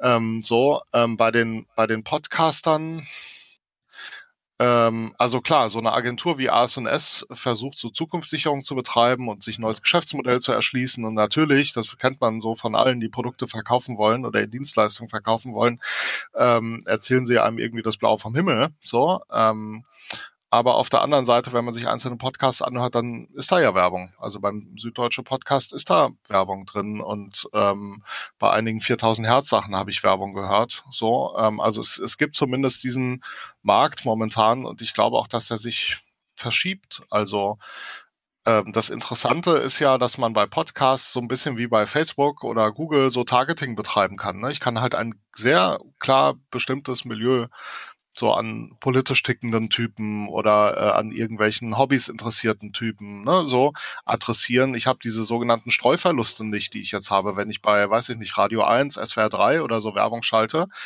dann beschalle ich halt alle, die diesen Sender anhaben. So, bei SWR 3 kann das ja, ähm, wenn ich mich recht entsinne, so in die Millionen gehen, so, äh, an, an Hörern. Dann habe ich halt ähm, sowohl die Hausfrau als auch irgendwie denjenigen, der vielleicht ähm, gerade beim Joggen so hört und Sport interessiert ist. So, wenn ich aber einen Jogging-Podcast so mit Werbung bespiele, dann habe ich ähm, eine Zielgruppe die ich ganz klar bespielen kann. Genauso jemanden, ein Podcast, der politisch Interessierte so ähm, adressiert. Also ich glaube auch, dass ihr zum Beispiel ähm, ohne euch das jetzt äh, zuraten zu wollen, aber ihr werdet, glaube ich, auch interessant so als Werbefläche ne? ähm, mit, äh, mit eurem Publikum, das sehr nachdenklich, hinterfragend und so weiter ist. Ne? So, ja, also ähm, wir könnten wahrscheinlich 10 bis 20 Mal mehr erlösen als durch Hörerfinanzierung, aber dadurch Ja, wäre es halt ein anderer rich. Podcast und das wäre halt echt, also Klar, also ich finde das auch gut, wenn Diskussion. das, also äh, ich freue mich für euch, dass es so läuft, ne? dass, dass ihr genug Leute habt, die sagen, ja, ähm, ich meine, so funktioniert ja im Prinzip das öffentlich-rechtliche System auch für den Großteil, ähm, dass das ja eher so ähm, ein, ein gemeinschaftlich getragenes äh, Produkt ist. Ähm,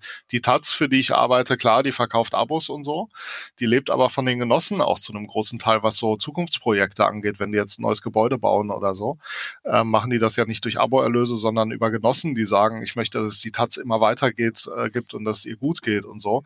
Ähm, ich glaube, dass das ja auch eher die Zukunft der Journalistenfinanzierung ist. Die Leute wollen, glaube ich, nicht mehr irgendwie Einzelprodukte kaufen. So, das ist halt irgendwie vorbei. So, Ja, ne, beides. Ich, dass sie an den Kiosk gehen, so allmählich. Es Na, man will auf der einen. Seite diesen Clubcharakter, aber gerade Ja. heute, also die Zeitung, wenn du denen sagst, die Leute wollen nicht mehr Einzeldinger kaufen, die Zeitungen, die le- leiden darunter, dass die Leute gerade die Einzeldinger kaufen wollen. Mhm. Also man will halt mal einen Text in der Zeit lesen, ja, auch wenn er drei Monate alt ist oder so, den will man dann mal Blendel kaufen. eigentlich noch?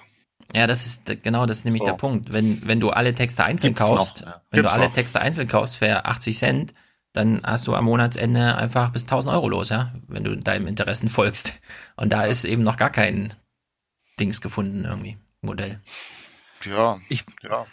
ich würde ja, ich würde ja, Werbung ge- nachgedacht? ja, ich ständig, ständig, ich will, ich will, dass Matratzen-Olli bei uns Werbung machen kann. Nein, über Werbung ist- denken wir gar nicht nach. Werbung schließen Nee, wir okay. kategorisch aus. Mhm. Schon allein durch den Verwaltungsaufwand, ja. Ich meine, jetzt, also der ganze Podcast hier, Videoproduktion, Audio, dass die Webseite läuft, dass das Forum läuft, dass wir Audiokommentare spielen, dafür brauche ich einen Finger und zwei, Ja. drei Stunden Zeit pro Aufnahme. Ja. Wenn wir hier mit Werbekunden plötzlich irgendwas machen müssen, ja, und ich mit denen diskutieren muss, vorne, hinten, in der Mitte, selbst gemacht, liefert ihr was und so weiter, muss ich einen Arbeitstag einplanen pro Ja, da Ausgabe. braucht ihr plötzlich einen Apparat. Ne? Ja, und das wäre natürlich, ja. Dann hätte ich keine, also deswegen sage ich auch, das ist hier immer noch ein Hobbyprojekt, hätte ich keine Lust drauf. Aber denk doch mal an die Altersversorgung, Stefan. Äh, ich zahle fleißig in die Rentenkasse ein. Ich habe jetzt erst Lieder von der, das ist das Tolle. Auch als Podcaster kann man in die Künstlersozialkasse. Ach. Ich weiß genau, wie viel ich letztes Jahr in die Rentenkasse eingezahlt habe, weil ich den Brief die Tage bekomme. Und der Steuerzahler. Künstlersozialkasse, ne? Hm? Der Arbeitgeberanteil wird vom, wird, wird aus der Steuerkasse bezahlt. Genau. So. Naja, bei anderen ist es, läuft halt vielleicht über einen Rundfunkbeitrag oder so, aber ich glaube, dass sozusagen das, das Publizistische, sage ich jetzt mal, in, in Zukunft halt von der Gesellschaft irgendwie finanziert werden muss, kann, soll. Ne? Das kann zum Teil auch über Stiftungen laufen, so Dinge wie Korrektiv oder so, aber äh, ich glaube, dass das halt über Solidarmodelle letztlich laufen laufen wird. Ne? Dass halt Ja. Verlage es immer schwerer haben werden. Du hast doch auch Einblick in die größere Diskussion, weil wenn du jetzt sagst Solidarmodelle, das, das ist ja weit weg von, ich sage jetzt bewusst, Zwangsmodellen wie dem öffentlich-rechtlichen Rundfunk. Nun gibt's ja in der EU anhängig dieses, ich weiß gar nicht, Düsseldorf oder wo es herkam, dieses Landgerichtsurteil, was jetzt nochmal weitergegeben wurde, also das noch nicht Urteil, sondern Fragen an die europäischen Gerichte. Ist der GEZ-Beitrag nicht so ein bisschen, also widerspricht er nicht so einem europäischen Einheitsgedanken, weil was ist mit Deutschen, die im Ausland leben, die können ja trotzdem hören, aber müssen nicht zahlen. Äh, es leben mehr Frauen alleine, werden die nicht benachteiligt, wenn es nach Haushalten geht, weil dann mehr Frauen bezahlen und so weiter. Kennst, hast du da Einblick in diese, in diese? Wie gesagt nicht. Ah ja, okay. Aber Gut, dann, ja. dann, lass, uns- dann lass uns zum Schluss noch mal äh, über sogenannte Fake News sprechen und was die Ja. ähm, Sender, sage ich jetzt mal, wie AD und ZDF dagegen tun. Du hast dich ja damit mal beschäftigt.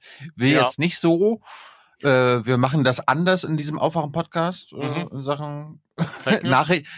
ja, nee, nee wir, wir, Wir versuchen haben- ja nicht Fake News, wir versuchen ja nicht Fake News bei, beim Heute-Journal Ja. Tagesthemen zu finden, wir versuchen Ja. nur zu gucken, wie die berichten. Ja, also, Also- für, für, für uns sind das lame News, aber nicht Ja. Fake News. Es ist so, äh, wir haben keine Angst vor Verschwörungstheorien und Fake News ist einer meiner Lieblingsbegriffe, weil ich finde den so sensationell. Der hat lange gefehlt, jetzt ist er endlich da. Ja, aber er ist halt irgendwie auch, hat sich schnell abgenutzt, ne? Finde ich. Jetzt ist man ja eher dabei, von Desinformation zu sprechen, weil Fake News sich so abgenutzt hat. Mal gucken, was danach kommt, ne? Als Begriff. Ja, also Desinformation, Desinformation machen ja immer nur die anderen. Ja, genau. Ist, äh, Desinformation. Also von Fake meiner News. Perspektive aus gesehen ihr, oder? Jawohl. Ich frage Ja. mich immer noch, was der Gegenbegriff ist. Okay, Fake News, aber was ist der Gegenbegriff von Fake News? Real News? Keine Real Fake News. News? Was soll denn das sein? Ja. Ja. Also es ist noch schwerer zu definieren, als was Fake News ist. Fake News, na gut, kann halt gelogen sein, unabsichtlich, mit Absicht, aber was ist eigentlich Real News? Ja? Was macht die Tagesschau Naja, also jeden in, Tag? der, in der idealen Welt hast du den Journalismus und du hast Aha. die anderen, die PR machen, irgendwie steuern, beeinflussen wollen, halt eben auch die Fake News Leute und Desinformationskampagnenbetreiber und so. Naja, aber wenn Eigentlich ist Thilo- ja Aufgabe des Journalismus, das nicht, nicht zu sein. Ja, aber wenn Thilo mit der Arbeitsministerin darüber Ja. spricht, wo kommen denn die Arbeitslosenzahlen her? Und dann sagt sie, naja, wir rechnen da halt 18 Kategorien raus. Oh, Im Grunde könnten wir auch die echte Zahl nennen, das wären dann halt 800.000 mehr im Jahr. Und wir hören diese Zahl konsequent nicht in den öffentlich-rechtlichen Nachrichten. In den Kurznachrichten von Gundula Gause wird diese Zahl nie genannt. Ich würde immer sagen, das ist Fake News. Wenn Gundula Gause sagt, wie viel Arbeitslose es gibt, ist es einfach Fake News. Ja? Was spricht denn dagegen, das Fake News zu nennen? Und da finde ich, setzt dieser wunderbare Begriff zu Recht an. Es ist einfach äh, diese Unterscheidung von Fake News und nicht Fake News, die ist so schwer zu finden. Ja, das ist einfach, es geht ja schon bei der Themensetzung der Redaktion los. Es sind eben, deswegen haben wir da immer so ein bisschen abstrahiert, es sind eben hergestellte Nachrichten. Niemand reportiert Just Facts News, wie Klaus Kleber das sagt. Ja, es sind eben fabrizierte Nachrichten immer. Und dann ist die Frage, müsste man bei den einen mal ein bisschen vorsichtig sein und sagen, ah, das ist jetzt aber wirklich gelogen, okay, Fake News, aber der Rest ist ja deswegen noch lange nicht nicht Fake News, sondern es sind ja trotzdem fabrizierte Nachrichten und niemand klärt uns darüber auf, wie sie hergestellt werden. Mhm. Vielleicht bräuchte man so eine Ampel, die immer angeblendet wird und bei jeder Nachricht ändert sich die Farbe. So, und dann hat man so eine gewisse Orientierung. Kann Ja, man ich wäre wär gespannt, wenn man so eine Tagesschau mal so durchlaufen lässt, Ja. wo sich wirklich alle drauf einigen können, das ist jetzt eine Mhm. grüne Nachricht. Da können wir sicher sein, Ja. keine Fake News. Ja, aber alle drauf einigen können, also Leute interpretieren Fakten halt auch anders, ne? So. Ähm, oder vermissen immer irgendwas. So. Also Mhm. ich glaube, das, das, so ein Konsens, ich glaube, den hat es nie gegeben. Der ist halt jetzt durch äh, Social Media und so wird er halt wird, wird klarer, dass es ihn nicht gibt. Ähm, ja, also in Redaktion wird ja auch diskutiert. So war das Ja, alles ganz so richtig, ne? Das gibt's ja auch. So. Aber Ich wollte aber, ich wollte aber noch mal zu dem Punkt kommen. Du hast dich ja beschäftigt damit, wie zum Beispiel in der ARD in Hamburg sich mit Fake News auseinandergesetzt wird. Was, was machen denn die öffentlich-rechtlichen Sender? Ich sag jetzt mal dagegen.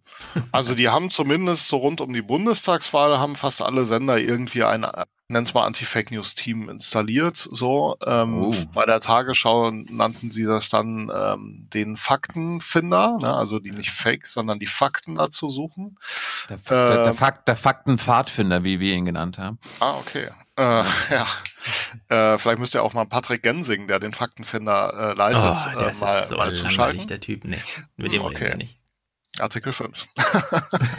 ähm, naja, ähm, also es wurden so Teams installiert, die vor allen Dingen irgendwie mit, mit Monitoring-Tools sich angeschaut haben, so über was wird eigentlich in den sogenannten Filterblasen äh, so diskutiert, also welche Geschichten haben wir noch gar nicht auf dem Schirm, so irgendwelche Geschichten, die zum Beispiel RT Deutsch so in, in, in, äh, auf Facebook pusht und die dann halt irgendwie doch häufig geteilt wird, so. Und dann gucken wir uns die mal an und nehmen die im Zweifel auseinander. Also das Interessante an diesen Teams ist ja letztlich, ähm, äh, die haben angefangen über Dinge zu berichten, die nicht sind. So, ne? Normalerweise sagst du ja, äh, erzählst du in Nachrichten, was ist, ne? Und da ist ja der, die Anti-Fake News, äh, News Teams berichten ja darüber, was nicht ist. So, ne? Na, das Also- würde ich so nicht sagen. Die haben nicht darüber gesprochen, was nicht ist, sondern die haben darüber gesprochen, worüber gesprochen wird, weil Ja. das, worüber gesprochen wird, obwohl es dafür Ja. keinen sozusagen äh, einen wahren Kern gibt, ist ja trotzdem, ist ja nicht nicht, sondern es ist ja trotzdem nur eben in der, Samant, in der Semantik.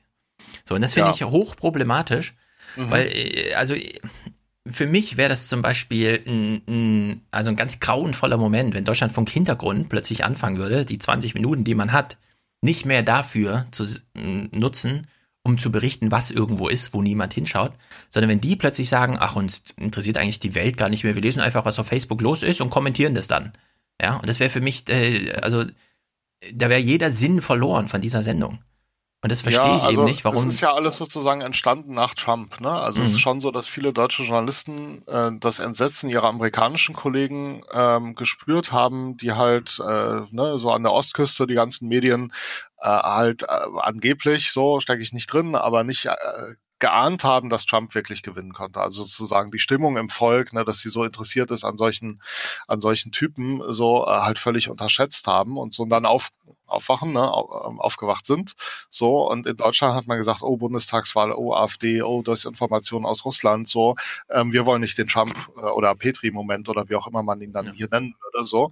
Deswegen müssen wir offensichtlich halt auch ähm, andere Themen in der Öffentlichkeit diskutieren, nämlich zerlegen, ähm, was ähm, äh, an Desinformation so in den öffentlichen Diskurs geschoben wird. Das finde ich jetzt gar nicht falsch. Das ist ja so ein bisschen so der Anspruch, ähm, ähm, die Demokratie, sage ich jetzt mal, auch zu schützen. Das wird dann immer so ne, pathetisch dann auch, auch angeführt. Ähm, das ist ja eigentlich die Idee dahinter gewesen. Und damit natürlich darüber zu berichten, ähm, was faktisch nicht stimmt, also nicht ist, aber wie du treffend sagst, ähm, eben doch diskutiert wird. So, also ne, schon Gesprächsstoff ist, also Ja, damit ja doch irgendwie ist. Aber Das ne, Heute-Journal ist schon in diese Falle reingetappt beim Mhm. Thema Terror. Dass sie Mhm. nämlich 10 Uhr morgens irgendwo eine Razzia vermeldet bekommen. Ja. Und dann glauben sie, dass alle Welt die ganze Zeit am Ticker hängt und mitverfolgt, was da passiert. Und am Abend stellen sie dann dar, was wirklich war. Nur, der Trugschluss ist ja, die heute Redaktion, die heute Redaktion, die verwechselt ja sich mit ihrem Publikum. Das Publikum wusste gar nicht von irgendeiner Razzia, von irgendeinem Terror und hat sich auch den Tag über nicht die Frage gestellt, was war denn da wirklich los? Und bekommt dann plötzlich so eine Aufklärung, und zwar genau in diesem Duktus.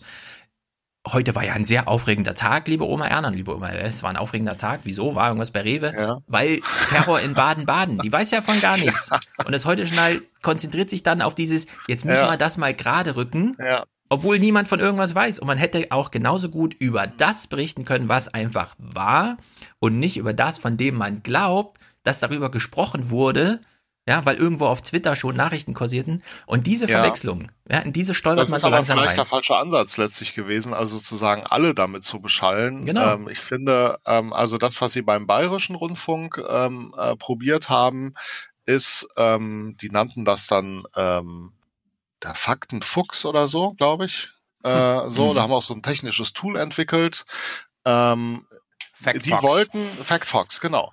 Ähm, die, die wollten in die Diskussion rein. Also die sehen irgendwo bei, bei äh, Facebook wird ein Beitrag mehrfach geteilt, ähm, der halt äh, Desinformation ist.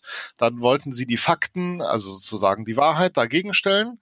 So, aber das halt nicht irgendwie in der BR-Rundschau im Fernsehen als große Geschichte machen, so wie es ähm, offensichtlich das Heute-Journal gemacht hat, ähm, sondern äh, dazwischen kommentieren und sagen so, übrigens, das sind unsere Recherchen. So, also ähm, äh, sagen wir mal, ähm, diese Desinformationsblase irgendwie zum Platzen bringen im Idealfall und halt gezielt nur die Leute ansprechen, die sich ohnehin mit dieser Geschichte beschäftigt haben. Mhm.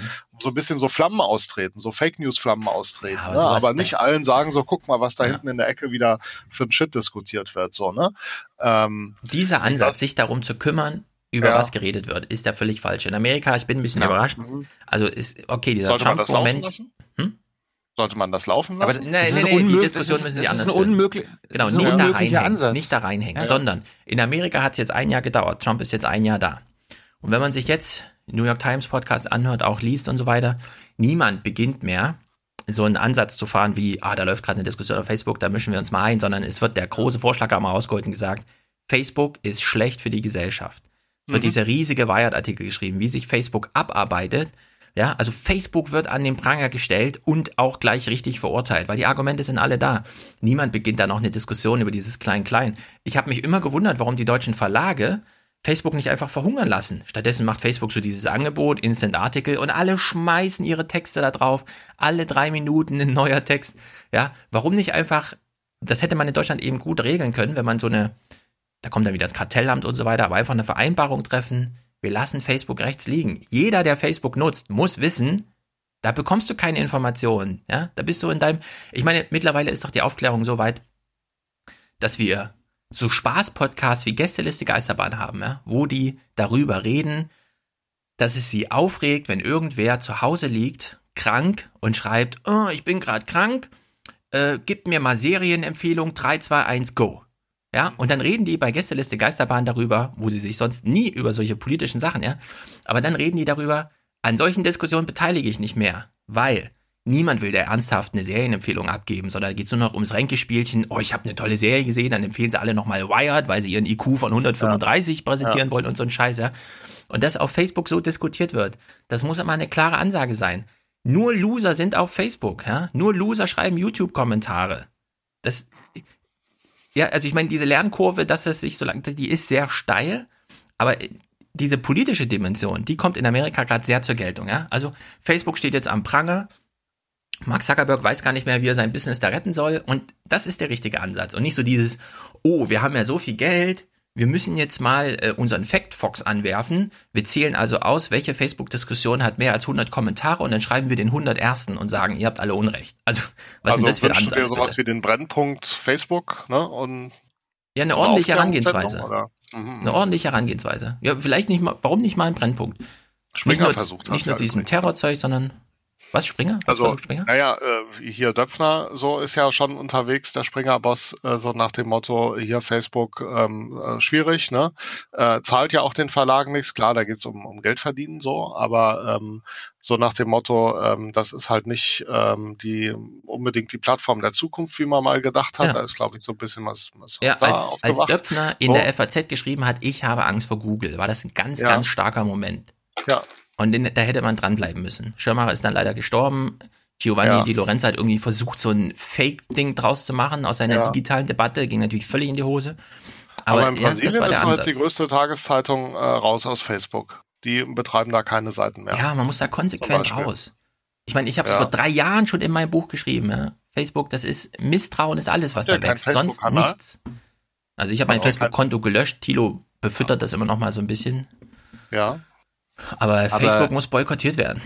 Aber auch. Ich glaub, auch gibt's auch. Ach, ähm, warum? Ist doch böse. Ja, ich habe mich da abgemeldet. Ich weiß nicht, warum Tilo den weiterführt. Wahrscheinlich, weil wir da 4000 Fans haben oder so, keine Ahnung. Doppelte genau. Standards. Ja, aber ich glaube, ich glaube, der Punkt ist so ein bisschen so die Faktenfinder von Tagesschau und so weiter. Ja. Solange, solange die sich mit den Fake News der anderen oder auf Facebook oder so befassen, ist das ein, ein unsinniges Spiel, weil es wird mhm. immer und immer und immer so viel Sachen geben, da kommen sie gar nicht mit. Ich fände ja, das einzig Ernstzunehmende wäre, wenn der Faktenfinder bei der Tagesschau sich mit den eigenen Fehlern in der äh, Berichterstattung befasst. Machen sie auch. Da, ja, ja, aber das sollten, ja. sie ausschli das sollten sie ausschließlich tun. Na, dafür gibt's ja Zap. ja, aber Zap, das, die Sendung ist leider zu ja. kurz. Wir bräuchten einen Zap-Tag dafür. Jeden Freitag auf die Woche zurückblicken. Es gibt jeden Tag so viel. Intendant.ndr.de. Ja, das ist eben dieses ja. Problem. Wenn du, wenn du, es gibt ja, ja diese, diese ständige Publikumsvertretung oder sowas, ne? Ja. Der, deren großer Fehler ist ja, die schreiben einfach Briefe. Die müssen aber die ja. Diskussion im Publikum am Laufen halten und nicht irgendwelche Briefe an irgendwelche Intendanten schreiben, weil äh, kommen zwar an, werden gelesen, gibt es auch mal eine Antwort, aber das führt natürlich zu nichts. Das stimmt und blockiert alles in diesen Apparaten. Ja, das kommt noch dazu. Ist eine riesige Zeitverschwendung ja. da intern. Ja. Gut, Daniel, wir, wir, wir, hatten eine, wir hatten eine Stunde Zeitbedarf bei dir angemeldet. Äh, ja. der, ist, der ist jetzt vorbei. Äh, zum Abschluss. Das ist wie mit den Anmeldungen der Sender. Die melden auch immer mehr an, als sie tatsächlich brauchen. Das ist zumindest der Vorwurf der, weiß ich nicht, der Politik. Ja. So. Bei uns war bei uns war es ja andersrum. Wir haben ja. zu wenig angemeldet. Ja. Äh, wie können dich unsere Hörer, die dich interessant finden, jetzt verfolgen online und wann gibt es den ersten Daniel Boost Podcast? Oh, ich habe ein bisschen Podcast, aber äh, eher so ähm, also Seite, danielboost.de. Ne? Mhm. Ähm, äh, Gibt es einen Podcast zum Abonnieren? Das sind eher so längere Fassungen der Interviews. Weißt du, wenn ich irgendwie Radiobeiträge mache und dann tauchen mal zweimal 20 Sekunden O-Töne auf, so, Sehr dann stelle ich die, die Interviews in längerer Fassung da ähm, gelegentlich mal rein. Äh, unter anderem mit Audible, mit dem Podcast-Manager von Audible über den Podcast-Boom. Also, ähm, mhm. ne? so, kleiner Werbeblock. Der Jingle fehlte. Das werden wir alles verlinken. Aber und du bist ja auch oft im Medienmagazin bei Jörg Wagner und so zu hören, ne? Ja, so wieder. einmal im Monat, ja. so, genau, bei Jörg, ja. Der ist auch häufiger bei euch, ne? Ja, äh, kürzlich nicht mehr so, weil wir uns immer so streiten. Ach. Du und er. Er, er kommt bald wieder, ja, ja. Was, er kommt bald wieder? Da muss ich mir noch ein bisschen Tee organisieren. okay, okay. Wie geht's bei euch weiter? Aufwachen? Äh, wir machen immer Also dasselbe. Werbung wollt ihr nicht? Nee, wir machen keine Show? Werbung. Wir machen immer dasselbe. Ja. Wir haben Okay, angefangen wir- wir als. machen- Es, es gibt ja Lage, Lage der Nation macht Live-Sendungen, also Ja. mit Publikum, die nehmen dann Eintritt. Wenn wir Live-Sendungen machen, dann sagen wir hier, Location ist umsonst, ihr könnt alle umsonst Wir kommen. Gibt's verschenken sogar- sogar unseren Merch. Es gibt sogar eine Freigetränke und die Leute entscheiden dann vor Ort, ob sie uns was geben oder nicht. Nee, das ist, ich sag dir mal, wie es weitergeht. Das ist nämlich wirklich interessant, weil wir, wir machen im Grunde jede Woche das Gleiche. Dienstags gucken wir auf die Nachrichtenwoche zurück und freitags verfrühstücken wir noch, was so übrig geblieben ist von der Woche. Als wir damit anfingen, habe ich ja mein Buch geschrieben und habe gedacht, ich könnte ja nebenbei podcasten. Jetzt podcaste ich nebenbei und die Hörerunterstützung ist so gut, dass ich gar nicht drei Monate Zeit verschwende, um zu irgendwelchen Verlagen oder zu meiner Agentur zu gehen und denen das vorzulegen und dann hier das Exposé. Kannst du da noch mal, ach ja, jetzt können wir es rausgeben, ach, der Verlag hat noch mal Wünsche. Nee, ich schreibe einfach mein Buch. For free dann auf online oder? Na, das kann ich mir noch überlegen, wie ich dann mit dem Resultat zufrieden bin, ob ich es dann für 5 Euro verkaufe oder doch verschenke. Aber es entsteht erstmal ein Buch. Und warum? Weil die Podcast-Hörer das mitbezahlen. Und zwar ohne, dass sie darüber nachdenken müssen. Also fällt doch genug ab.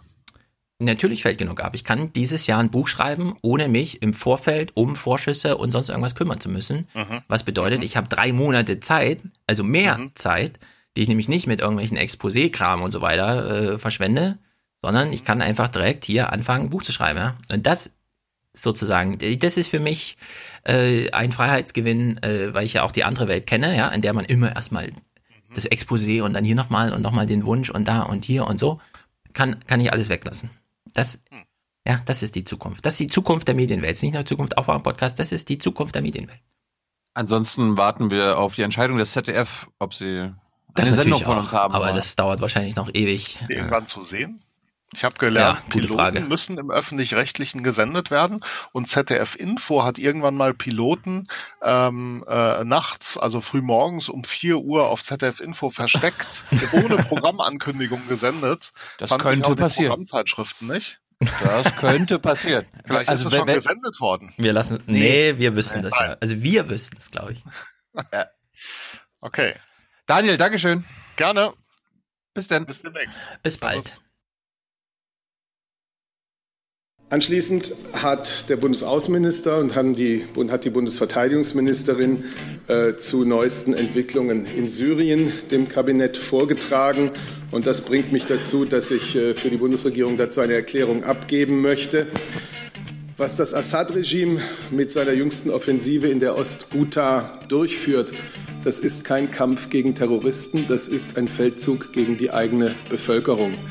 Hunderte von Toten, darunter viele Frauen und Kinder in nur zwei Tagen, dazu aber Hunderte von Verletzten und wieder bekommen wir Berichte von gezielter Zerstörung ziviler Infrastruktur, Krankenhäuser, medizinischen Einrichtungen.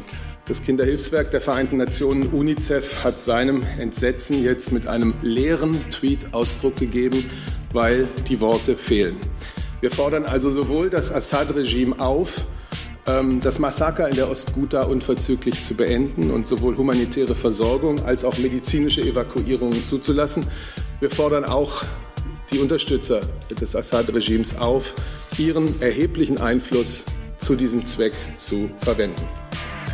Die Meldungen aus Afrin geben uns Anlass zu größter Besorgnis und wir wollen sagen, bei allen berechtigten Sicherheitsinteressen der Türkei, wir glauben, dass eine mögliche angedrohte Blockade zu größerem, größtem weiteren Leid unter der Zivilbevölkerung führen wird. Und deswegen, gemeinsam mit allen Akteuren der internationalen Gemeinschaft, warnen wir oder haben wir bisher und warnen das weiter vor den Folgen einer militärischen Konfrontation gewarnt. Eine solche militärische Konfrontation bringt unkalkulierbare Risiken in sich und die Gefahr einer wirklichen Eskalation scheint im Moment akut. Und deshalb appellieren die, appelliert die Bundesregierung auch noch einmal eindringlich, ähm, die Kampfhandlungen an, an, an alle Beteiligten, die Kampfhandlungen eben zu beenden. Wir fordern die Türkei auf, zu einer Des Deeskalation und Beruhigung der Lage entscheidend beizutragen. Der beste Weg zur Vermeidung einer weiteren Eskalation wäre die Beendigung der Operation. Also Sie, Sie zitierten gerade einen Tweet ohne Worte. Ohne Worte findet die Bundesregierung ja auch immer wieder, wenn es um die völkerrechtliche Einschätzung des türkischen Einmarsches in Nordsyrien geht. Haben Sie da mittlerweile eine Einschätzung gefunden? Und Frau Adebar, warum fordert die Bundesregierung von den Türken keinen Rückzug bzw. ein Ende der Kampfmaßnahmen. Sie fordern nur eine Deeskalation. Das ist verwunderlich. Also ich glaube, da haben Sie mich missverstanden. Ich habe gerade ausgeführt, ähm, dass wir unseren türkischen Partnern auch gesagt haben, dass ähm, eine Beendigung der Operation der beste Weg zu einer Deeskalation wäre und dass wir eben die Einstellung der Kampfhandlungen fordern. Das ist doch eigentlich von Anfang an unsere Position gewesen. Wir sehen die berechtigten Sicherheitsinteressen äh, der Türkei, auf die sie sich äh, mit dieser Intervention beruft. Und gleichzeitig, und jeden Tag mehr wird das ja klar, sagen wir, es darf diese Eskalation nicht geben, die auf Kosten äh, der dort lebenden Zivilbevölkerung gibt. Und versuchen deswegen, zumindest mit den Appellen, die wir hier, äh, die wir hier richten können, äh, zur Deeskalation dort beizutragen. Die Frage nach der völkerrechtlichen Prüfung und Einschätzung haben Sie noch nicht beantwortet. Wann können wir damit rechnen? Und wie bewertet die Bundesregierung die Ankündigung einer militärischen Zusammenarbeit zwischen der syrischen Kurdenmiliz IPG und der Regierung in Damaskus? Also zum Völkerrechtsthema habe ich Ihnen hier heute nichts Neues mitgebracht. Da gibt es keinen neuen Stand. Zur Zusammenarbeit mit dem Regime, also ich glaube, unsere Haltung zum Regime grundsätzlich ähm, hat Herr Seibert hier für die Bundesregierung sehr klar deutlich gemacht. Äh, wenn Sie sagen, äh, Beendigung der Operation wäre bester Weg zur Deeskalation, damit meinen Sie Rückzug? Habe ich das richtig verstanden? Oder gibt es auch eine andere Form der Beendigung? Wir meinen damit auch zum Schutze der Zivilbevölkerung ganz zunächst erst einmal ein Schweigen der Waffen, ein, ein Ende der militärischen Kampfhandlung. Das steht für uns jetzt im Vordergrund. Wir haben hier oft betont, dass die Türkei legitime Sicherheitsinteressen hat. Wir haben betont, dass die Lage, ähm, das Lagebild ähm, fluid ist und dass es ähm, die Türkei Sicherheitsinteressen hat und die Türkei auch ähm, im Syrien-Konflikt natürlich das Land ist, was am nächsten dran ist und am meisten dort gelitten hat. Insofern will ich mich hier nicht auf konkrete, auf eine, äh, auf Ihre konkrete Frage mit ähm, antworten. Kurze Lern Lernfrage, Frau Adebar. Haben die Kurden in Nordsyrien auch ein legitimes Sicherheitsinteresse gegenüber der Türkei? Also Herr Jung, wir haben hier oft ausgeführt, ähm, dass die syrische Zivilbevölkerung ein, ein Interesse an, an Schutz und ein Recht auf Schutz hat. Und das gilt für die gesamte syrische Bevölkerung, die gesamte syrische Zivilbevölkerung natürlich auch. Und damit auch die syrischen Kurden im, im, im Nordsyrien. Herr Jung, Sie versuchen die Frage jetzt in eine Richtung zu lenken. Unser Appell richtet sich daran, die syrische Zivilbevölkerung ähm, zu schützen und weiteres Leid ähm, zu ersparen. Ja, dementsprechend ist es ja verwunderlich, dass Sie nicht den, das Ende und den Rückzug der türkischen äh, Kampfhandlungen fordern. Das da verweise ich jetzt genau auf das hat sie ja gerade gefordert. Das ja. Ende der Kampfhandlung hat sie gefordert. Nee, es geht hier auch um Rückzug. Die Türken ja. sind dort illegal in, in Nordsyrien, Herr Seibert. Das fordern Sie jetzt nicht, dass es aufhört. Machen wir keinen Dialog. Wir sind bei den Themen des Kabinetts.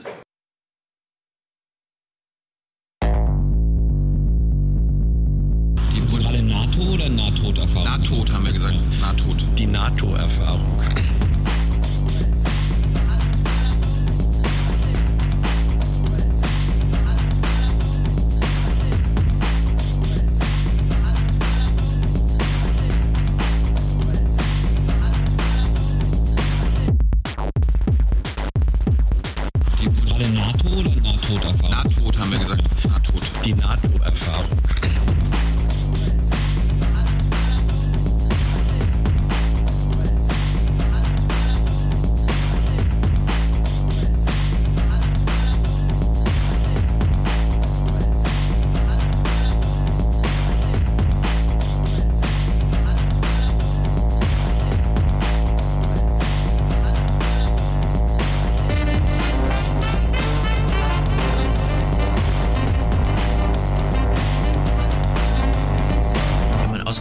Häuser bauen könnte. Entschuldigung.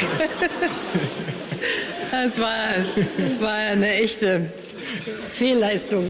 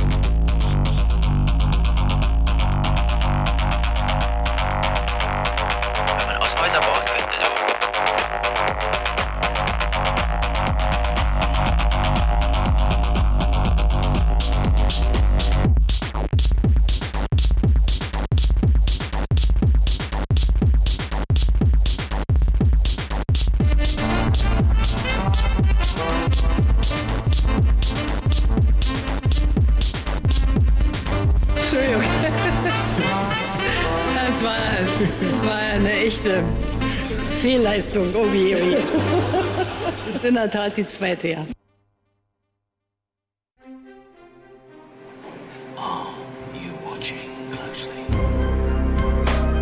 Die aufwachen Hörerkommentare. The stage is yours. Hi, lieber Thilo, lieber Stefan, hier ist Christina. Ich bin schon seit sehr langer Zeit ein sehr großer Fan von euch. Und äh, als Sinologin habe ich mich natürlich sehr gefreut, dass ihr inzwischen auch öfter China anspricht und ähm, gewisse Fragen ähm, der Rolle Chinas in der Welt anspricht. Ich wollte jetzt als kleiner Nachtrag zum One Belt, One Road ähm, zu dieser Initiative ähm, eine kleine Info an euch weitergeben. Und zwar gab es ja in der letzten Woche ähm, die Neujahrsfeierlichkeiten zum chinesischen Neujahr. Jetzt sind wir ja im Jahr des Hundes. Und ähm, das wird immer sehr groß im Staatsfernsehen übertragen in China. Und in äh, diesem Jahr äh, gab es eine Sensation. Äh, darüber habe ich auch erst jetzt erfahren über eine Webseite, die nennt sich China Media Project. Ähm, ich wollte nur einmal kurz wiedergeben, was ähm, dort auch beschrieben wurde. Die ist relativ interessant. Da gibt es sehr viele Infos über die chinesischen Medien, alles auf Englisch aufbereitet. Und zwar ähm, nur mal kurz zu dieser One Belt, One Road Initiative. Die ist ja ähm, seit äh, Xi Jinping Staatspräsident Chinas wurde, also 2013, wirklich groß ähm, angesprochen. Davor gab es schon viele so Vermutungen, dass sich China auch nach Zentralasien irgendwie infrastrukturell ausweitet aber äh, das hat man eher mit so ähm, Natur, äh, natürlichen Gasvorkommen und Öl und sowas verbunden. Nun jetzt diese ähm, Eisenbahninitiative und ähm, interessanterweise wurde eben bei der Gala letzte Woche ähm, die, äh, ja, die Idee angesprochen, dass China ja schon seit langem ähm, Wege gekennzeichnet hat in, nach Zentralasien und über die Seidenstraße ähm, die Handelswege eben gekennzeichnet hat. So, und das fand ich sehr interessant, denn die Chinesen sind ja normalerweise, ähm, wenn es um Karten geht, relativ äh, politisch. Denn ähm, auch was Südostasien, ähm, was da die, die, das südchinesische Meer angeht, ähm, da haben sie immer eine Karte als Beweis ihrer Vorherrschaft äh, vorgelegt, ähnlich bei Taiwan und jetzt nun auch hier in Zentralasien derselbe Fall. Ähm, genau. Und äh, was interessant war, was eben dieser Artikel auch dargestellt hat, war, dass ähm, diese Karte jetzt dargestellt wurde als äh, Karte aus der Ming-Dynastie, aus äh, explizit dem 16. Jahrhundert. Die Ming-Dynastie ähm, existierte von äh, der Mitte des, 13, des 14. Jahrhunderts, meine ich, bis zum bis zur Mitte des äh, 17. Jahrhunderts. Und ähm, sie wurde als großer, ja, große Sensation dargestellt, weil sie jetzt wieder nach China zurückgekommen ist, zurückgekauft wurde von Japan. Und man dort eben sehen kann, dass die Chinesen schon damals Karten erstellt haben von diesen Wegen, die sie jetzt neu begehen. Äh, die Problematik dabei ist aber, dass sich äh, Wissenschaftler gar nicht einig sind, ob diese Karte tatsächlich zu dieser Zeit gemacht wurde. Das hatte, äh, das hat die ähm, Folgen, dass man nämlich dann äh, diskutieren muss, ob äh, Chinesen selber Karten erstellt haben, zu dieser Zeit auch bereits die Kartografie eine Art von Wissenschaft in China war und dass sie eben nicht über ähm, den Umweg des Westens nach China gekommen ist. Zusätzlich äh, gibt es das Problem der Benennung dieser Karte. Die nennt sich nämlich auf Chinesisch ähm, Landschaftskarte ähm, der Seidenstraße. Seidenstraße, dieser Begriff, also Silu oder Sizhou Zhulu. Das ist ein Begriff, der eigentlich erst von ähm, einem Deutschen, Ferdinand von Richthofen, in China eingeführt wurde und das erst im 19. Jahrhundert. Also es ist sehr, sehr schwierig, äh, da tatsächlich zu sehen, ähm, ob äh, China diese Vorherrschaft äh, wirklich ähm, über die Karte beweisen kann. Was interessant ist, ist, dass äh, dass diese Karte präsentiert wurde im Zusammenhang mit einer sehr äh, stärker äh, beobachteten ähm, Sequenz dieser Gala, nämlich ähm, der ja einer Afrika-Show, wo auch das Problem, das Problem des Blackfacings äh, relativ äh, stark äh, diskutiert wurde. Äh, da trat nämlich eine chinesische Schauspielerin mit schwarzem Gesicht auf und hat sich so als Mama Afrika präsentiert. Mm, meine Vermutung ist auch so ein bisschen, dass vielleicht wir, wenn wir jetzt die Seidenstraße betrachten, eher auf den Weg nach Europa gucken, aber gleichzeitig die Chinesen womöglich eine andere Perspektive dort haben und vielleicht eher die Wege Richtung Südasien und dann eventuell auch ähm, den Nahen Osten und dann vielleicht Afrika sehen und ähm, wir vielleicht da auch so eine Perspektivverschiebung haben, die Sie gar nicht so sehen. Alles klar, das wollte ich nur noch anmerken und ähm, wie gesagt, ich finde euren Podcast sehr schön. Bitte mehr von China. Ähm, ich bin auch gerne bereit, da mehr Tipps zu geben. Ciao. Moin Jungs, sehr gerne hier. Ähm, in meinem besagten Studium, Sicher- und Gefahrenabwehr, äh, geht es eigentlich vor allem um Brandschutz. Zumindest habe ich mich da im Master darauf spezialisiert halt auch. Ähm, und ich wollte eine kleine Anmerkung äh, zu dem Thema ähm, Bauen beziehungsweise das Bauen von Sozialwohnungen etc. Äh, angeben. Da hat ja der Hans äh, gemeint, er kam, er kommt aus einer Architektenfamilie und man müsste dort die Verwaltungsvorschriften etc. ändern und die Bauvorschriften.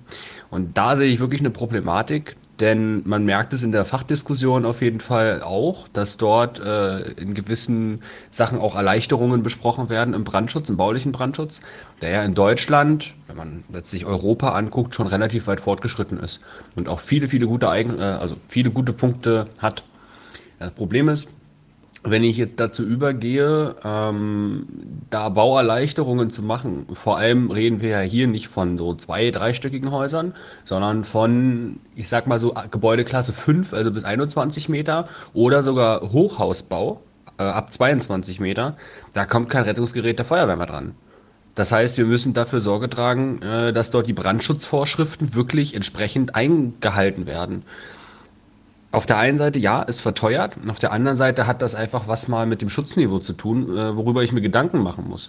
Und ähm, an der Stelle wird gerne eingespart oder möchte eingespart werden. Momentan funktioniert das noch nicht. Aber mit genau dieser Diskussionsgrundlage, es müssen Bauvorschriften äh, sozusagen abgeändert werden, Erleichterungen geschaffen werden, ähm, habe ich eigentlich ein Argument gefunden, das Schutzniveau Schutz von Menschenleben oder, oder Schutzziel, Schutz von Menschenleben wirklich mal zu runter, also runter zu reduzieren. Und äh, da ist halt wirklich die Frage, ähm, ob da ähm, eine, eine vernünftige, ein vernünftiger Konsens gefunden wird. Und das bezweifle ich nämlich. Also da bin ich ein harter Verfechter davon, äh, das über alles zu stellen. Ähm, da gebe ich dann doch eher Tyler recht, der dann äh, über so eine, ähm, über eine Art Regelung, wie, mit in, äh, wie das in Wien funktioniert, vielleicht das macht, dass wenn man da wirklich äh, länger wohnt, einen Anspruch drauf hat oder eben, äh, ja, was weiß ich, das anders irgendwie noch gefördert kriegt. Aber da würde ich so persönlich davor warnen, als äh, Brandschutzingenieur, so da wirklich auch das zur Diskussionsgrundlage zu stellen. Und das kam so ein bisschen bei Hans raus, fand ich. Äh, zumindest habe ich, kenne ich genug Architekten, die darauf immer eingehen. Anmerkung, Hans ist natürlich kein Architekt, sondern halt ne, Journalist, klar, aber so als Hintergrund äh, seiner, seiner äh, Architektenfamilie, sage ich jetzt mal.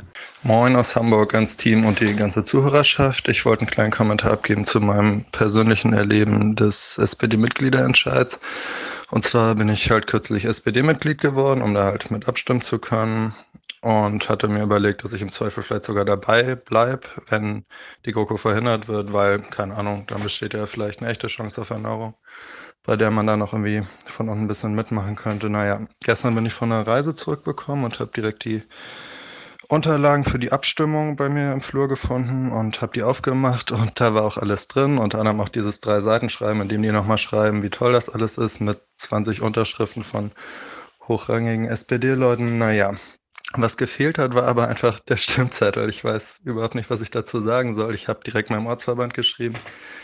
Die haben mir heute Morgen eine Mail zurückgeschrieben, äh, wo drin steht, dass nach deren Wissen man das dann nicht ersetzen, also sprich mir das nicht nochmal zuschicken kann neu. Ähm, tja, würde mich einfach interessieren, ob vielleicht auch andere Leute diese Erfahrung gemacht haben. Ähm, ich habe da online jetzt erstmal keine anderen Fälle in irgendwelchen Foren gefunden, wo Leute das berichten. Liegt wahrscheinlich aber auch daran, dass wenn das ein paar Leuten passiert, die vielleicht ein bisschen älter sind und das dann nicht direkt in irgendwelche Foren schreiben, naja, keine Ahnung, würde mich echt interessieren, wenn jemand noch anderes Infos hat, äh, ob das bei mehreren Leuten passiert ist und schönen Tag euch noch. Hallo zusammen, hier ist Jill nochmal zum Thema ÖPNV, da möchte ich nochmal ein bisschen was zu sagen. Ich habe äh, nochmal kurz für meinen Hintergrund, ich habe bis jetzt eigentlich nur in Großstädten in Deutschland gelebt, im, das letzte halbe Jahr im Grunde auf dem Dorf in Österreich verbracht. Ähm, und zum der ganzen Diskussion zum kostenlosen ÖPNV fällt mir nur immer wieder ein, dass ich denke, es selbst eine richtige Entscheidung, äh, wenn sie aus falschen Gründen getroffen wurde, eine falsche sein kann. Und, und was meine ich damit? Das ist ganz einfach, dass ähm, der kostenlose ÖPNV ja im Grunde da ist als Belohnung für Dieselfahrer. So habe ich das jetzt verstanden, weil die ja im Grunde unsere Luft verpesten. Oder äh, ja, und um die jetzt zum Umsteigen zu bewegen, äh, macht man den dann den ÖPNV kostenlos. Das finde ich jetzt äh, eine völlig falsche Herangehensweise und eine völlig falsche Argumentation in dem Sinne.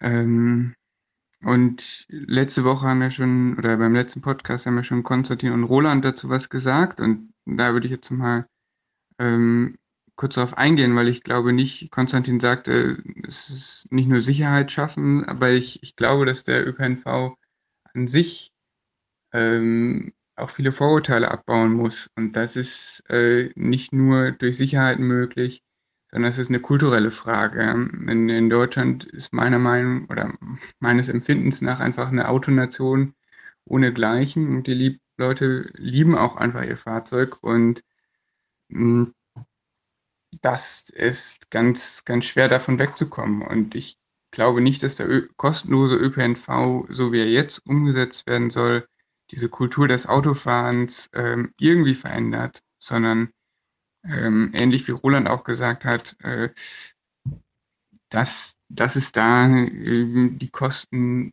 ja eigentlich schon für sich sprechen heutzutage. Und des Weiteren äh, finde ich, dass es genauso wie beim Podcast sollte es ja sein Value for Value. Also wenn ich den nutze, dann kann ich da schon auch für zahlen. Das allgemeine Problem ist einfach, dass das Auto zu attraktiv ist noch heutzutage. Das ist, davon bin ich überzeugt. Das ist ganz wichtig.